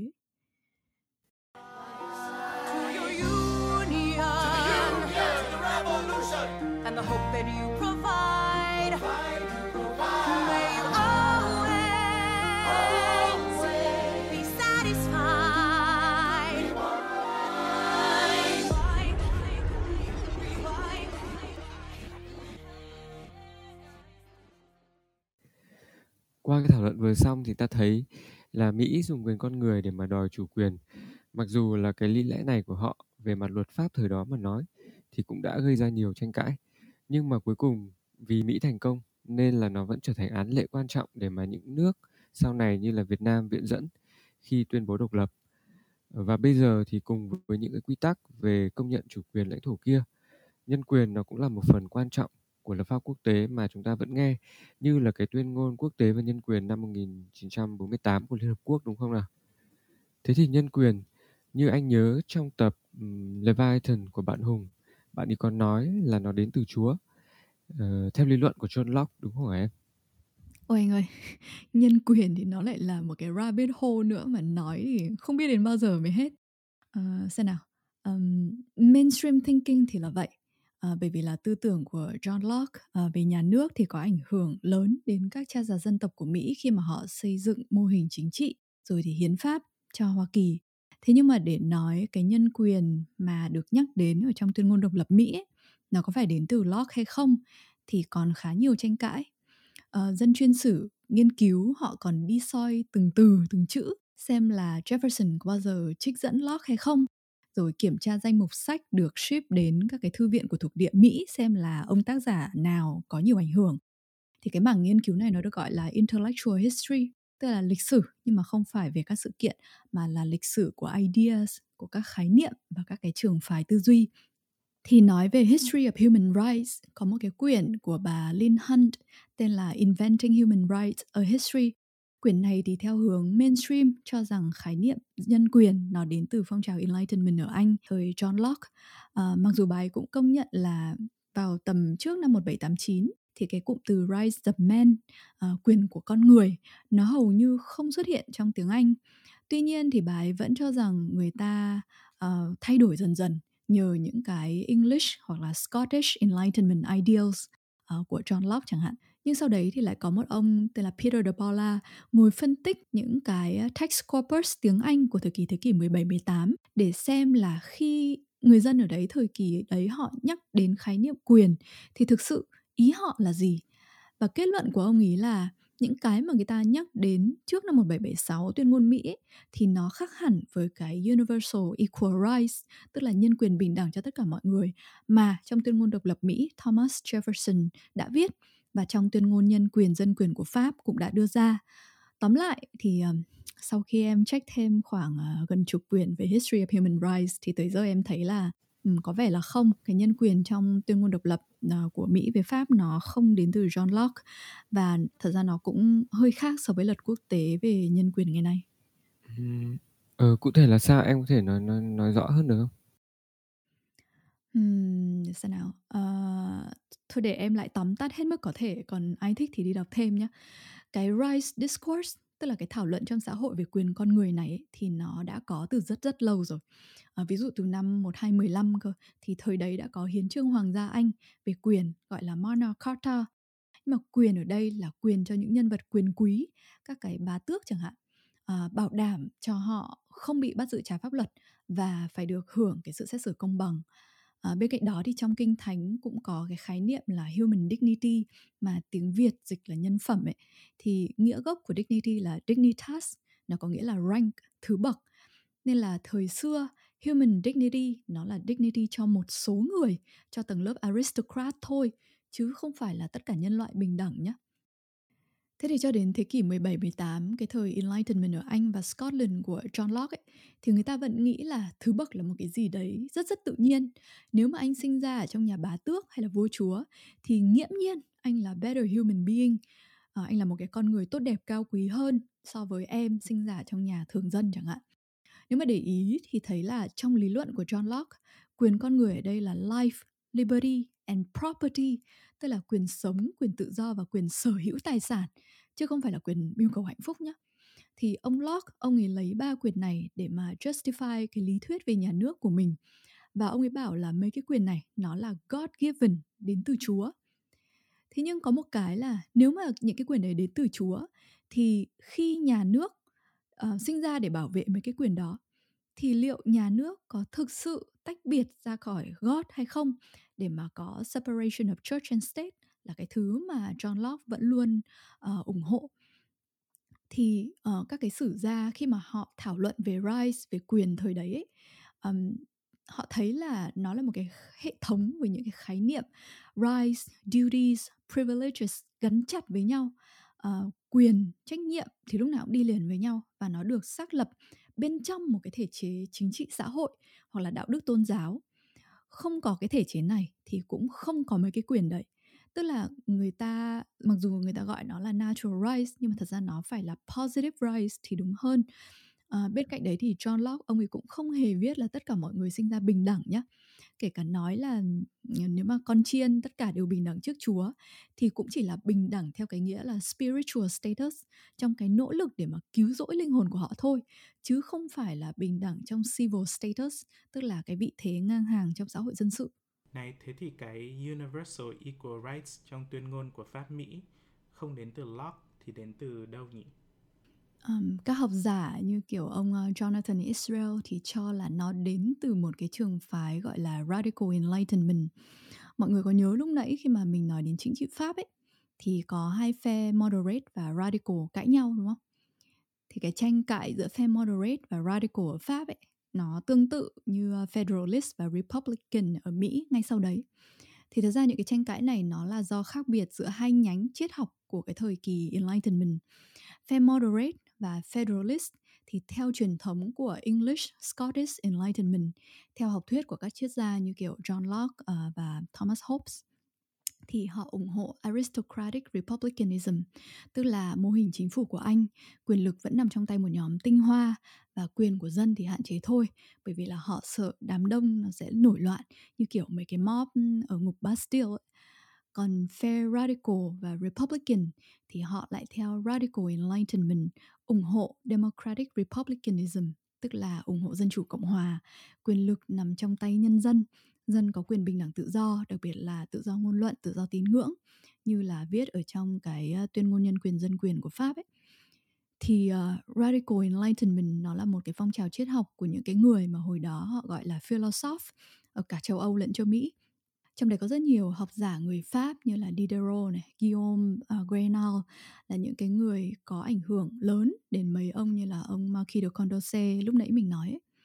thì uh, Ben Franklin, Thomas Jefferson, Thomas Paine uh, dựa trên những cái mà các ông ấy viết thì người ta cũng cho là cái tư tưởng tự do quyền con người thể hiện trong khái niệm rights of man uh, mà các ông ấy nhắc đến là đến từ radical enlightenment Ờ, nói chung thì đây là một cái phong trào quốc tế mang tính cosmopolitan.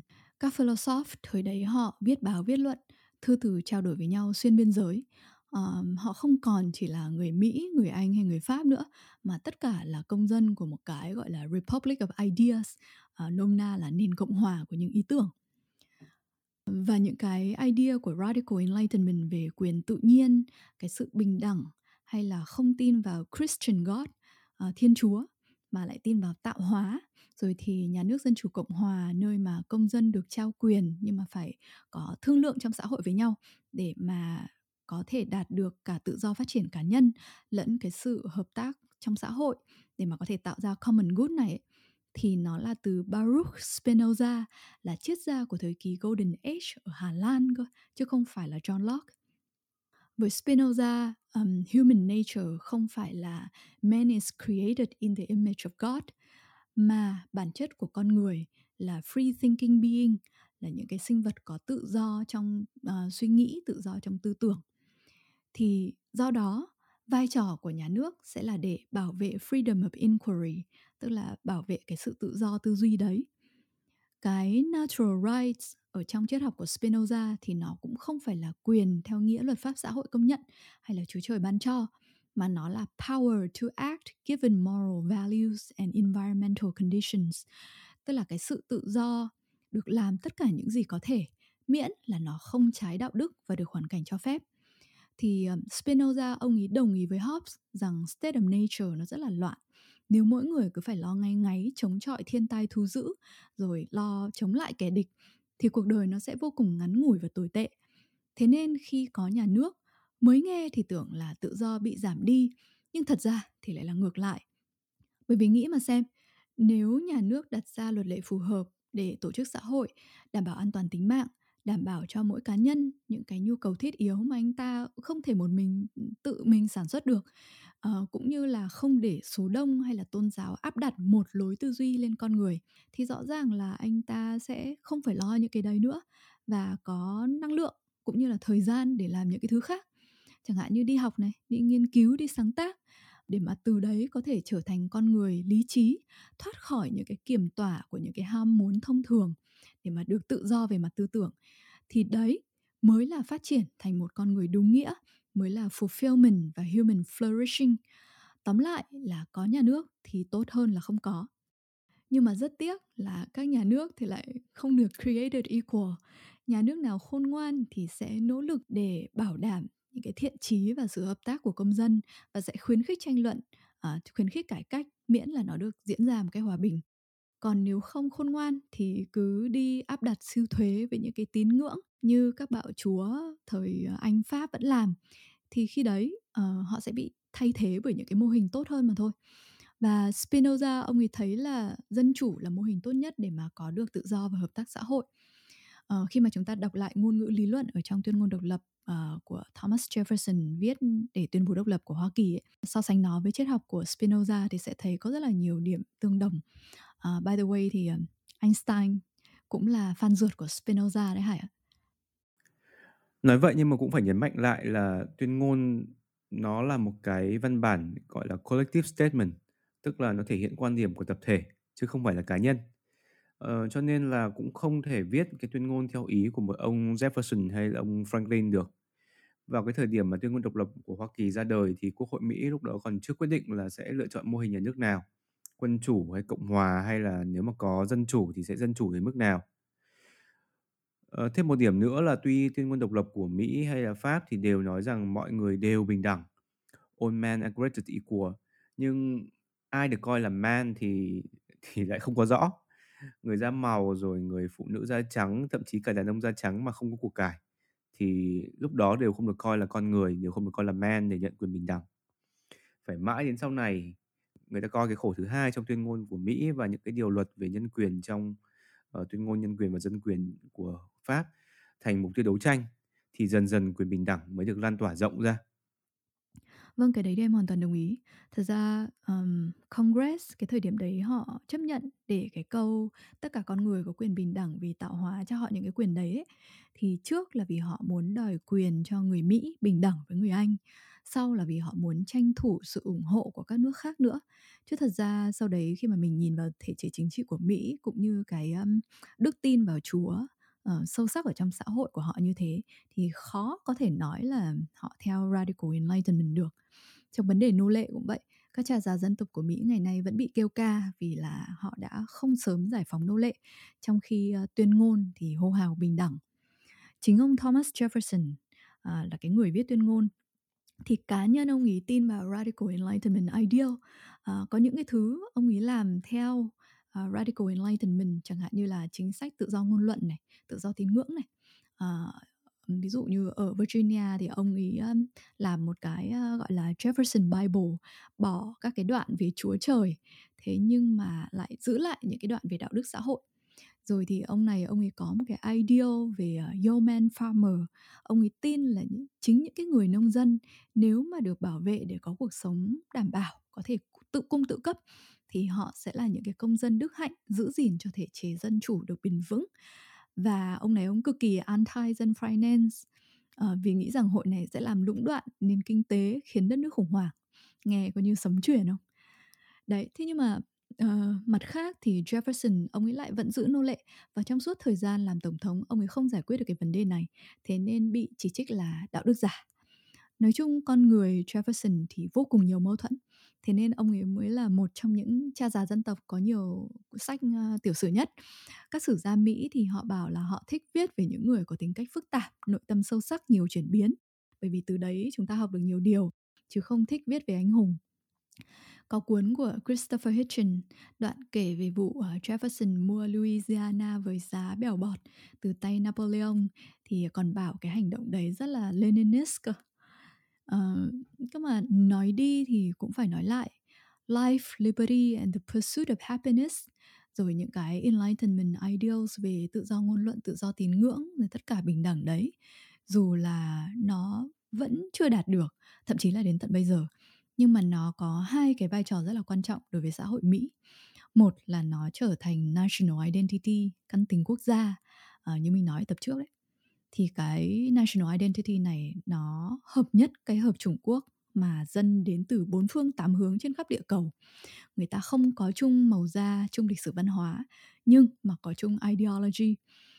Uh, cái thứ hai là nó trở thành động lực phát triển xã hội, trở thành cái vision mà xã hội nỗ lực để hướng đến. Thì như Neil Ferguson ấy, ông ấy cũng nói là mặc dù nhìn tình hình nước Mỹ bây giờ rất là thảm, nhưng mà có một thứ khiến ông ấy có hy vọng vào tương lai, đấy là những cái giá trị của một xã hội tự do, nó là cái nam châm để hút nhân tài. Người giỏi từ khắp thế giới vẫn đổ về Mỹ, dù là Trung Quốc có trả bao nhiêu tiền đi chăng nữa thì đấy là cái khiến cho Mỹ sáng tạo và đổi mới nhanh hơn um, và outcompete in the long term. Ờ thế nghe cái idea của Radical Enlightenment về nhà nước dân chủ Cộng hòa hay nói cách khác là quyền lực nằm trong tay dân thì cái idea như vậy nó cũng giống Việt Nam mình đúng không cậu?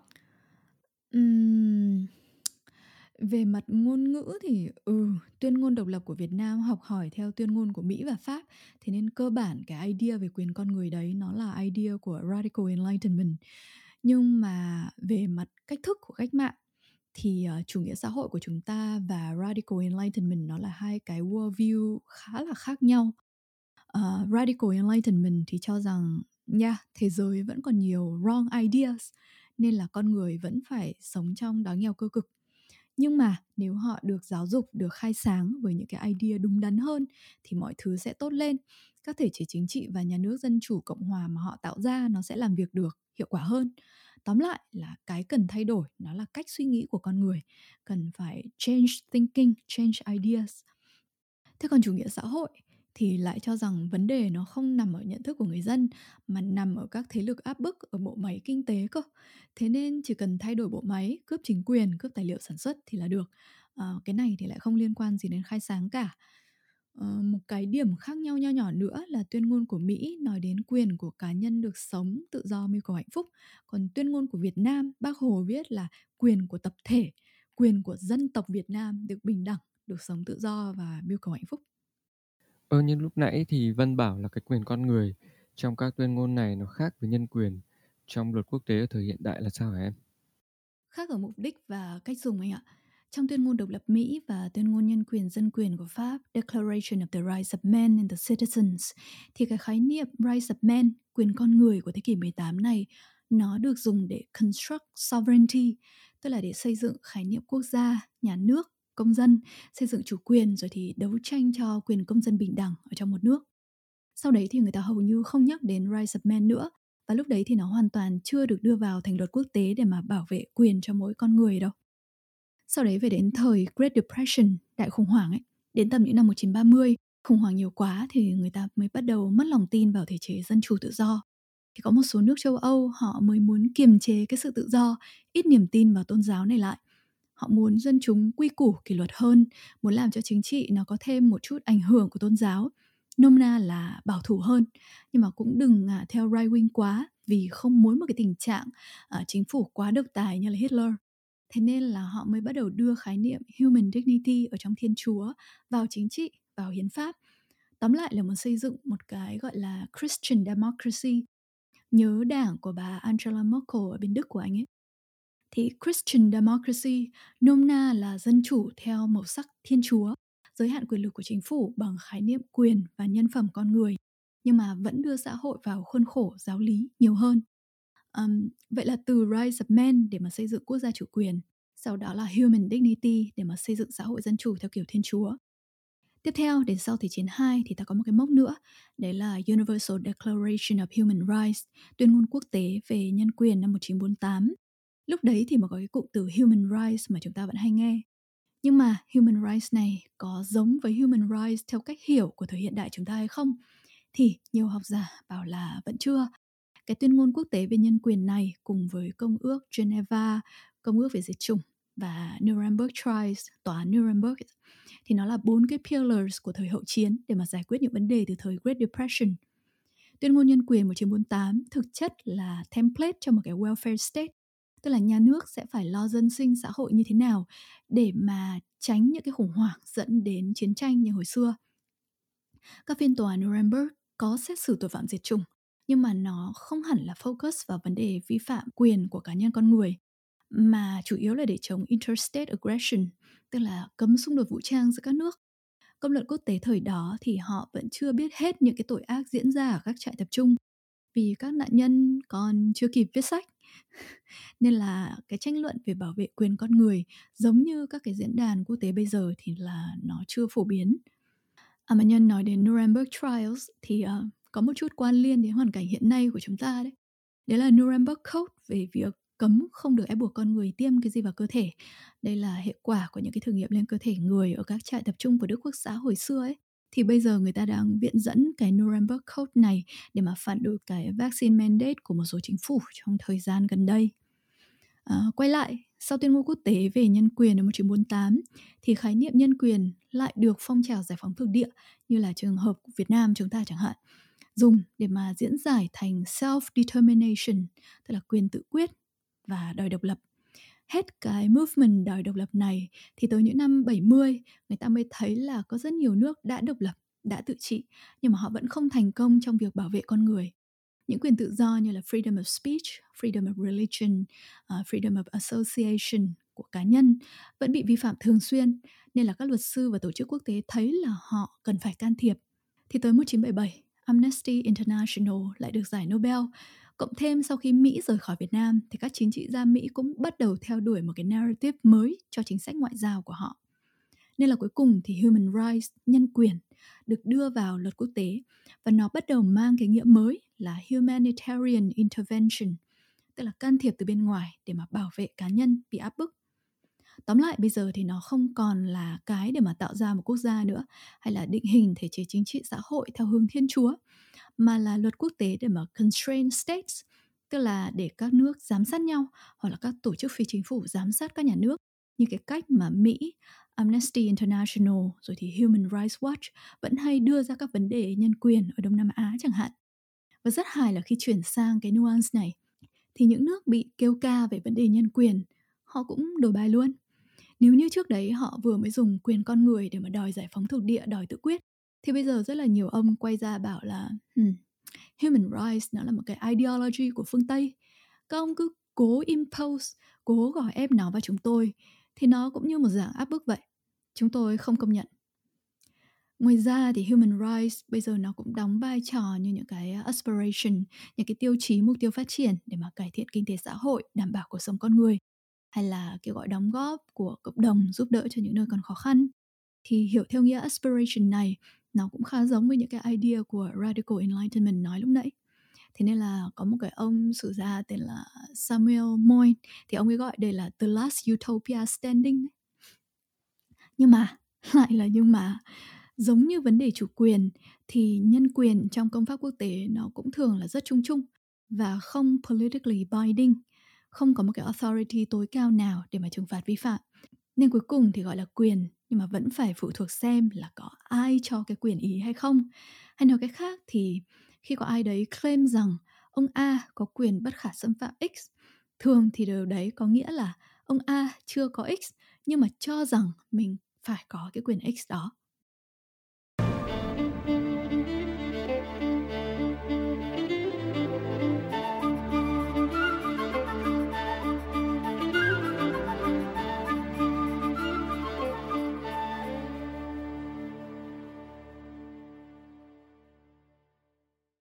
Nói vui vậy thôi, tuyên ngôn độc lập của Hoa Kỳ mặc dù các cái nền tảng lý luận của nó mang tính lý tưởng và về mặt pháp lý chưa đủ để có thể tạo ra công pháp quốc tế hiệu quả để mà quản lý hết 8 tỷ người trên trái đất, nhưng mà nó đã tạo ra một tiền đề quan trọng để mà hàng trăm quốc gia làm theo và giành độc lập trong suốt 200 năm nay.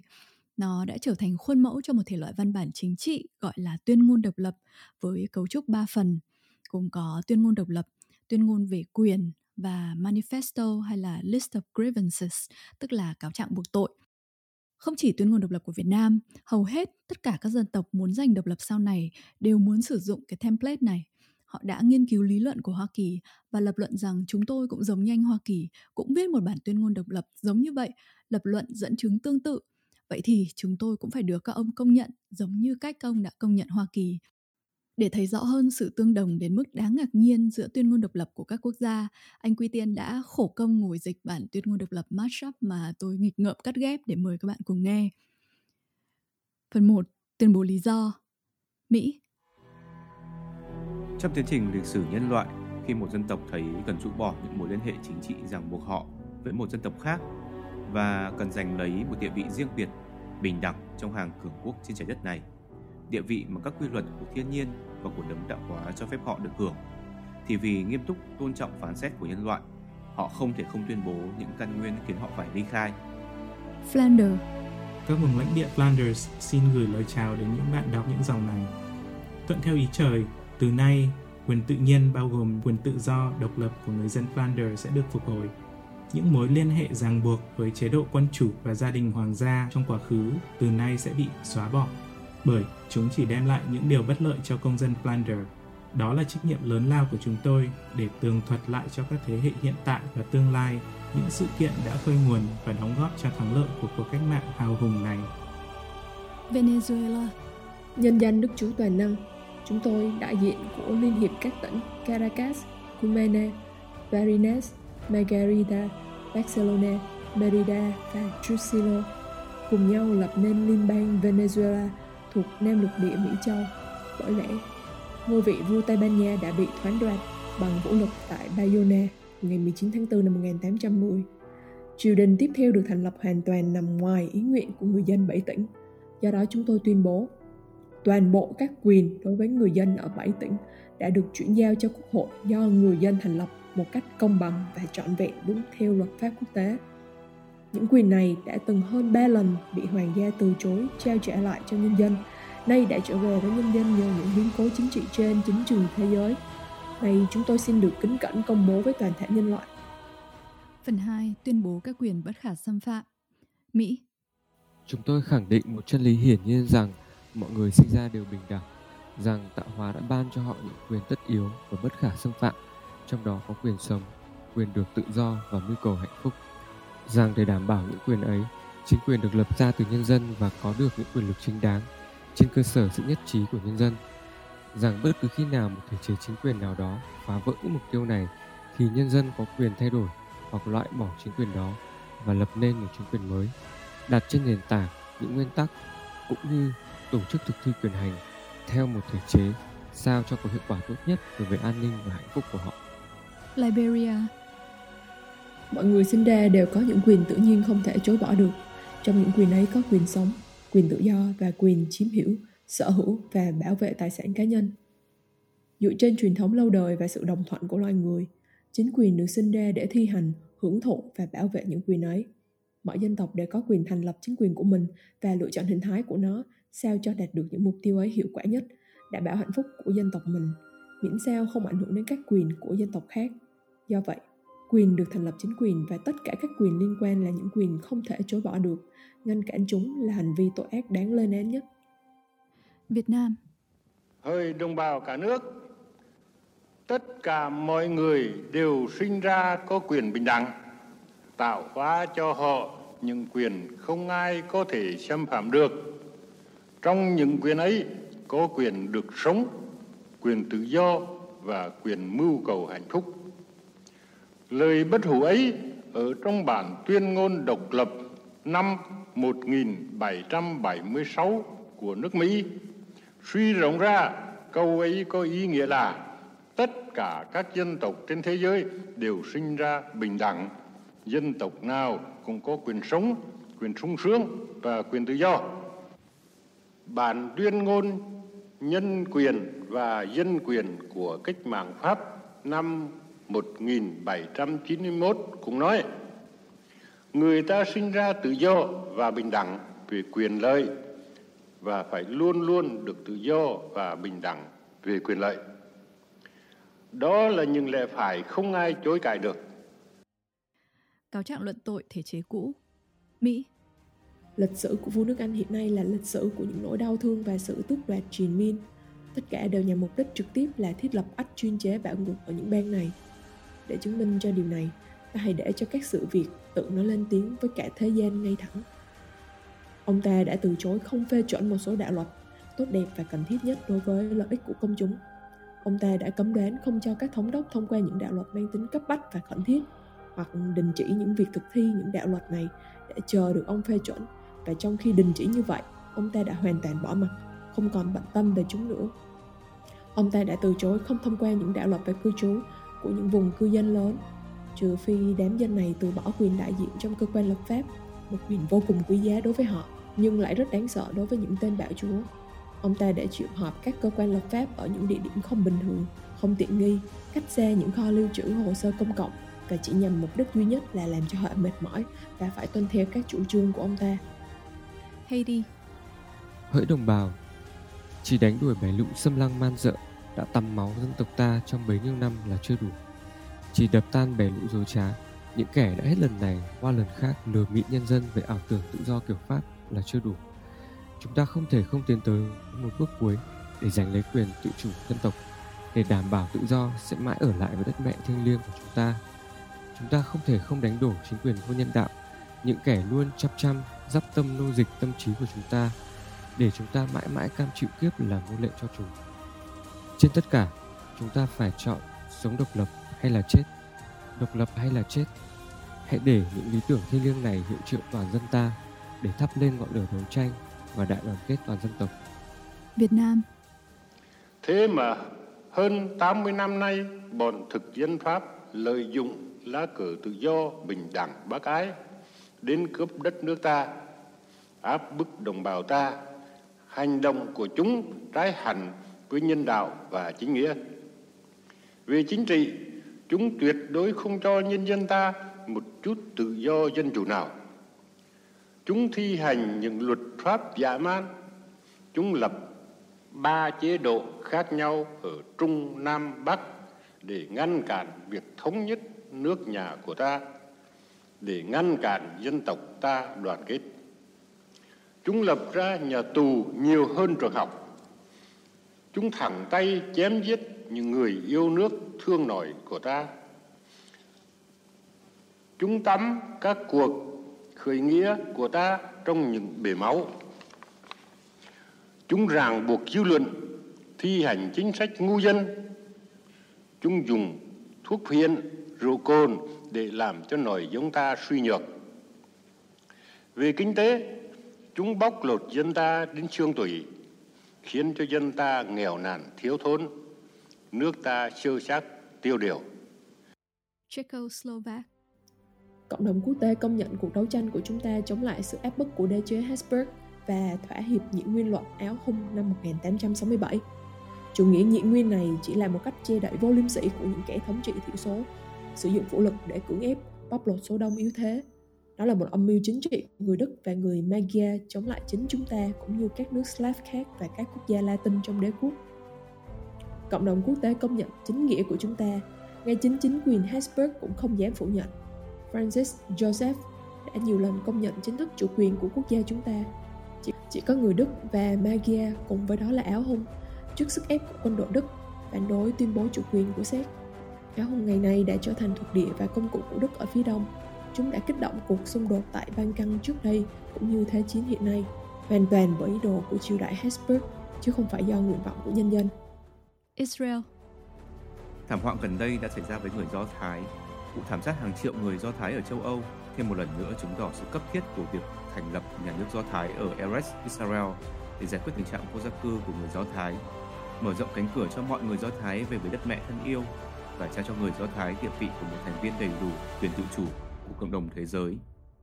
Những người sống sót sau cuộc tàn sát của các quốc gia ở châu Âu, cũng như những người Do Thái ở khắp các nơi trên thế giới, sẽ tiếp tục di cư đến Ezres, Israel, không hề nao núng trước những khó khăn, cầm đoán và nguy hiểm, và không ngừng khẳng định quyền được sống, có phẩm giá, tự do và trung thực cần cù trên quê hương đất nước của họ.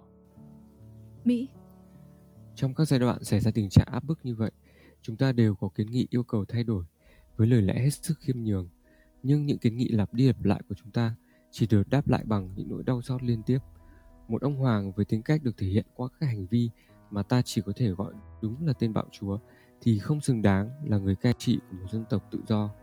Không phải chúng ta không muốn lưu ý các bạn của chúng ta ở nước Anh.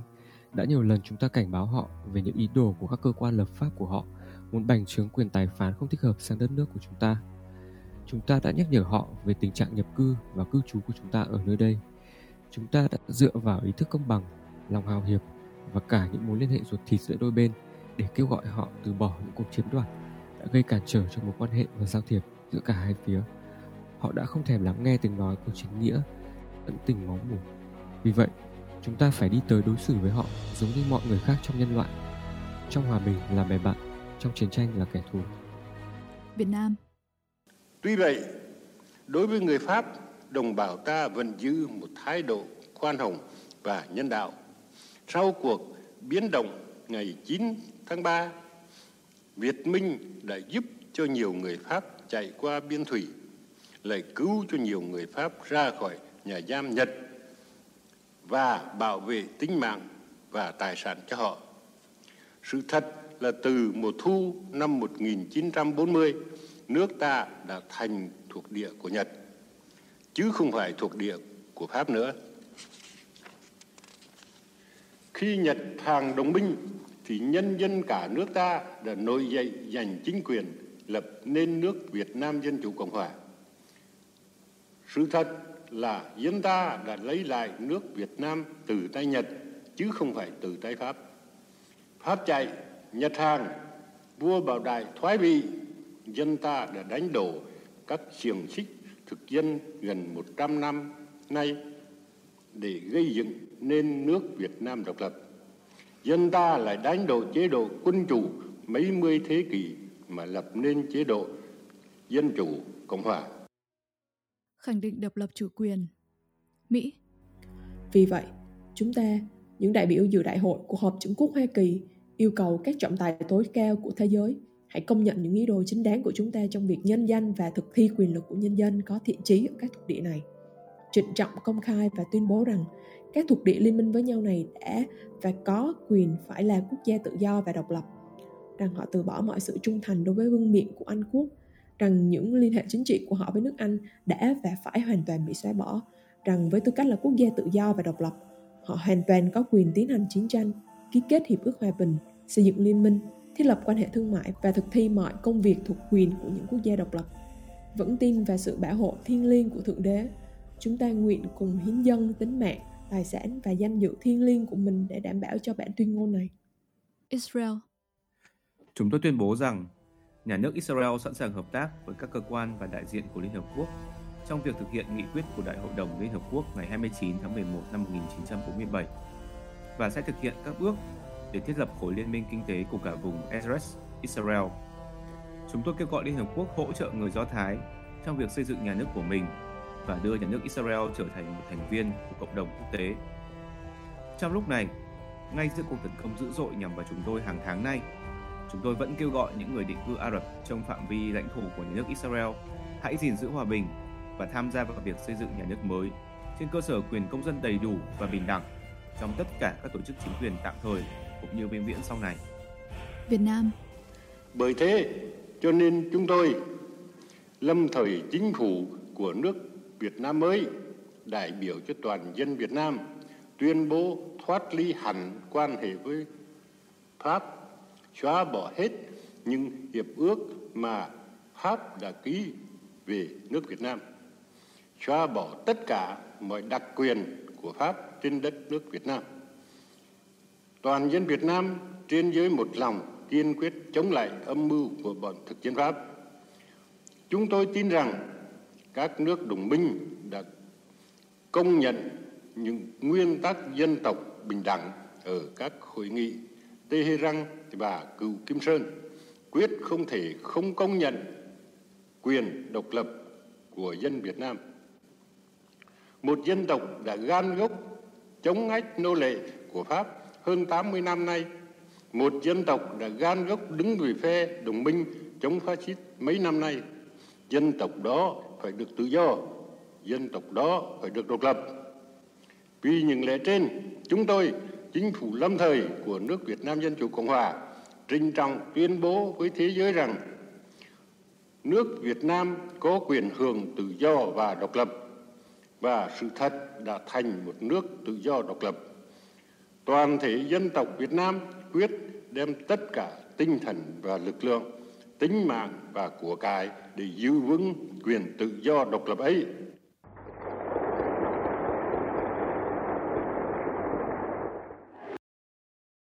Thế Vân ơi, sau tập này chị đã tìm được cái secession protocol cho sao hỏa chưa? Hmm.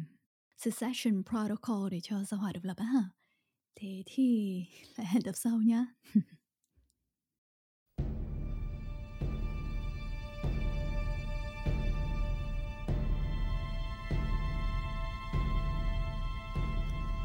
Cảm ơn các bạn đã đồng hành cùng chúng tôi trong một episode rất dài đi qua ba châu lục, bắt qua ba thế kỷ để cùng nhau tìm hiểu ba cuộc cách mạng và ba bản tuyên ngôn đã làm rung chuyển thế giới.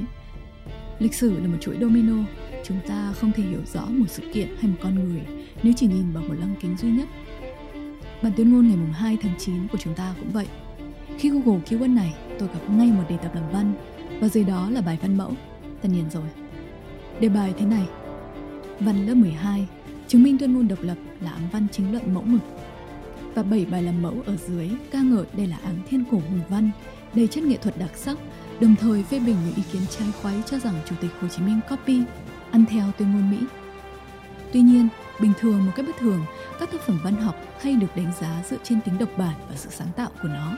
Còn một văn bản pháp luật thì ngược lại, được đánh giá dựa trên sự chuẩn mực đúng theo khuôn mẫu. Vậy thì đề bài kia có chứng minh được không?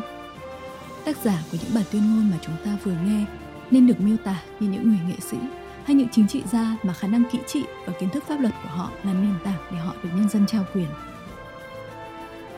Bài toán này chắc phải nhờ các khán giả nhí của Only Normal chứng minh giúp. Mà lý do tôi biết Ollie có rất nhiều khán giả ở độ tuổi phải chứng minh các vấn đề như thế này là vì các cháu ý ới liên tục hỏi cô chú ơi bao giờ thì mới có tập mới. Nói thật là không kiếm được thời gian để làm podcast, chúng tôi cũng thấy rất khổ tâm nhưng mà cũng dưng dưng cảm động khi mà các bạn khán giả, đặc biệt là các khán giả nhỏ tuổi, gửi nào thì bát phở, nào thì tin nhắn là chị ơi, khi nào em đi làm có tiền em sẽ gửi cho anh chị mì gói và cà phê nhé. Một lần nữa, xin được cảm ơn donation của những người bạn đã ủng hộ Only Normal trong suốt 2 năm qua. Dù ít dù nhiều thì những khoản ủng hộ này đã phần nào giúp chúng tôi duy trì sự độc lập tự do của mình trong việc làm podcast. Cái tự do này với chúng tôi nó là điều thiết yếu để mỗi tập làm ra là một thành phẩm tử tế. Biết là mất nhiều thời gian, nhưng tôi luôn tâm niệm câu nói của một podcaster với thâm niên 10 năm như thế này. Đó là ngày hôm nay, các khán giả của bạn sẽ luôn la ó rằng sao lâu thế, nhưng 10 năm, 20 năm nữa, khi một người mới lần đầu nghe podcast của bạn, họ sẽ chẳng quan tâm xem episode đó mất 3 giờ hay 300 giờ để làm. Thứ duy nhất mà họ quan tâm là nó có hay hay không mà thôi. Vậy nên, trong tương lai, chúng tôi chắc chắn sẽ tiếp tục phá vỡ các kỷ lục về độ dài và độ lầy của chính mình. Rất mong được các bạn hưởng ứng và support. Vậy thôi, cảm ơn các bạn đã lắng nghe podcast. Chúc các bạn năm mới vui vẻ.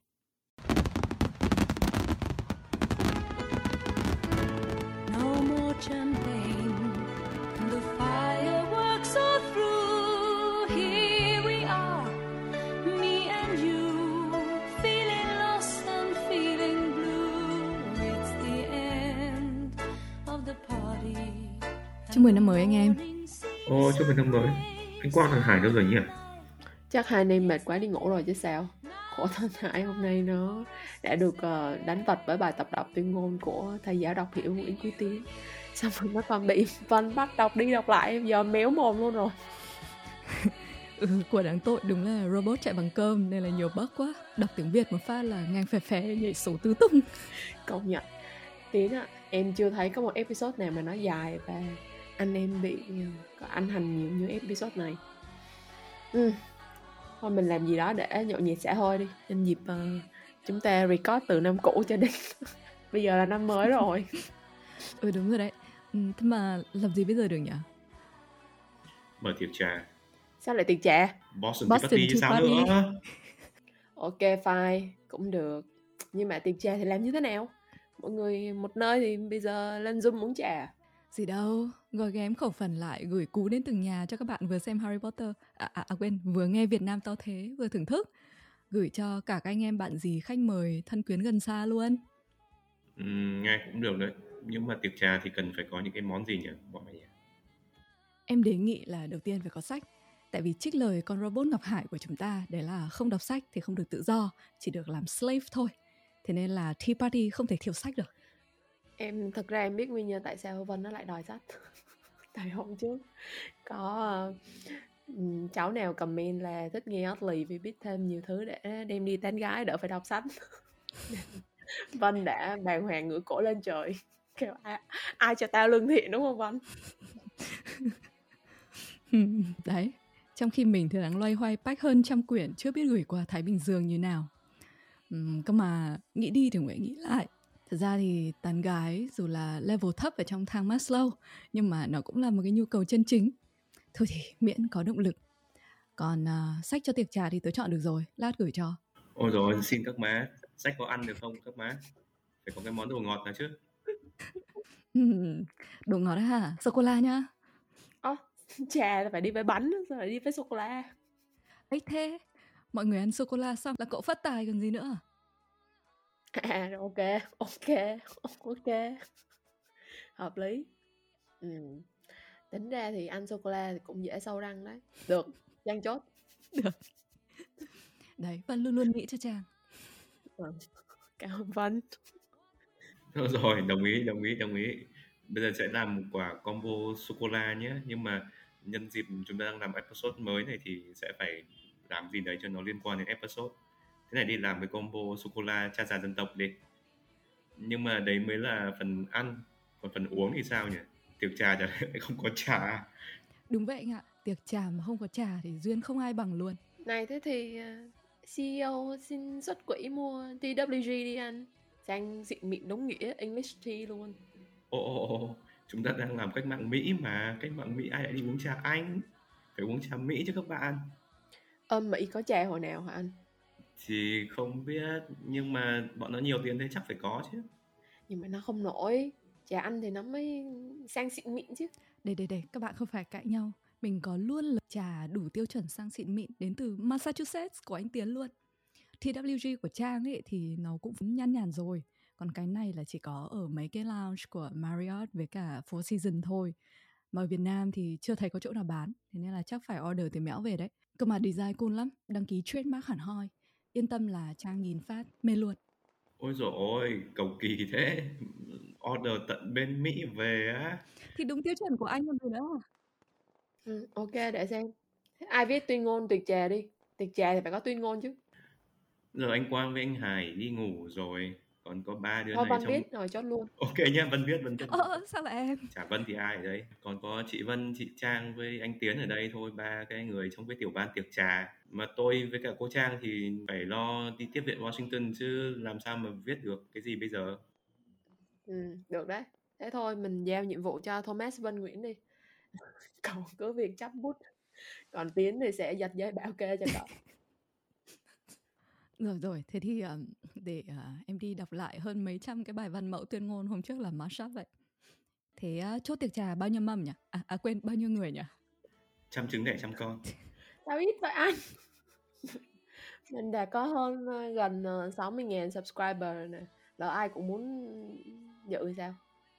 Ừm, cái này là câu lạc bộ selective thôi em. Còn lạc cháu hồng mình không thể nào để quá là rộng được. Cứ mình cứ đúng truyền thống mà mình làm thôi một trăm.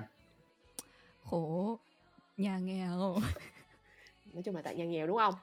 Ừ. Khổ lắm các bạn. Ai lại nói thẳng ra như thế thế thôi chốt 100 nhá chỉ gửi ở trong Việt Nam thôi nên đành cũng đành cáo lỗi các bạn ở nước ngoài ờ, trang hổ trang mở cái link pre-order hộ cho anh em nhé ừ, nhưng mà đã có có premiere sản phẩm gì đâu phải có trailer thì mới pre-order được chứ Không cần, không cần. Cứ mở đi. cậu phải như Elon Musk ấy Trang ạ. Ông ấy làm cái gì người ta cũng join, chỉ bằng niềm tin thôi. Cái survey lần trước cậu làm khán giả bảo là Ollie làm chủ đề gì các bạn cũng thích đúng không? Mình tự tin là mình làm tiệc trà cũng sẽ hay như làm podcast. Thế nên là cứ mở đi. Coi như là ai tin yêu mà thích bất ngờ thì đăng ký. Đằng nào cũng chỉ có 100 suất thôi mà. Ờ, limited tôi hy vọng là không phải bán đích đi trả nợ. Nhưng mà cái này giống như kiểu ờ, túi phúc đầu năm đúng không? Phật quốc Kuro ấy. Ờ đúng rồi đấy. Ở trong túi phúc có ai biết là nó có cái gì đâu. À, như vậy là các bạn sẽ có một cái sự bất ngờ thú vị coi như là trải nghiệm đầu năm mới đi năm covid thứ ba Pandora box hả? ừ. Ok. À, thế thì tớ sẽ mở link pre-order. Vân uh, đi viết tuyên ngôn để làm sô cô la đi nhé Rồi, thế là? Ừ. này cậu uh, có nhiều bạn hay than phiền là podcast của mình uh, nghiêm túc quá. Nếu mà cho. Uh, cắt ghép hơi bị uh, hơi bị lộ liễu. Cắt hết tất cả những đoạn hải méo mồm á hả? Ừ, phải mà mấy khúc mà anh em chém gió như này mà mà cho lên podcast thì nó giống kiểu post credit scenes trong mấy cái phim Marvel nhỉ? Hmm. thế nếu mà bây giờ tiến sĩ trang không ngại này này này. cho lên thật. Thật đó thì thật. Ok. Này nhưng mà cho lên thì cho tao quảng cáo miếng nữa sợ sợ mở pre-order đó không ai tham gia. Uh, anyway. Um, các bạn khán giả thân mến uh, cảm ơn tất cả mọi người đã ở lại với team Oddly đến giây phút này của podcast. Uh, sau 2 năm lên sóng thì podcast của chúng tôi vẫn tuyệt đối trung thành với cái phương châm là không quảng cáo. Không biết trung thành được bao lâu. Nhưng mà đúng là không có tiền thì làm nhạc làm sao? Không có tiền thì đem về cho mẹ làm sao? À, đem quảng cáo bia. Nhưng mà chúng tôi thì mở tiệc trà.